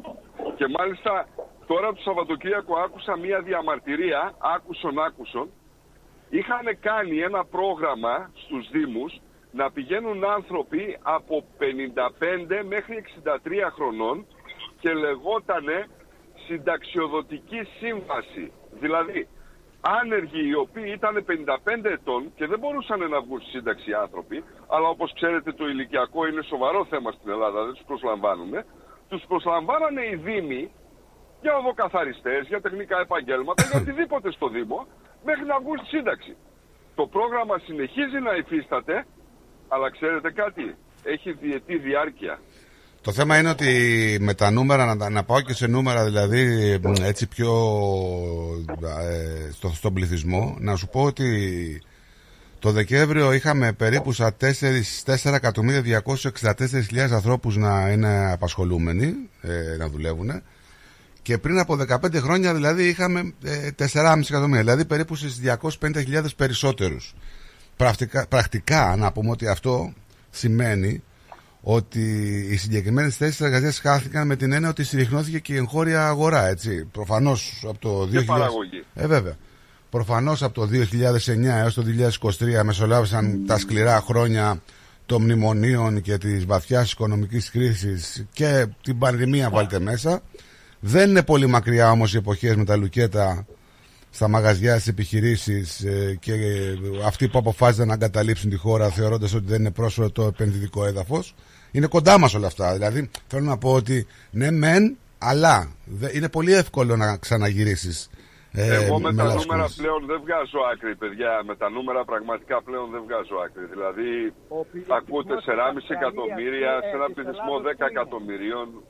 Τι είπες, Μανέλα; Συγγνώμη. Ο πληθυσμός της Ελλάδος αυξάνεται ή μειώνεται; Ε, προς το παρόν αύξηση Εδώ δεν είναι μια έχουμε. ερώτηση. Ε, μπράβο, απάντηση δεν έχουμε. Γιατί; Μπορεί η ανεργία να κατεβαίνει, αλλά όταν ο πληθυσμός έχει φύγει ένα εκατομμύριο τα τελευταία πέντε χρόνια, δεν νομίζω να έχει, να έχει ε, ε, ας πούμε, πώς να το πούμε, να έχει ε, γίνει reply στα Ε, Τώρα ποσά μιλάμε για, του το, για- μιλάμε για το ποσοστό αυτών που Ναι. ανήκουν στο εργατικό δυναμικό, ρε παιδί μου. Αυτό μιλάμε, Ε, για εντάξει, αυτούς μιλάμε. γιατί, ναι, γιατί αν κάνουμε ας πούμε, μια σύγκριση στην Αυστραλία, η Αυστραλία φέρει ένα εκατομμύριο σε δύο χρόνια κόσμο. Ε, είναι Δεν μεγάλη ξέρω. διαφορά και είναι νόμιμη, ας πούμε, δεν είναι παράνομη όπως έρχονται στην Ελλάδα. Ε, τα νούμερα δεν, δεν τα παίρνω πολύ υπόψη μου, ειδικά στην Ελλάδα. Δεν μπορούμε να βρούμε πολύ Ναι, άκρη. μα αυτό δηλαδή ακούμε για τις ψηφοφορίες. Τώρα ε, παίρνουν νούμερα ανεργίας, 4,5 εκατομμύρια ακούμε, έτσι ακούμε, αλλιώς ακούμε. Δηλαδή 4,5 εκατομμύρια, πες να φύγει και κανένα εκατομμύριο 5,5. Να Ε, επέμβω κι εγώ εντάξει. λίγο. Ναι, ναι, ναι, τώρα είχα σκοπό να σε βάλω συζήτηση. Ε, Ο Βάκη Συγγνώμη, Πιλοκαμάκης. Καλημέρα και καλησπέρα καταρχήν σε όλους εκεί. Συγκινημένος καταρχήν αυτό να ακούω μετά από πολύ καιρό. Και εγώ γιατί πήρα γιατί ο φίλος του στράτος ήταν μόνος αλλά εκτός από αυτό εσύ παραπονιέσαι. Λέω κάτσε να πάρω τα παιδιά. Έχει φίλους, Και- αν μη τι άλλο, έχει φίλους. Ε, ναι, ναι. Και ε, επειδή αναφέρατε τώρα και κάτι το οποίο δεν το πιάνετε λίγο σωστά, γι' αυτό πήρα, αν μου επιτρέπετε το σωστά μέσα στα εισαγωγικά. Λοιπόν, να πούμε ότι στην Ελλάδα η ανεργία μετριέται με δύο διαφορετικούς τρόπους. Ένας είναι της Ελστάτ και ένας είναι του ΟΑΕΔ. Αυτοί οι δύο τον τελευταίο καιρό έχουν διά- διαφορά σε άνεργους από 600-800 χιλιάδες. Ο λόγος είναι ότι η Ελστάτ δεν μετράει τους άνεργους. Απλά κάνει γκάλο. Παίρνει τηλέφωνο, ρωτάει τους, τον κόσμο και σύμφωνα με αυτά που παίρνει, ε, πώς το λένε, ποσοστοποιεί. βγάζει την ανεργία. Μπράβο. Το Είναι ποσοστοποιεί. δειγματοληπτικός ο τρόπος που μετράει η Ελστάτ. Αντιθέτως ο ΑΕΔ βλέπει ποιους έχει καταγεγραμμένους πάνω κάτω ε, στα κοιτάπια του. Το δεύτερο που πρέπει να εξεταστεί είναι τι σημαίνει άνεργος. Επειδή όταν ακούμε έπεσε η ανεργία και λέμε ότι αυτός δεν είναι άνεργος, θεωρούμε κάποιον ο οποίος δουλεύει 8 ώρες. Αυτό δεν είναι αλήθεια. Α, ε, διότι έστω και μία ώρα κάποιος να δουλέψει, να πάει να κάνει ένα ψευτομεροκάματο τέσσερις ώρες κάπου, πάβει να θεωρείται άνεργος. Εφόσον Το άλλο- εμφανίζεται ενεργός. Μπράβο. Το άλλο που έχει πολύ ενδιαφέρον για μένα είναι, τώρα δεν θυμάμαι ακριβώς πόσους μήνες, αλλά νομίζω ότι είναι πάνω στους 12 μήνες, αν μείνει κάποιος άνεργος, δεν φε- βγαίνει τελείως από το ενεργό ε, δυναμικό της Ελλάδας. Πάβει δηλαδή να θεωρείται ως ένας άνθρωπος που ψάχνει για δουλειά. Επίσης, όπως σου είπα, αν... Οπότε ε, γίνεται επειδή είναι δειγμα- άεργος. ναι, πάβει να είναι ενεργός, ε, ότι ψάχνει ενεργά για δουλειά, αλλά γίνεται άεργος όπως λες και εσύ. Το ίδιο συμβαίνει και με κάποιον ο οποίος, ε, επειδή όπως σου είπα η, η Ελστάτ το βγάζει δειγματοληπτικά. Αν λοιπόν εσένα σε πάρουν τηλέφωνο και σου πούνε Ε, θα σε ρωτήσουν μάλλον. Έψαξες για δουλειά τον τελευταίο μήνα; Ναι. Πήγες σε συνέντευξη τον τελευταίο μήνα; Ναι. Α, ε, μάλλον όχι. Αν τους πεις λοιπόν ότι τον τελευταίο μήνα δεν έψαχνες για δουλειά, πάβουν να σε θεωρούν άνεργο. Αυτό που λες τώρα είναι. Όχι, α- δεν- αυτό δεν τώρα έψαχνες που για λες. δουλειά, δεν έψαχνες για συνέντευξη. Λοιπόν, να πούμε ότι για να καταλάβει και ο κόσμος ότι πλέον η- ο ΑΕΔ δεν υφίσταται σαν ο ΑΕΔ, είναι διπά. Ναι, είναι διπά, δεν Ναι, ναι, ναι. ναι. Και είναι, με, είναι μεγάλη η διαφορά σύμφωνα λοιπόν με τα στοιχεία. Δηλαδή, κάποιοι μιλάνε ότι κάποιοι κάνουν μαγικά στην αποτύπωση της ενεργείας στην Ελλάδα. Καθώς λοιπόν όπως ε, καταγράφεται από την Ελστάτ, έχουμε και πάρα πολλές απολύσεις εργαζομένων και δεν μετριούνται ουσιαστικά στο μονοψήφιο αυτό ποσοστό της ανεργίας. Σύμφωνα λοιπόν ναι, με τα είναι στοιχεία... λίγο περίεργος ο τρόπος που μετράει η Ελστάτ. Είναι λίγο πολύ για να καταλάβει, συγγνώμη σε που διακόπτω στράτο. Είναι σαν να κάνει ένα γκάλωπ η Ελστάτ. Λοιπόν, Δεν σύμ- πιάνει έναν έναν ναι, στους ναι. άνεργους. Σύμφωνα λοιπόν με τα Είναι σαν στοιχεία να του κάνει ένα συστήματος Εργάνη, τον περασμένο Νοέμβριο, το ισοζύγιο, να δούμε έτσι, της απασχόλησης, κατέγραψε τη δεύτερη χειρότερη επίδοση των τελευταίων 22 χρόνων, καθώς οι, ανα... οι απολύσεις ήταν περισσότερες κατά 82.000 σε σχέση με τις προσλήψεις. Σύμφωνα λοιπόν με το σύστημα Εργάνη, το Νοέμβριο του 23 οι προσλήψεις ήταν 223.000, περισσότερες κατά 21.000 συγκριτικά με το αντίστοιχο του 22. Ωστόσο, οι απολύσεις, βλέπουμε τις προσλήψεις, αλλά έχουμε και πάρα πολλές απολύσεις, έτσι. Ήταν αισθητά Μμμ. περισσότερες, καθώς ανήλθαν στις 305.000. Δηλαδή αυξημένες κατά 20.000 σε σχέση με τον προηγούμενο χρόνο. Τώρα έχουμε και έκρηξη των εγγεγραμμένων ανέργων. Επίσης, τον, τα τέλος του χρόνου. Σύμφωνα με Το τα έχουμε στοιχεία πάει της στην ΔΙΠΑ. ΔΕΠΑ, πώς λες, την Ναι. ΔΙΠΑ, πώς τη λες. Αυτό είναι τα στοιχεία του ΑΕΔ. Καταγράφηκε λοιπόν μια έκρηξη εγγεγραμμένων ανέργων, καθώς ο αριθμός εκτοξεύτηκε στο 1.028.000 άτομα από τα 900 που ήταν τον προηγούμενο Γιατί μήνα. παίζει επίδομα γι' αυτό. Ναι. Ε, ένα είναι το επίδομα, ναι, αλλά και ο, ο ΑΕΔ, να το πω. εγώ. Τώρα απ' την άλλη υπάρχει και η μαύρη εργασία που μπορεί να ισοσταθμιστεί με όλο αυτό, έτσι. Υπάρχει πολύ μαύρη εργασία. Ναι. Υπάρχουν άνθρωποι που είναι και γραμμένοι στον ΑΕΔ και δουλεύουν ταυτόχρονα. Ε, οπότε δεν μπορούμε να έχουμε σαφή εικόνα της ανεργίας 100%. Ακριβώς το τι γίνεται δεν μπορούμε να ξέρουμε όπως το λες και εσύ. Απλά αν δεις ε, ο τρόπος με τον οποίο μετράει η Ελστάτ είναι πάρα πολύ περίεργος και πετάει όχι απλά εκτός ανεργίας, πετάει εκτός ε, δι- εργατικού δυναμικού τον κόσμο. Με Πολύ λίγα λόγια κόσμο, δηλαδή η απλά Ελ- και η μόνο για να Ελστάτ μην δεν το μετράει. βλέπει. Η Ελστάτ δεν τους βλέπει αυτούς. Δεν είναι μόνο ότι δεν τους βλέπει. Όταν με, αλλάζεις το εργατικό δυναμικό, μειώνεις το εργατικό δυναμικό, δηλαδή μειώνεις τον αριθμητή ενός κλάσματος, μειώνεις και την ανεργία. ναι. Καταλαβαίνεις τι σου λέω; βέβαια, Οι εννοείται. εργαζόμενοι, ε, το εργατικό δυναμικό της Ελλάδας αν είναι 100 και από αυτή είναι 20 οι άνεργοι, έχεις ε, ποσοστό ανεργίας 20%. Αν όμως οι 20 είναι οι άνεργοι, αλλά ξαφνικά τους, το εργατικό δυναμικό το κάνεις 80, αλλάζει ή 120, αλλάζει ανάλογα και το ποσοστό. Ναι, κάπως έτσι είναι όντως. Ε, κοίταξε, και μόνο που είναι, δημο, ε, είναι δημοσκόπηση, δεν μπορεί να έχει σαφή ένδειξη τώρα. Δεν το συζητάμε. Ναι, δεν μπορείς. Δηλαδή, α, η, μία η απάντησή σου μπορεί να αλλάξει το αποτέλεσμα άρδιν τώρα. Άμα σου λέει ο άλλος πήγες σε συνέντευξη για δουλειά. Όχι. Α, οκ, εκτός. Ε, δεν, Ναι, δεν σε είστε πετάει στο, εκτός. στο Ε, ποσοστό. α, Κοίτα, Ε, δεν είναι είστε πολύ στο ποσοστό. ενδιαφέρουσες οι προϋποθέσεις για να θεωρήσει η Ελστάτ κάποιον ε, άνεργο, έτσι. Ε, ε, Επειδή Ακριβώς. έτυχε και το ψάχνα πριν ε, κάποιο και κάνα μήνα τώρα, για κάποιο λόγο τέλος πάντων. Ξέρεις από τη βλακία που με δέρνει. Ε, έπρεπε Δέρνει πάντως και αυτό. βλακεία. Ε, άμα μας Ναι, δέρνει. ναι, ναι. Καλό. Και αν δεις και στις διαφορές μεταξύ Ελστάτ, ανεργίες μεταξύ Ελστάτ και μ, ο ΑΕΔ, πρέπει να είναι πάνω από 600.000 η διαφορά τους στους ανέργους. Ε, 600.000 τώρα, μιλάμε ότι είναι 6% του συνολικού πληθυσμού της Ελλάδος. Έτσι. Δηλαδή, ε, δεν είναι, ξέρεις, υποδιαστολή. Είναι σημαντικό. Ρε παιδιά, πάντως ακόμα και στα νούμερα δεν μπορούμε να βρούμε άκρη. Πραγματικά δηλαδή. Είναι φοβερό. Ξέρουμε Μα ότι γι' δεν αυτό υπάρχει σου είπα αρχή και τέλος. προηγουμένως. Δεν υπάρχει αρχή και τέλος. Δηλαδή, το ξέρουμε σε αυτό το Γι' κάτω. αυτό σου δεν είπα προηγουμένως ότι δεν πιστεύω τα νούμερα πλέον. Γιατί ε, μου βγάζει 4,5 εκατομμύρια Ε, και δεν ξέρω δηλαδή τι να πιστέψω. τώρα. Κοίταξε, Ε, αντικει- καθίστε αντικει- λίγο. αντικειμεν- Βγάλτε συνταξιούχους, βγάλτε αυτούς που φύγανε, βγάλτε, βγάλτε, βγάλτε.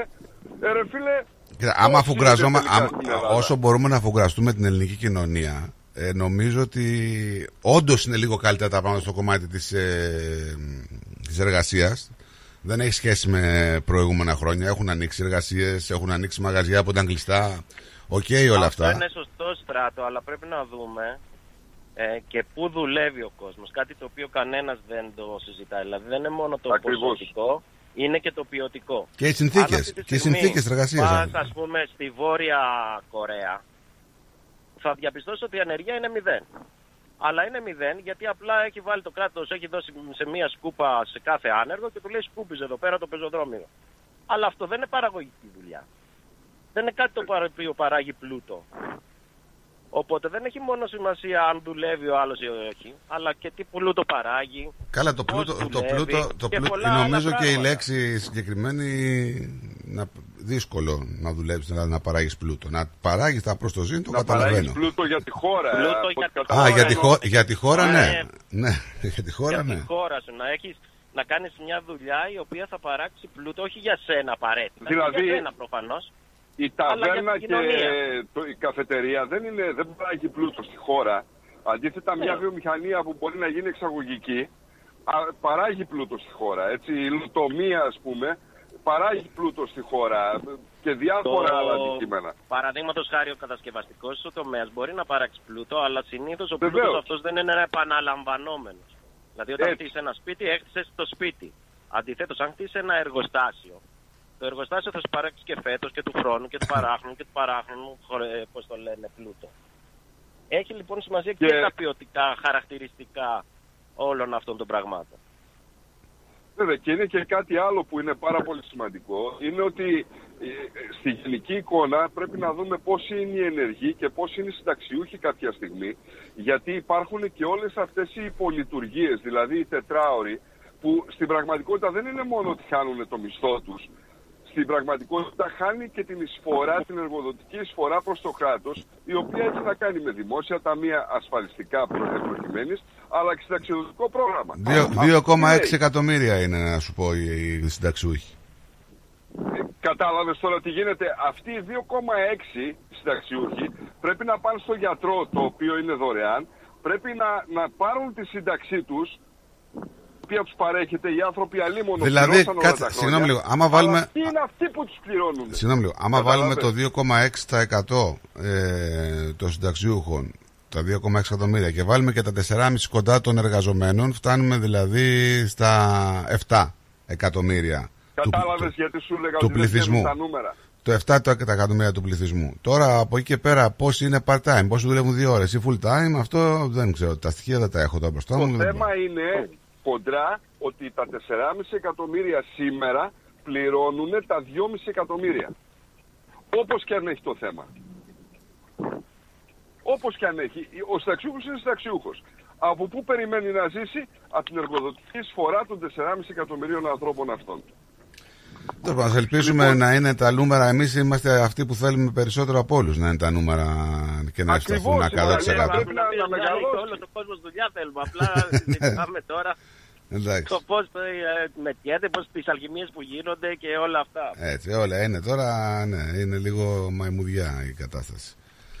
Λοιπόν, να σας αφήσω και εγώ. εγώ να σε ευχαριστήσω γιατί πάω για Εγώ κλείσιμο. θα σας αφήσω γιατί όλοι θα φύγουν. Ε, μας άφησες εσύ πάλι, θα Γεια μας χαρά. αφήσεις. Μας άφησες μία, μας αφήνεις χαρά, πάλι. παιδιά. Ε, γεια σου, ρε. Έλα μωρέ μη, μη διαμαρτύρεσαι βρε, μην γκρινιάζεις, θα γεράσεις βρε, θα σε πέσουν Για τα κάτσε, μαλλιά, μη βρε. περίμενε, περίμενε ακόμα, μην φύγεις γιατί έχω και τον Τάκη στη γραμμή. Καλημέρα, Τάκη, καλή εβδομάδα. Καλημέρα, καλή εβδομάδα, παιδιά. Αυτό Πήρα ακούστηκε τηλέφωνο. σαν καλημέρα τάκι κουκιάς παίρνω, αλλά Ναι. Πήρε τηλέφωνο να διαφωνήσω μαζί του, Νίκο. Ε, αλίμονο, γιατί Και όχι; έχει κάνει λάθος. Ο, ο συνταξιούχος δεν περιμένει τις εισφορέ του εργαζόμενου για να πάρει σύνταξη. Ο συνταξιούχος έχει προπληρώσει όλα αυτά τα χρόνια που δούλευε τα λεφτά που θα πάρει. Και αυτά που έχει πληρώσει. Το θα έχει είπαμε, περισσότερα να αλλά- πάρει. Προφανώ μήπω εννοεί, είπαμε. μήπως εννοεί ο Νίκος για Αλλά- τα άδεια ταμεία και καλά που φτάσαμε σε κάποιο σημείο. Άνα, γεια σου. Μα ούτως ή Δηλαδή, άλλως, μην καμία ξεχνάτε... δεν ευθύνεται ούτε ο Μην- εργαζόμενος ούτε ο συνταξιούχο. Αυτοί που ευθύνονται να το, να το ρωτήσουν. Γιατί αυτό Δεν που λέει. μιλήσα Αυτό, για ευθύνη. πρόσεξε τώρα. Ε, το ίδιο πράγμα λέτε, χωρίς να διαφωνείτε φυσικά. Δηλαδή, ο Τάκης σου λέει ότι αυτοί οι άνθρωποι δεν πρέπει να περιμένουν τις φορές του κάθε εργαζόμενου για να Μα πάρουν το τη είπα, σύνταξή ναι, τους. το είπα. Έτσι. Έχουν πληρώσει οι άνθρωποι. Είναι δεδομένο αυτό, τα έχουν πληρώσει, τους τα χρωστάνε. Τους τα χρωστάνε. δεδομένα. Έτσι. Τώρα, αν Αλλά τα, για να ταμεία, μην- λε- αν τα ταμεία λαιλατηθήκανε και παιχτήκαν στο χρηματιστήριο, τα... είναι άλλου παπά Ευαγγέλιο. Έτσι. Μα συγγνώμη, παιδιά, ε, νομίζω ότι ήταν ξεκάθαρο ότι για να πληρώσει μισθού και συντάξει δανείζεται από το δουνού του. Να σου Ποιος πω δεν και το κάτι άλλο, να σου κατάλαβε πέσει τα μαλλιά τα- να σου πέσει τα μαλλιά τα λίγα που σου έχουν μείνει. Νίκο. Α, του στράτονες, ναι, πες, πες, πες. Οι αδερφοί μου είναι συνταξιούχος δημοσίου, νοσοκομείου, πρόσφατα, τα τελευταία δύο μισή χρόνια. Ωραία. Και η σύνταξη την πήρε προχτές, μιλάμε, μετά από δυόμιση χρόνια, έπαιρνε ένα έναντι για τα κα- καθυστερούμενα που σου οφείλουν από το έναντι μέχρι την πλήρη σύνταξη. Δυο, θα δυόμιση φορολογηθούν. χρόνια είχε καταθέσει; Ναι. Πολύ γρήγορα δουλεύουν τα πράγματα. Σε βγήκε η σύνταξη μειωμένη το έναντι στο περίπου στο εξάμεινο και ολόκληρη η σύνταξη πήρε, την πήρε τώρα και αυτά τα καθυστερούμενα που σου οφείλουν δυόμιση χρόνια θα τα φορολογήσουν. τα πήρε τα αναδρομικά; Μετά από Αναδρομικά παραπάνω, πήρε; Όχι ακόμα. Τι διαδρομικά, ενώ σου πήρε στη σύνταξη. Ε, καλά, εντάξει, ρε, Αυτό Τάκη, θέμα εδώ είναι πέρα. Ότι φορολογούνται αυτά που τους οφείλει το δημόσιο. Αυτό το εξάμεινο. Βρε, Κάτσε βρε, λίγο, Νίκο, δικός μου συγγνώμη λίγο. άνθρωπος βγήκε στη σύνταξη λόγω καρκίνου και είναι μόνο για τρία χρόνια. Καλά, μετά θα ξαναπεράσει. Γιατί ελπίζουν, οι Ναι, ναι. Άνθρωποι, ελπίζουν οι άνθρωποι στο κράτος ότι στα τρία χρόνια ή θα πεθάνει να πούμε ή θα γίνει καλά. Δεν έχει. Ε, ναι, τώρα όταν σε βγάζουν. Όταν βγάζουν- σε σου λένε παίρνει επιτροπή, ο άλλος είναι τυφλός 100% δεν μπορεί να ξέρει το φως. Του λέει θα ξαναπεράσει επιτροπή μετά από πέντε χρόνια. Ναι, Ε, θα ναι, ξαναδεί ναι, το ναι, φως ναι, του; Δεν γίνεται. Ε, ναι, γιατί δεν γίνονται θαύματα, τι εννοείς; Ναι, ναι. Ευάγγελε, τι έχεις να συμπληρώσεις κάτι; Συγγνώμη που ξαναπέρνω. Απλά αυτό που είπε ο Τάκης δεν είναι σωστό. Στην Ελλάδα το σύστημα το συνταξιούχων είναι ανα, αναδιαναμητικό. Αυτό σημαίνει ότι οι τωρινοί εργαζόμενοι δίνουν εισφορές και αυτές οι εισφορές δίνονται ως συντάξεις. Το τι έχει πληρώσει ο καθένας δεν μετράει καθόλου. Δεν είναι το ίδιο σύστημα με της Αυστραλίας. Ε, Δεν, δεν μιλάμε για το εφάπαξ τώρα. Που επενδύονται και τα παίρνει στο τέλος. Το ξέρω πως δεν με Όχι, ο, ο, ο, ο, ο Τάκης άλλο λέει, παιδιά. Ο Τάκης δεν μιλάει τώρα ακριβώς. Ο Τάκης μιλάει για το γεγονός ότι αυτοί οι άνθρωποι δεν πρέπει να ανησυχούν να τα πάρουν στη σύνταξη όχι, γιατί ουσιαστικά τα Για έχουν την πληρώσει αυτά τα ηθική λεφτά. υποχρέωση. Α, γεια σου. Για την ηθική υποχρέωση. Ναι, ναι. ναι. Α, ίσως δεν το κατάλαβα καλά αν έκανα.